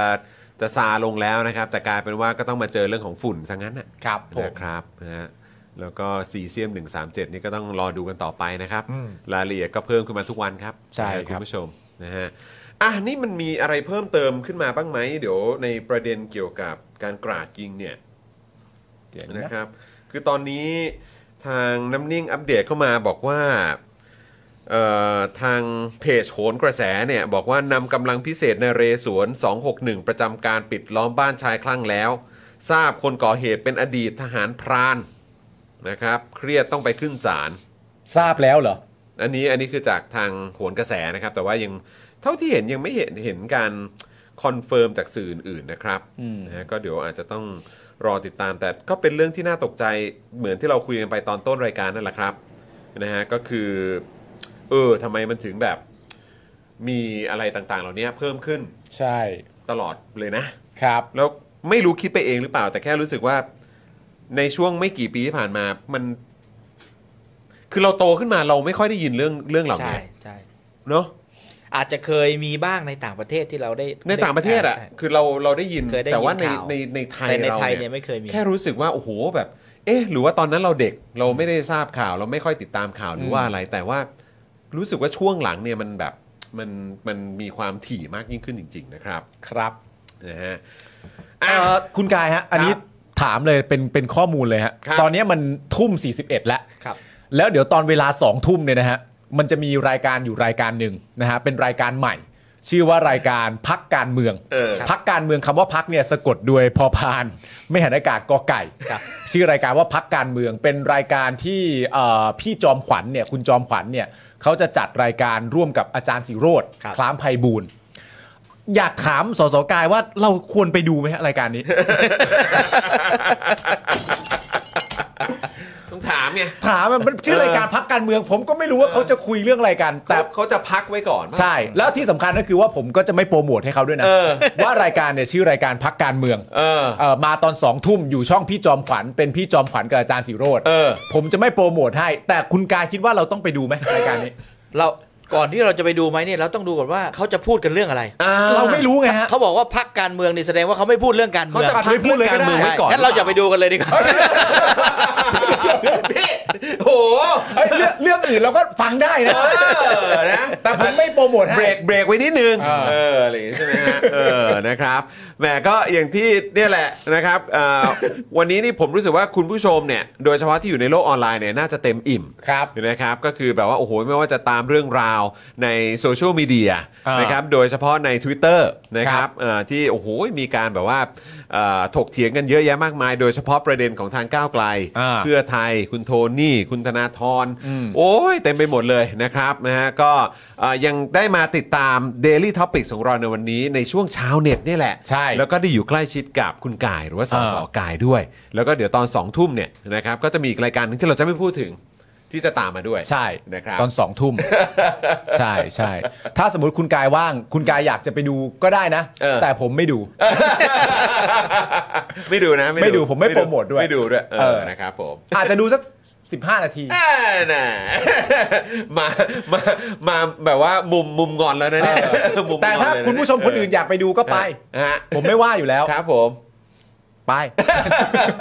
แต่วันนี้นี่คุณเกียร์บอกมา ฮะ คนที่น่าจะแฮปปี้ที่สุดคนหนึ่งเลย ครับ นะครับที่แฮปปี้ที่สุดคนหนึ่งเลยนะครับก็คืออาจารย์โกวิทนั่นเอง ใช่ โอ้ต้อง ครับ ขอบคุณอาจารย์โกวิทด้วยนะครับ โอ้โหนี่คือแบบคือเรา นี่ เราน นี่ถ้าไม่ได้อาจารย์โกวิทผมไม่ได้ออกรายการนี้เลยนะค โอ้ รั ไม่ใช่ครับผม ปกติจะได้แต่เสียง ได้ปกติได้ได้ได้แต่เสียงแต่คือจ ได้แต่ ริง เสียง ๆ ต้องบอกเลยว่าคือเราก็จะมีลิสต์กันแบบว่าเขียนว่าใครดีเนาะอะไรอย่างเงี้ยสสกายเนี่ยก็อยู่ในลิสต์ของเราด้วย ใช่ แต่คนที่มาเร่งปฏิกิริยาเลยครับ ครับ มาจี้เลยแบบเร็วสิ อ่า สักที อ นะ ยาก ครับ คุย อาจารย์โกวิทเลยครับ อ่า นี่ก็รอดูอยู่ว่าอาจารย์โกวิทจะมาคอมเมนต์อะไรหรือเปล่า ใช่ เออนะครับ น่า ผม น่าจะเป็นหัวคะแนนธรรมชาติ ผมอยากดู อยากดูจริงๆคนเนี้ย อ่ะตอนนี้ก็ใกล้จะจบรายการแล้วบิวเอาเอาแผนที่ขึ้นมาดูอีกทีสิ เอาแผนที่ขึ้นมาดูใหม่ที่เขตมันแบ่งยังไง แบ่งเขตเหรอ ดี๋ยวคุณผู้ชมลืมเอาเขตขึ้นมาดูหน่อย ปัจจุบันนะ อ่ะ แล้วคุณ ขยับหน่อยสิขยับหน่อยไปบังหน้า สอสอกายได้ไงไปบังตรงนั้นไม่ได้ เออไว้แถวนี้ไว้แถวนี้แล้ว เอออ่ะ ซูมซูมเข้าไปหน่อย อ่าอ่าโอเคโอเค ซูมเข้าไปหน่อย เอาเฉพาะฝั่งทน ฝั่งทน สูฝั่งทน ฝั่งทนนะ ฝั่งทนมีประเด็น อ่ะฝั่งทนก็นี่แบ่งเขตแบบ ไอ้ นี้ สีแดงๆข้างล่างนั่นเขตผมนะครับสีแดงๆข้างล่าง สีแดงๆข้างล่าง สอสองเจ็ดใช่ไหม อ่า สองเจ็ด 27 เนี่ย อ่า ค 27 รับผมนะฮะแต่ ยี่ เขตเขตยี่แปดให้จำไว้นะครับ อ่า สมมุติอยากจะบอกอ่าตูเอาเขตกทมเขตยี่แปดไป อ่า เอออะไรอย่างงี้ก็ได้นะครับ อ่ะบิวบิวบิวบิวพลิกพลิกอันนี้อ่านยาก มันอ่านยากมันมองเลขไม่เห็น เออ เออครับผม อ๋อ เมื่อกี้คือคลิกเพื่อแบบว่าปิ้วปิ้วปิ้วปิ้วปิ้ว ใช่ เออครับผมนะฮะเฟ เดี๋ย ด ว ออกเฟดออก เดี๋ยวแบบมีคนไปบอก ฮะ อะแล้วไอ้ตู่มันไม่เข้าใจอ่ะ เออ ตู่ไม่มีอะไรจะให้นะ เอาฝั่งท นไป แล้วมันไม่เข้าใจอะ ตู่ไม่มีอะไรให้เอาเขต 28 ไป เอาเขต ของกทม 28ไปตู่ เออ ไป ครับผม ฮะ นะฮะ โอเค อ่ะคุณผู้ชมครับแน่นอนนะครับสำหรับช่วงของชาวเน็ตของเราเนี่ยนะครับนอกจากจะได้อยู่ใกล้ชิดนะครับกับชาวเน็ตที่หลายต่อหลายท่านเนี่ยก็จะต้องมาลุ้นกันในทุกๆ สัปดาห์นะครับว่าเอ๊ะชาวเน็ตขใช่องเราจะเป็นใครนอนะครับแล้วเราก็ได้ฟังความเห็นนะครับแล้วก็มุมมองที่น่าสนใจ มุมมองแซบๆของชาวเน็ตของเราทุกสัปดาห์เลยนะครั ครับ บ แต่แน่นอนครับมาถึงช่วงท้ายแบบนี้เนี่ยเราก็มีช่วงสองช่วงด้วยกัน ถูกต้อง นะครับที่ต้องขอรบกวนชาวเน็ตของเราอีกสักเล็กน้อย ครับ นะครับก็คือช่วงแรกคือช่วงฝากร้าน ฝากร้าน นะครับและอีกช่วงหนึ่งก็คือช่วงถามไวตอบไวครั ถู บ กต้อง า เริ่มกันที่ฝากร้านก่อน ฝากร้านก่อนดีกว่าครับ ฝาก วันนี้ ได้เท่าที่ใจต้องการ ใช่คุณ กาย ให้เกียรติมาเป็นชาวเน็ตของเรานะครับเชิญฝากร้านได้เต็มที่เลยครับคุณกาย ครับก็ต้องฝากพี่น้องประชาชนนะครับในกรุงเทพมหานครนะครับนอกจากออกมาใช้สิทธิ์เลือกตั้งแล้วเนี่ยก็รอบนี้เนี่ยการเลือกตั้งของพรรคก้าวไกลเราเนี่ยเรายังคงต้องการเงินสนับสนุนนะทุกครั้งที่มีการเลือกตั้งอาจจะเห็นว่าการเมืองหรือนักการเมืองจะเป็นฝ่ายให้เงินหรือแจกเงินหรือมีเรื่องของเงินทองเข้ามาเกี่ยวข้อง แต่วันนี้การเมืองรอบนี้พี่น้องประชาชนทราบหรือไม่ว่านักการเมืองหรือผู้สมัครสสพักก้าวไกลกำลังต้องการเงินสนับสนุนจากพี่น้องประชาชน เพื่อที่จะไปทำหน้าที่แทนพี่น้องประชาชนได้อย่างสมบูรณ์แบบนะครับ เงินทุกบาททุกสตางค์5บาท 10 บาท 20 บาท จากหลาย ๆ คนมีความหมาย จะสามารถนำไปใช้พิมพ์โบชัวร์ทำป้ายหาเสียงทำอะไรต่างๆ เพื่อที่จะนำไปอ่าประชาสัมพันธ์ ให้พี่น้องประชาชนอีกหลาย ๆ คนได้รับรู้รับทราบว่า เขตนี้เป็นใครอะไรยังไง เพื่อจะได้ผู้แทนพักก้าวไกลเข้ามานะครับ เพราะฉะนั้นเงินทุกบาททุกสตางค์ของท่านมีค่านะครับ ช่วยกันเข้าไปในแคมเปญพระป่าการเมืองของพักก้าวไกลนะครับ เลือกเขตไหนชอบเขตไหน หรือประทับใจการทำงานของอาเขตไหนสามารถกรอกเข้าไปโดยตรงที่เขตนั้นได้เลย อืม หรือถ้าเกิดอยากสนับสนุนพักก็สามารถกรอกไปที่อ่าการบริจาคของพักได้เลยนะครับ จะกี่บาทก็แล้วแต่ท่านสามารถกดได้ตามแล้วแต่ที่ท่านอ่าสามารถดำเนินการได้ แล้วเราจะทำงานแทนทุกท่านนะครับ ทุกๆคนอย่างเต็มภาคภูมิอย่างสมบูรณ์แบบครับขอบคุณครับ โอเคครับผม เฮ้ยเออผมขอดูอันอันแรกอีกทีได้ไหมครับที่เป็นซองนะครับนะฮะ พระป่าการเมือง เออเนี่ย า เจ้าเสื้อในพักที่ประชาชนเป็นเจ้าของบอก ผมสสำเนียงได้ไหมวะเนี่ย เออนะครับ อยากอยากจะพูดอะไรประมาณนี้อยู่แล้วนะ เมื่อกี้เห็นอยู่แล้วเจ้าเสื้อในพักที่ประชาชนเป็นเจ้าของบอก อ่า เออครับผมนะเอองั้นผมถามหน่อยนะครับว่าคิดเห็นยังไงกับประเด็นที่เนี่ยแหละเออการการที่ประชาชนสามารถสนับสนุนพรรคการเมืองที่ตัวเองเออที่ตัวเองแบบอยากจะเลือก ชื่นชอบ ยากจะ จะสนับสนุนได้บ้างเพราะว่าคือบางท่านก็มองว่าโอ้ยได้ไงทำอย่างนี้ได้ไง เออ แบบพรรคการเมืองมาขอเงินประชาชนได้ยังไง เอออ ไรย่างเงี้ยเออฮะคิดคิดคิดเอ่อคิดเห็นกับเรื่องนี้ยังไงบ้างครับ คือหลาย ๆ หลาย ๆ คนหลาย ๆ หลาย ๆพักการเมืองนะครับ ทุกๆฝ่ายเนี่ยก็จะชอบพูดว่าพักการเมืองเป็นของประชาชน อืม พักการเมืองเป็นของคนทุกคน ครับ แต่ไม่มีใครรู้เลยว่าพักการเมือง นำเงินที่ไหนมาใช้ในการหาเสียงเลือกตั้ง อืม หลายหลายพรรคการเมืองใช้เงินเป็นหลักพันล้านหลักหมื่ อื น ม ล้าน แต่ถามว่าเงินเหล่านั้นนั้นมาจากใคร อืม นะมาจากกี่กลุ่มก้อนมาจากกี่กี่ผู้สนับสนุน อืม แล้วจะต้องตอบแทนบุญคุณผู้สนับสนุนนั้นอย่างไร อืม ถ้าคนน้อยนั่นหมายความว่าเขาก็ต้องไปหาผลประโยชน์มาแลกเปลี่ยนให้กับตอบแทนบุญคุณกับบุคคลน้อยๆ เหล่านั้น อืม แต่วันนี้เนี่ยทุกการหาเสียงของของเราเนี่ยเราแน่นอนปฏิเสธไม่ได้ว่าต้องใช้เงิน อืม เพราะโบรชัวร์ต้องพิมพ์ป้ายต้องพิมพ์ มันต้องใช้เงิน อืม เพราะฉะนั้นเนี่ยเงินทุนมาจากพี่น้องประชาชนทุกคนคนละ 10 บาทล้านคนได้ 10 ล้านบาท อืม เราสามารถเอาไปหาเสียงได้ อืม ได้ดีกว่าเอ่อหนึ่งล้านบาท 10 คน อืม ที่เราก็ต้องไปแคร์คนอ่าในทุนกลุ่มเล็ก ๆ น้อย อืม ๆ เพราะฉะนั้นวันนี้เราเอ่อไม่ได้เรียกว่าไม่ได้ ไม่ได้คิดแคมเปญมาเพื่อที่จะทำเป็นเป็นคอนเทนต์หรืออะไรต่างๆ แต่วันนี้เราไม่มีตังค์จริง ๆ ครับ ครับ ผม เอาตรงๆเอาตรงๆไม่มีตังค์จริงๆครับแล้วก็เราต้องการที่จะเอ่อสื่อสารไปถึงพี่น้องประชาชน เพราะฉะนั้นตัวกลางในการสื่อสารก็คือ ป้ายคือโบรชัวร์คืออะไรต่างๆ มันล้วนแล้วแต่ต้องใช้เงิน เพราะฉะนั้นเนี่ยก็ขอพี่น้องประชาชนว่า นี่เรากำลังทำพักการเมืองให้เป็นของประชาชนทุกคน อ่า และเราไม่ได้ต้องการเงินจากใครคนใดคนหนึ่ง อืม เราไม่ได้ต้องการเงินล้านเงิน 10 ล้านจากใครคนใดคนหนึ่ง อืม แต่เราต้องการเงิน 5 บาท 10 บาทร้อยบาทจากคุณนี่แหละครับ อืมอืมอืมครับผมนะฮะก็เอ่อใครนะครับที่จะร่วมในเรื่องของซองนี้ใช่ไหมฮะ ซอง ของแต่ละเขต ครับ นะครับของแต่ละ เจ้าเสื้อเนี่ยเจ้าเสื้อ ใช่นะครับ เจ้าเสื้ ก็ อ ของแต่ละเขตนี่ก็จะมี ถ้าถ้าเป็นของผมคือ ครับ เขต 27 นะครั เข บ ตยี่สิบเจ็ดนะครับเขตยี่สิบเจ็ดนะครับ กรุงเทพมหานครเขตที่ 27 นะครับ 27 อยู่ นะ อยู่ข้างล่างสัญลักษณ์เมื่อกี้นะ หรือหรือหรือถ้าเกิด หรือถ้าเกิดใครชอบการแบ่งเขต อ่ะ ครั้งนี้ ครับ ก็ไปให้กับเขตเลขอะไรนะครับเมื่อกี้28 28 28 28เมื่อกี้ ยี่สิบแปดก็ได้ด้วยเหมือน ข กั อน งคุณไอซ์รัชนกเนี่ย อ๋อ รูปแบบเมื่อตะกี้เมื่อกี้ อ่าครับผมนะฮะอ่ะเพราะฉะนั้นก็แต่ละเขตก็จะแตกต่างกันไปนะครั ใช่ เอออั อันเนี้ยเป็นสิ่งที่ผมกำลังจะทำเอ่อสสกาอยู่เขต 27 ใช่ไหม ใช่ครับ ร้านก๋วยเตี๋ยวร้านไหนอร่อย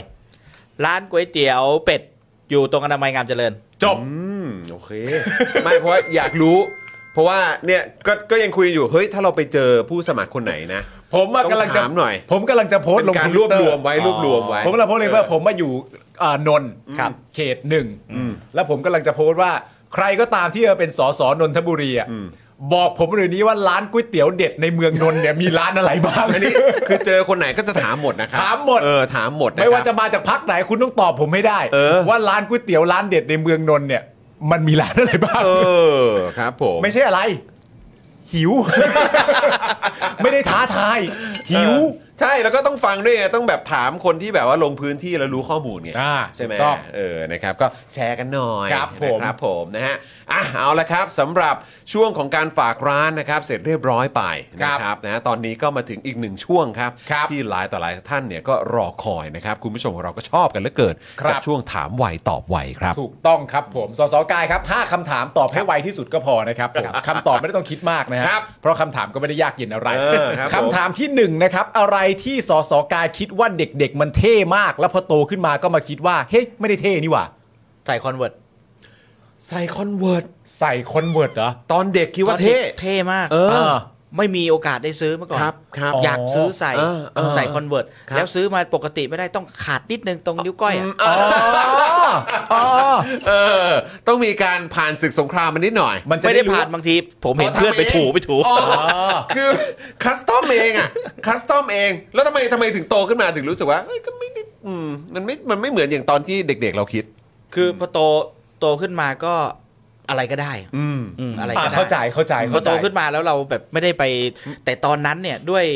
ด้วยวัยเด็ก อ่า และพอวัยเด็กนี่ต้องจีบสาว เออ พอจีบสาวแล้วต้องเท่ เออเออ พอเท่แล้วผมก็ยังนั่งนึกอยู่ว่าทำไมมึงไม่เท่ที่เสื้อกับกางเกง ไปเท่ที่รองเท้า คือแบบ เดี๋ยว เอาแต่ตอนนั้นเนี่ย ม กางเกง ห ตอนนั้นเนี่ยกางเกงอะไรก็ได้ เออเออเออ เสื้อยืดธรรมดา อ่า เสื้อยืดตาห่านด้วยธรรมดา อ่า ธรรมดาเลย อ่าฮะ แต่รองเท้าต้องแบบไปเก็บตังค์ซื้อให้ได้ เออ เออเออเออ โอ้แล้วตอนเดินไปหาหญิงนี่คือ เราไม่ยื่นเท้านำเลยนะ น้อง เฮ้ยเฮ้ย สวยมาก เออครับผม ว่าแต่ประเด็นคือไม่ไม่ได้แปลว่ารองเท้าคอนเวิร์ตไม่เท่แต่อย่างใด ครับ แต่หมายถึงว่า ณตอนเนี้ยก็สามารถใส่รองเท้าได้หลากหลาย เออ แต่วันนี้ ตอ ทางใครทางมัน ทางใครทางมัน เออเออเออ แต่ตอนนั้นมันกลายเป็นว่าแบบ ถ้าฉันจะเท่จะเปรี้ยวจะซ่าจะจีบสาวอ่ะ ฮะ ต้องยี่ห้อนี้ แต่แต่จริง ๆ ตอนนี้ก็ใส่ได้ใช่ไหม ใส่ได้ จะได้ ใส่ได้ ไปอะไรนะ ไปไปแจ๊ะใช่ไหม ก็ถ้ายูบอยทีเจพูดก็ก็ใส่หัวไปเตะหน้ ามึง ครับผม คอนเวิร์ตก็ยังคงอยู่นะฮะ Convert คลาสสิ ยังคงอก ยู่ เช่นเคยครับผม คำถามที่ 2 ครับ ครับ อะไรที่เออไม่ใช่อะไรนะฮะ ดาราหรือนักร้องที่คุณกายตกหลุมรักตอนเด็ก ๆ ครับ เออ ตกหลุมรักตอนเด็กๆเหรอ ใช่ ครับผม ชอบคนเนี้ย แบบกรี๊ดคนนี้ ยากมากเลยเพราะว่าไม่ค่อยได้ ได้ค่อยได้ด้านดา ติด รา ตามเหรอฮะไม่ค่อยได้ติดตาม ร จริงปะ เลย มีมีไหมหรือว่าแบบนักร้องศิลปินหรืออะไรอย่างเงี้ย อ่า อ๋อพาราดอกเด็กๆชอ Paradox บพาราด โอ้ อก กรี๊ดวงพาราดอก เด็กๆชอบพาราดอก วงพาราดอกซ์ ครับผ ช ม อบชอบการแต่งตัวของพี่สอง อ๋อโหตัวแนวมาก มือเบสนะ มือเบส มือเบสนะ แต่ง ล้วก็ ไม่ซ้ำ จริง ๆ ต้องมีวากเกอร์ด้วยไหม วากเก วา อก ร์ เกอร์เขาอะชอบใส่ชุดแนมเนื้อเหลือเกิน แบบเธอมีคนทำกับข้าวอะไรวุ่นวายไปหมดเลยบนเวทีอะกีตาร์พี่สองอะไรต่างๆนานา บันเทิงฮะบั บันเทิงนะฮะ ออ ประเด็นแบบ ค พวกเพลงฤดูร้อนอะไรพวกนี้ใช่ไหม อ่าครับผม พาราดอกซ์นะค พา รับ รา ผ ดอ ม กนะพาราดอก คำถามที่ 3 ครับ ภาพยนตร์เรื่องโปรดครับ อืม ภาพยนตร์เรื่องโปรด โอ้โห ถามในเรื่องที่หนังนี่ไม่ค่อยได้ดูเลยนะ ไม่ค่อยได้ดู มีหนังมีหนังแบบที่ประทับใจสุดไหมแบบ อ่า พูดถึงหนังแล้วเออเออเออเรื่องนี้ชอบ ถ้าพูดถึงหนังแล้วจะคิดถึงเรื่องนี้ที่เคยดู แทบจะไม่มีเลยนะ โอ้เนาะ ต้องเด็ก ๆด้วยใช่ไหม ไม่ไม่ได้เด็ก ตนไหนอ๋อนนะ เมื่อไหร่ก็ได้ หนังเรื่องโปรดตลอดชีวิต เอออ๋ อตลอดชีวิต เออเออ ถ้าเป็นหนัง โอ้โห มืดเลยตอนนี้ ซีรีส์ได้ไหม ได้ได้ ซีรีส์ก็เออเกาหลีผีดิบอะไรเนี่ยผมจำชื่อไม่ได้แล้ว อันไหนฮะ เกาหลีผีดิบ ซีรีส์ซีรีส์ อ๋อนี่แน่เลย Kingdom คิงดอมเออคิงดอมคิงดอม อ๋อ แหมดี คิงดอ นะ มเอากับสโนว์เพเซอร์ อ๋ออ๋ออ๋อ อ๋อ ขบวนรถไฟ ขบวนรถโอไฟเคโอ้โห นี่เขาชอบ Kingdom แนวนี้ อ่า สโนว์เพียเซอร์ด้วย โอเคโอเคโอเคได้ได้ได้ได้ได้ เออดี อันนี้เป็นซีรีส์นะ ซีรีส์นะครับ ดีฮะ ผม ดีฮะ คำถามทีสี่ 4 ครับ อะไรที่สสกายอยากเก่งกว่านี้ครับ อยากเก่งกว่านี้ ครับ เรื่องการพูด เฮอ ฮะนี่คือ นี่ยังพูดไม่เก่ง นี่ยัง อีกเหรอ พูดไม่เก่งเหรอครับ คืออเราเราพูดได้นะ แต่ว่าผมผมมองว่าพูดพูดเก่งเนี่ยคือต้องต้องเป็นเอ่อเพิ่มเติมมากกว่านี้ คือพูดแล้วพี่น้องประชาชนสามารถเข้าใจและและซึมซับถึง ฮะ ความรู้สึกได้ ผมอาจจะพูดได้ แต่ความรู้สึกที่ผมผมเคยเจอบางคนที่พูดแล้ว แล้วทำให้เราเห็นภาพตามเลยทันที แต่ผมคิดว่าณวันเนี้ยผมยังพูดให้คนเห็นภาพตามตรงนั้นไม่ได้ พยายามอยู่ อืม พยายามอยู่ อืม ไปไปคุยกับชาวบ้านไปพูดกับชาวบ้าน เรารับรู้ความรู้สึกเขามาแล้ว อืม หน้าที่สำคัญที่สุดของผู้แทนคือ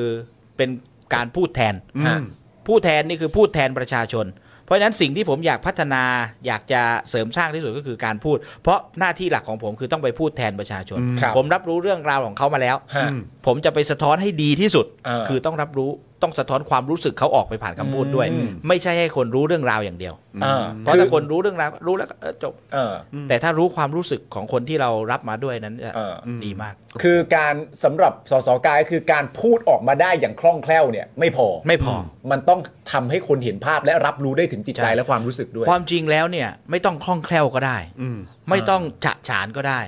แต่พูดแล้วสามารถนำความรู้สึกของคนที่เราอยากสะท้อนนั้นออกมาให้ได้ เออ อันนี้สำคัญที่สุด โอ้ ถ่ายทอดต่อ ถ่ายทอดต่ออ ครับผม ครับผม ของผมกับคุณจรเราไม่เน้นพูดเก่งเราเน้นพูดเกรียน ฮะ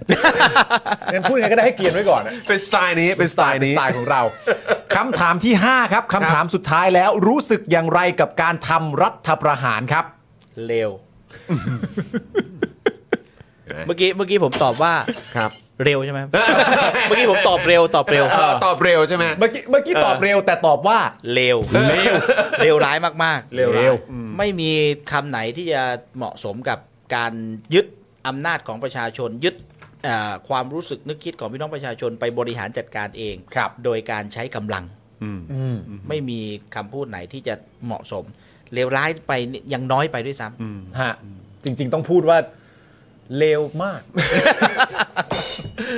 ก็มันเป็นคำถามที่จริง ๆ แล้วเนี่ยเราก็ถามเอ่อชาวเน็ตของเราทุกท่านะครับ ทุกท่านเลย แล้วก็มุมมองก็ผมก็รู้สึกว่าก็ไปในทางเดียวกันทั้งนั้นนะ ถูกต้องครับ ผมแต่ก็อยู่ที่ว่าจะเลือกใช้คำไหน ครับ นั่น ผม เองนะครับนะฮะอ่ะคุณผู้ชมครับเอ่อ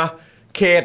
เอ่อการเลือกตั้งใช่ไหม27 นะฮะ 27 เออนะครับ า ก็ งบอน ไปเจอกับบ างขุนเทียน เอ่อสสกายหรือว่าคุณกายได้ด้วยเหมือนกันนะครับนะแล้วก็เอ่อก็ติดตามได้นะครับสำหรับเอ่อการ การลงพื้นที่นะครับ ฮะ แล้วก็การพบปะกับประชาชนด้วย ครับผม นะครับผมนะฮะ มีคุณเกียร์นะฮะแนะนำเข้ามาเอ่อคนคุมรายการของเราชื่อพี่บิวนะฮะ ครับ แล้วก็คุณเกียร์บอกว่าจริง ๆ ไม่ต้องพูดเก่งก็ได้ครับ เอาพี่บิวไปเปิดซาวให้ ก็ได้ มันก็ได้อารมณ์เองอ่ะ เนี่ย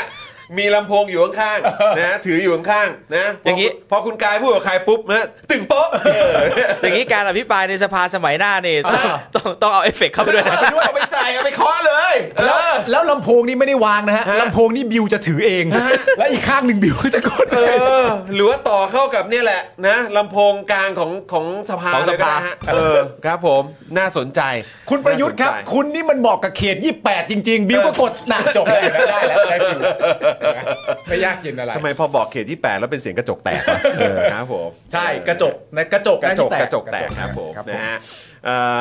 คุณไอแอมใหม่บอกว่าเพิ่งมาว้าวมากคุณกายนี่เองที่อาจารย์กูวิทรีเควส เดี๋ยวไปย้อนหลังกันได้ไปดูย้อนหลังกันได้นะคบ เรื่องนี้ยาวๆไปครับ คงคงจะได้พูดกันอีกนานครับนะฮะว่าอาจารย์กูวิทนี่โอ้โหแหมนะฮะรีเควสไม่ได้โดนใจจริงๆเลยนะค ใช่ รับ ครับผ นะ ม เอาละครับ โอ้โห วันนี้เอ่อพวกเรา Daily Topics นะครับ ครับ นะแล้วก็เอ่อคุณผู้ชมด้วยนะครับ ก็อยากขอบคุณเอ่อทางคุณกายมาก ๆ เลย ครับ นะครับ ที่ให้เกียรติมาเป็นชาวเน็ตกับเราในวันนี้ ฮะ มานั่งอยู่ในเก้าอี้ชาวเน็ต แล้วก็มาร่วมพูดคุยแล้วก็แชร์ แสดงความเห็นที่แบบผมเชื่อว่ามันเป็นประโยชน์กับคุณผู้ชมจริง ๆ แล้วก็ทำให้เราได้เห็นมุมมอง แล้วก็เป็นการตอกย้ำหลาย ๆ ความคิดหลาย ๆ มุมมองนะครับที่ประชาชนก็อยากจะนำเสนอแล้วก็พูดออกมาด้วย ครับ นะวัผมนนี้ขอบคุณมาก ๆ เลยนะครับ ขอบคุณครับ นะขอบพระคุณนะครับผมนะฮะเอาคุณปาล์ม ครับ มีเรื่องอะไรที่ไม่อยากพูดไหม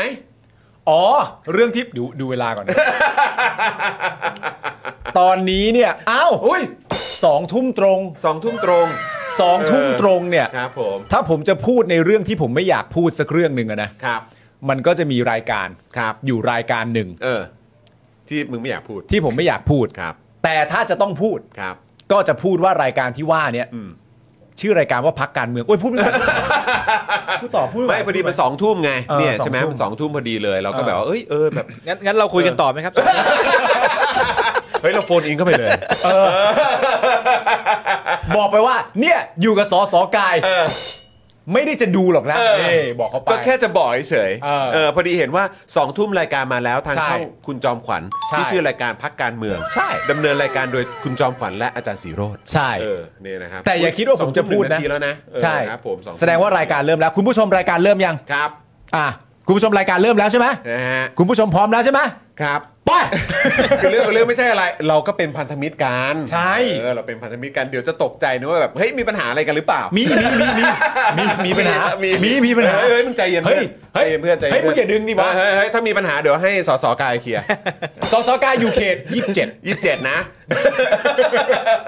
นะครับเคลียร์อีกครั้งหนึ่งนะครับอ่ะคุณผู้ชม วันนี้ขอบพระคุณคุณผู้ชมมาก ๆ เลยนะครับพรุ่งนี้นะครับ Daily Topics มาตอนบ่ายโมงตรงนะครับ อ่า เวลาใหม่ของเราพฤหัสสุกร์มากันบ่ายโมงตรงนะครับเดี๋ยวพรุ่งนี้ก็กลับมาเจอกันได้นะครับผมนะส่วนวันนี้เนี่ยก็หมดเวลาแล้วนะครับผมจอห์นวินยูนะครับ ครับ ณปาล์มนะครับพี่บิวนะครับแล้วก็พี่ออมก็อยู่ด้วยนะครับแล้วก็แน่นอนครับชาวเน็ตของเราในวันนี้นะครับสสกายนั่นเองนะครับ ครับ พวกเราทุกคนนะครับคงต้องขอตัวลาไปก่อนนะครับ สวัสดีครับ สวัสดีครับ สำหรับเจ้าของเพจนะครับ ที่ยิงโฆษณาแล้วค่าโฆษณาแพง ค่าโฆษณาสูงสูงๆนะครับ ลองเอาคอร์สนี้ไปประยุกต์ใช้ได้ ตอนแรกเนี่ยผมก็ไม่คิดเหมือนกัน ว่ามันจะใช้กับ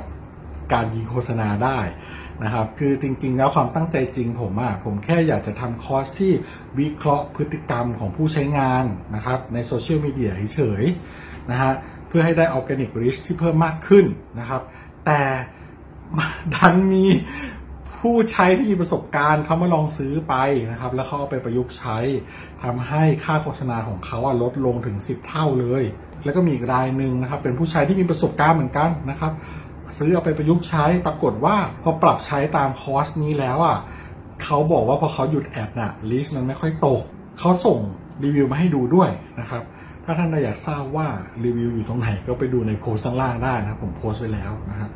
หลาย ๆ ท่านเนี่ยซื้อไปแล้วอ่ะ แล้วเขาปรับได้ภายในสัปดาห์สองสัปดาห์เองผมว่าเขาเก่ง เขาเก่งจริงนะครับก็ไม่คิดว่าคอร์สของเราจะเป็นประโยชน์ขนาดนี้นะครับ ก็คอร์สนี้เนี่ย 2,999 บาทนะครับ ถ้าใครสนใจก็ทักแชทมาได้เลยนะครับ ก็หวังว่าจะเป็นประโยชน์นะครับ หลังซื้อคอร์สไปแล้วนะครับ ไม่ต้องกังวลนะครับ ก็ถามได้นะครับ กลับมาถามได้นะครับ ไม่ว่าจะเรื่องคอร์สหรือนอกคอร์สนะครับ ถ้ารู้ผมตอบให้ ถ้าไม่รู้ผมก็จะไปค้นหามาให้ โอเค ขอบคุณมากครับ คอร์ส2,999 บาทนะ ทักแชทได้เลย ครับขอบคุณครับ อยากจะเชิญชวนคุณผู้ชมนะคะ มาเป็นซัพพอร์ตเตอร์ให้กับช่องสป็อคดาของเราค่ะ ตอนเนี้ยทำง่ายมาก แค่คุณผู้ชมนะครับ กดดอกจันนะครับ แล้วก็ตามด้วยเบอร์ที่ขึ้นอยู่ตรงนี้ แล้วก็กดโทรออก หรือกดโทรออกข้างล่างนี้เลยก็ได้นะครับ แค่นี้เนี่ยคุณก็สามารถเป็นซัพพอร์ตเตอร์ให้กับพวกเราแบบรายเดือนได้เลยนะครับ ผ่านเบอร์โทรศัพท์มือถือนั่นเองครับ เราต้องการซัพพอร์ตเตอร์ผู้สนับสนุนเท่าไหร่นะครับ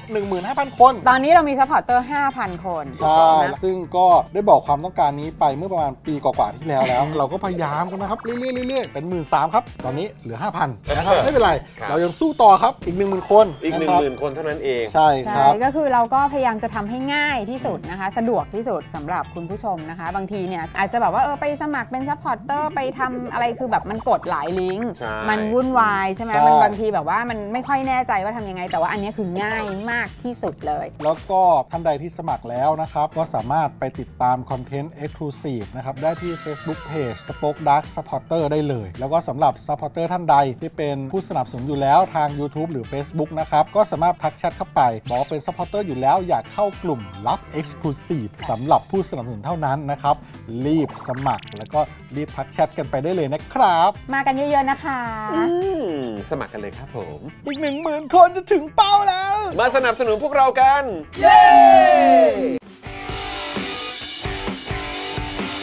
Daily t o p i c กกับจอห์นวินยู